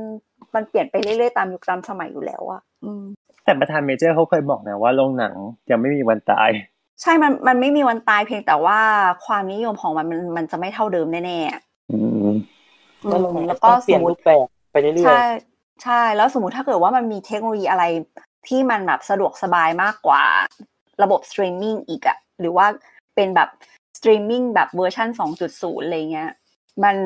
ที่ที่สามารถแบบว่าให้ความรู้สึกเหมือนอยู่ในโรงหนังได้เลยอะไรเงี้ย ตัวโรงหนังเองก็ต้องแบบปรับไปอีกเหมือนกัน เออ เราเชื่อว่าแบบนั้น เออถ้าเกิดสมมติว่าอนาคตแบบว่าเราใส่เอ่อตัวแว่น VR อย่างเงี้ย แล้วให้แบบให้มองเห็นแบบว่าเหมือนอยู่ในโรงแบบว่าเห็นเห็นข้างผนังเห็นจอเห็นเก้าอี้หน้าอย่างเงี้ย สมมติมันก็ถ้าเกิดสมมติอนาคตมันอาจจะเป็นการทดแทนอีกแบบหนึ่งหรือเปล่า เออ ก็อาจจะเป็นไปได้ หรืออาจจะเป็นอะไรที่อีกแบบหนึ่งเลยก็ได้อะไรเงี้ย อืมก็จริงประสบการณ์ก็จะค่อยๆเปลี่ยนไปเรื่อยๆตามยุคสมัย อืม แต่ว่าไม่ว่าอย่างไรก็ตาม มันก็ยังมี มันยังจำเป็นจะต้องมีตลาดสำหรับคนที่ยังไม่เปลี่ยนพฤติกรรมอยู่ดี ใช่ อย่างเช่นเราเราเนี่ยแหละ เออ แต่เออจริง ๆ ช่วงที่ผ่านมาช่วงที่ work from home กันนะเนอะมันก็เหมือนเป็นช่วงที่เราได้แบบว่าอัดแน่นกับสตรีมมิ่งจริง ๆอะแล้วก็เหมือนแต่ละคนก็น่าจะได้รู้คำตอบแล้วว่า แบบนี้โอเคหรือไม่โอเค ในช่วงที่ผ่านมา อ่าฮะ แบบว่าเราโอเค ฉันสามารถดูสตรีมมิ่งได้แบบฉันไม่ต้องไปในโรงหรือแบบว่าฉันไม่สามารถดูสตรีมมิ่งแบบระยะเวลาได้ขนาดเนี้ยยังไงก็ต้องกลับไปในโรงอะเออมันก็จะมีคนแบบเนี้ยคือ มันก็เหมือนเป็นช่วงที่ ๆ จะวัดใจเลยอะ เออเป็นการวัดใจไปเลยว่าเอออ่ะอย่างเงี้ยคุณคุณมีได้แค่เนี้ย แล้วคุณดูดูได้ไหม ถ้าเกิดคุณดูได้คุณก็อยู่แบบนั้น หรือว่าถ้าเกิดคุณดูไม่ได้มันก็เออ เหมือนเป็นการบอกไปในตัวว่าเออโรงหนังก็ยังมีความจำเป็นอยู่ ใช่ เพราะว่าเพราะฉันฉันฉันคนหนึ่งละที่ฉันรู้ตัวอยู่ไม่ได้ หลังจากที่เปิดโรงหนังมา แค่เท่าไหร่ว่าเดือนเดือนครึ่งปะ อ่าฮะ อืม ดูไปสามสิบกว่าเรื่องแล้วอะ โอ้ คือ สุดยอด ไม่ สาม รู้ สิบ ตัวกว่า เล เรื่ ย องนี่ ว่า คือเท่ากับหนังทั้งปีในเรื่องในปีนี้ที่อยู่ในโรงเลยเนี่ย คืออยู่ไม่ได้จริงๆ แทบแทบแทบจะ cancel Netflix เลย อืม รู้สึกเหมือนกระจ่ายตังค์ฟรี แต่ว่าไม่แคนหรอกช่างมันดูไว้ดูการ์ตูน เลยแต่แบบรู้ตัวเลยว่าไม่ได้ เพราะตอนที่เวิร์กโฮมนั่นคือสติหลุดมาก อือฮึ เราแบบพอเปิดโรงหนังก็คือเข้าทุกวันเลย เข้าแทบทุกวันเท่าที่จะเข้าได้ อ่ะก็เลยอย่างพี่แต้มอย่างงี้ใช่ไหมที่แบบว่าดูสตรีมมิ่งแล้วก็หลับ เออ ใช่ แล้วก็กด My List ไปแบบจะห้าร้อยเรื่องแล้วอะ โอ้โห เยอะมาก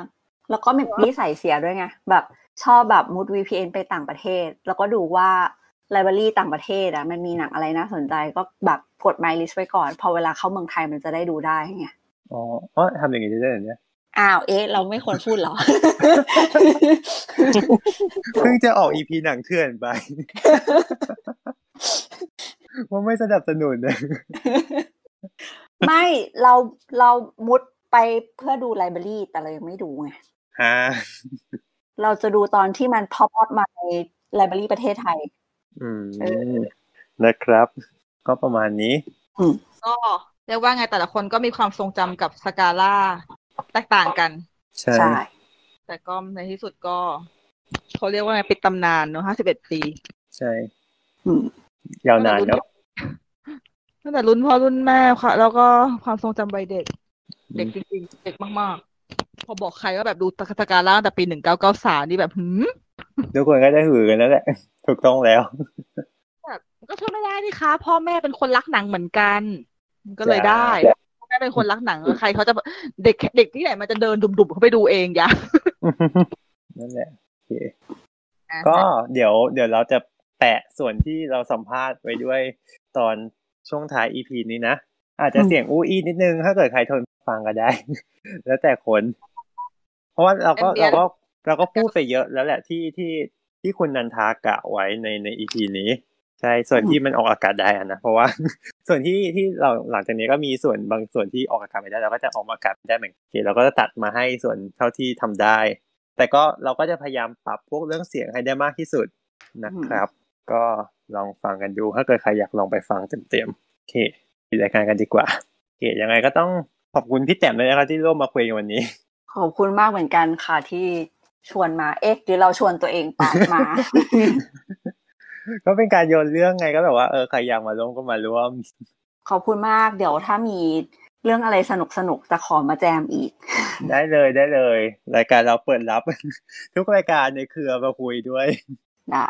ก่อนจากกันไปนะครับ ขอฝากรายการเราไว้ด้วยนะครับ เอ่อสามารถรับฟังได้ทางแอปพอดแคสต์นะครับ ทุกแอปพอดแคสต์เพียงเสิร์ช The Opening Credit นะครับ หรือจะเสิร์ชสามโคกเรดิโอก็ได้นะครับ แล้วก็ YouTube Channel สามโคกเรดิโอนะครับเออฝากติดตามรายการคุณหมอขาด้วย ขอบคุณมากค่ะ แล้วก็ติดตามข่าวสารของพวกเราได้นะครับ ทาง Twitter นะครับ @theopeningcast นะครับ หรือจะช่องทางอื่นนะครับ ของสามโคกเรดิโอนะครับ ไม่ว่าจะเป็น Twitter Facebook Instagram นะครับ แล้วก็สามารถร่วมพูดคุยกับเราได้ผ่าน Hashtag เครดิตเปิดนะครับ และรอติดตามนะครับว่า EP หน้าเราจะพูดกันถึงเรื่องอะไรนะครับสำหรับวันนี้ลากันไปก่อนพบกันใหม่ EP หน้า สวัสดีครับ ดีค่ะ เออไม่ทราบว่าตัวเออทางคุณเดินทานี่เออรู้สึกว่า รู้สึกเมื่อไหร่นะครับ แต่ว่าที่เริ่มรู้สึกไม่โอเคกับลงสกัดหมายถึงว่าในเรื่องของรายได้ เริ่มรู้สึกว่าไม่ไหวแล้วเลยครับ ไอ้นี่มันเป็นเรื่องโควิดนะ อ๋อครับก็คือโควิดอย่างเดียวเลยใช่ไหมครับ มันไม่ใช่หรอกเป็นรายได้ของเองก็คืออย่างนี้ยโดยทั่วๆไปเนี่ยมันดรอปมาเป็นระยะเวลาซึ่งมันเอฟเฟกต์ทั่วไป ที่มันหนักที่สุดนี่คือเรื่องโควิดซึ่งมันถูกปิดอย่างกระทันหันเพราะมันที่มันที่ 18 มีนาใช่ไหมคะเทคโนโลยีสาวก็ปิดซึ่งนี่เห็นด้วยนะ เพราะว่าเพื่อนรักษาชีวิตไว้ที่เอาเถอะปิดอะไรก็ปิดได้ใช่ไหมคะแต่ที่ เราก็ไม่นึกว่ามันจะยืดยาวมาจนถึงถึงบัดนี้แล้วตอนที่ปิดตอนแรกเราก็ยังไม่รู้ไม่น่าจะเป็นเรื่องใหญ่ขนาดนี้นะแล้วมันก็เป็นเรื่องใหญ่จริงๆก็เป็นเรื่องที่น่ากลัวด้วยเวลายืดยาวไปสามเดือนวิถีชีวิตของคนมันถึงได้มีคำว่า new normal ขึ้นนะคะ ที่ชีวิตที่เปลี่ยนไปเนี่ยมันเอฟเฟกต์อย่างมากเกี่ยวกับเรื่องพวกนี้คุณดูสิแม้แต่เขาคลายคลี่คลายมาให้เออรีแลกซ์แล้วตอนรู้สึกจะเป็นโรคพระเบียนคนที่สามจะออกไปดูเลยนะคะแต่ละโรงเนี่ยเปิดได้หรอกไม่ใช่ไม่เปิดแต่ไม่มีคนมาดูแล้วมันจะเป็นอย่างนี้อีกนานเท่าไหร่ หนังเองจากต่างประเทศหนังใหญ่ไม่ส่งเข้ามาหนังใหม่ไม่ส่งเข้ามาเพราะว่าเขาไม่สามารถเปิดไม่สามารถเปิดได้มันเป็นเอฟเฟกต์ทั่วโลกทุกไปทุกไปอยู่ดีๆเปิดหนังใหม่แล้วส่งให้คุณคนเดียวไปหมดแล้วเปิดไปทั่วโลกแล้วเหตุการณ์อย่างนี้มันจะอีกเมื่อไหร่ตอบไม่ได้และในขณะเดียวกัน คนเราเนี่ยดูดูจากเนี่ย อยู่บ้านก็มีโฮมเทเตอร์ไม่ออกจากบ้านจะเป็นเวลานานแล้วฉีดนะ ใช่ครับ ใช่ไหมคะแล้วเราจะสวายได้ยังไงเรามีคนที่จะต้องเรียนรู้เรามีค่าเลี้ยงค่าไฟที่ต้องจ่ายเรามีค่าเช่าที่ต้องจ่ายอย่างเงี้ยแล้วเราก็เลยคิดว่ามันเป็นโอกาสที่ดี ที่เราก็ใกล้จะหมดสัญญาแล้วเราก็คิดว่าเอาล่ะต้องรอล่ะมันปิดของเราเอง แต่เราจะปิดอย่างสวย เราไม่ไปอย่างเงียบ เราไปอย่างสวยแล้วคุณเห็นด้วยไหมสามวันที่เราทำแบบเนี้ยเราเปิดไฟสว่างสวยเหมือนกับวันที่เราเปิดโรงอันนี้เหตุการณ์เหมือนกันผู้คนเยอะๆอย่างเนี้ย เปิดตัวที่เปิดรูนะเพียงแต่มันต่างกันที่ทุกคนถือกล้องซึ่งดีใจมากเลยเพราะว่าเห็นครับซึ่งเขาเป็นญาติของเราผู้ที่ให้ความสนับสนุนกับเรามาตลอดเวลาเนี่ยมาบางคนก็เขาตัวเราไม่ดูดูสิฉันดูมากี่ปีกี่ปีกี่ปุ๋ยเยอะแค่ไหนนั่นแหละแฟนของเราญาติของเรา ซึ่งตลอดเวลามาเราก็ดูแลพวกเขาให้ความสุขกับพวกเขามาถึงโรงภาพยนตร์นี้ 51ปีระยะเวลาที่ยาวนานเราหยุดเฉพาะเอาอย่างก่อนมีเรื่องเสื้อเหลืองเสื้อแดงเราก็ต่อสู้กับมาจนกระทั่งอัปฉายได้ก็โอเค แต่ยังรู้สึกมันมีเวลาที่รู้ว่ามันจะหยุดอันนี้เราไม่รู้หรอกมันตอบเราได้ไหมล่ะมันจะหยุดเมื่อไหร่มันน่าจะทำไม่ได้ ที่อย่างเนี้ย เขาเนี่ยเขาจะเก็บจะอนุรักษ์สถาปัตยกรรมอันนี้ซึ่งเราไม่เชื่อว่าจะมีแข่งขันได้ไม่ไปบอกเลยนะ เราเด็ดตัวเองก็ไปบอกแต่ผมเชื่อว่าไม่มีใครที่จะมาสร้างอย่างนี้อีกแต่ตอนที่คุณพ่อสร้างพ่อบอกว่าจะสร้างโรงงานที่ดีที่สุดสวยที่สุดแล้วไอ้พวกมันเป็นความจริง51 ปีผ่านมาแล้วเป็นยังเป็นอย่างนี้ไม่แต่ไฟช่อเนี่ยไม่ถูกมา51ปีอันสามพันเลยไม่อยู่มันทำความสะอาดมันล้างทุกปี ทุกอย่างที่คนทำทำเพื่อรักสถานที่เรารักคนดูของเราเรารักสถานที่ของเราแต่ถึงวันเนี่ยมันก็จะต้องจากไป มันเหมือนที่นี่เขาเหมือนลูกของเราวันหนึงต้องจากไปเราไม่สามารถที่เราต้องขอโทษทุกคนและเราไม่สามารถจะรักษาอันนี้ไว้ให้ได้แต่เราก็จะพยายามเก็บชิ้นส่วนทุกอย่างที่เราสามารถจะพาพาไปได้เนี่ยเราจะพาไปที่สุด อันนั้นที่ของเราเองไม่มีใครมาไล่เราอยู่แล้วนะคะบางทีเราสร้างโรงโรงโรงละครไว้ ซึ่งบรรจุคนได้ถึงสองพันสองพันทีที่อันนั้นน่ะเรายังไม่ได้ตั้งชื่อ เราก็เลยจะเอาสกาล่านี้ไป โดยที่เราจะเอาชื่อของเราตรงเนี้ยเอาไปด้วยเลยเพราะฉะนั้นเนี่ยไปหาเราได้เลยค่ะที่นี่เราไม่ได้หยุดให้ความ ไม่ได้หยุดให้ความสุขกับทุกคนตลอดเวลามา51ปีเราให้ความสุขกับมันแล้วก็ยังไม่ได้หยุดเพราะเราก็ไปให้ที่นั่นอาจจะเป็นรูปแบบใหม่มีสวยๆให้ดู มีการแสดงให้ดู มีมีการแสดงสดนะคะเป็นศิลปะวัฒนธรรมก็เผยแพร่อะไรของของประเทศเราเนี่ยเราเราไม่เชื่อว่าเราหยุดเพื่อทำอะไรเฉยๆไม่ใช่ เราก็ยังทำเพื่อสังคมตลอด cover หมดไหม เกือบหมด แล้วหนูก็ ขาเกือบไหล อยากร้องไห้ไหม เพราะพวกหนูอาจจะยังเด็กๆแต่หนูว่าดู คิดว่าพัฒนาน่าจะเป็นโรงหนังแรกของหนูในชีวิตเลย ตอนปีหนึ่งเก้าเก้าสาม แล้วก็ดูดูบ่อยดูบ่อยมาก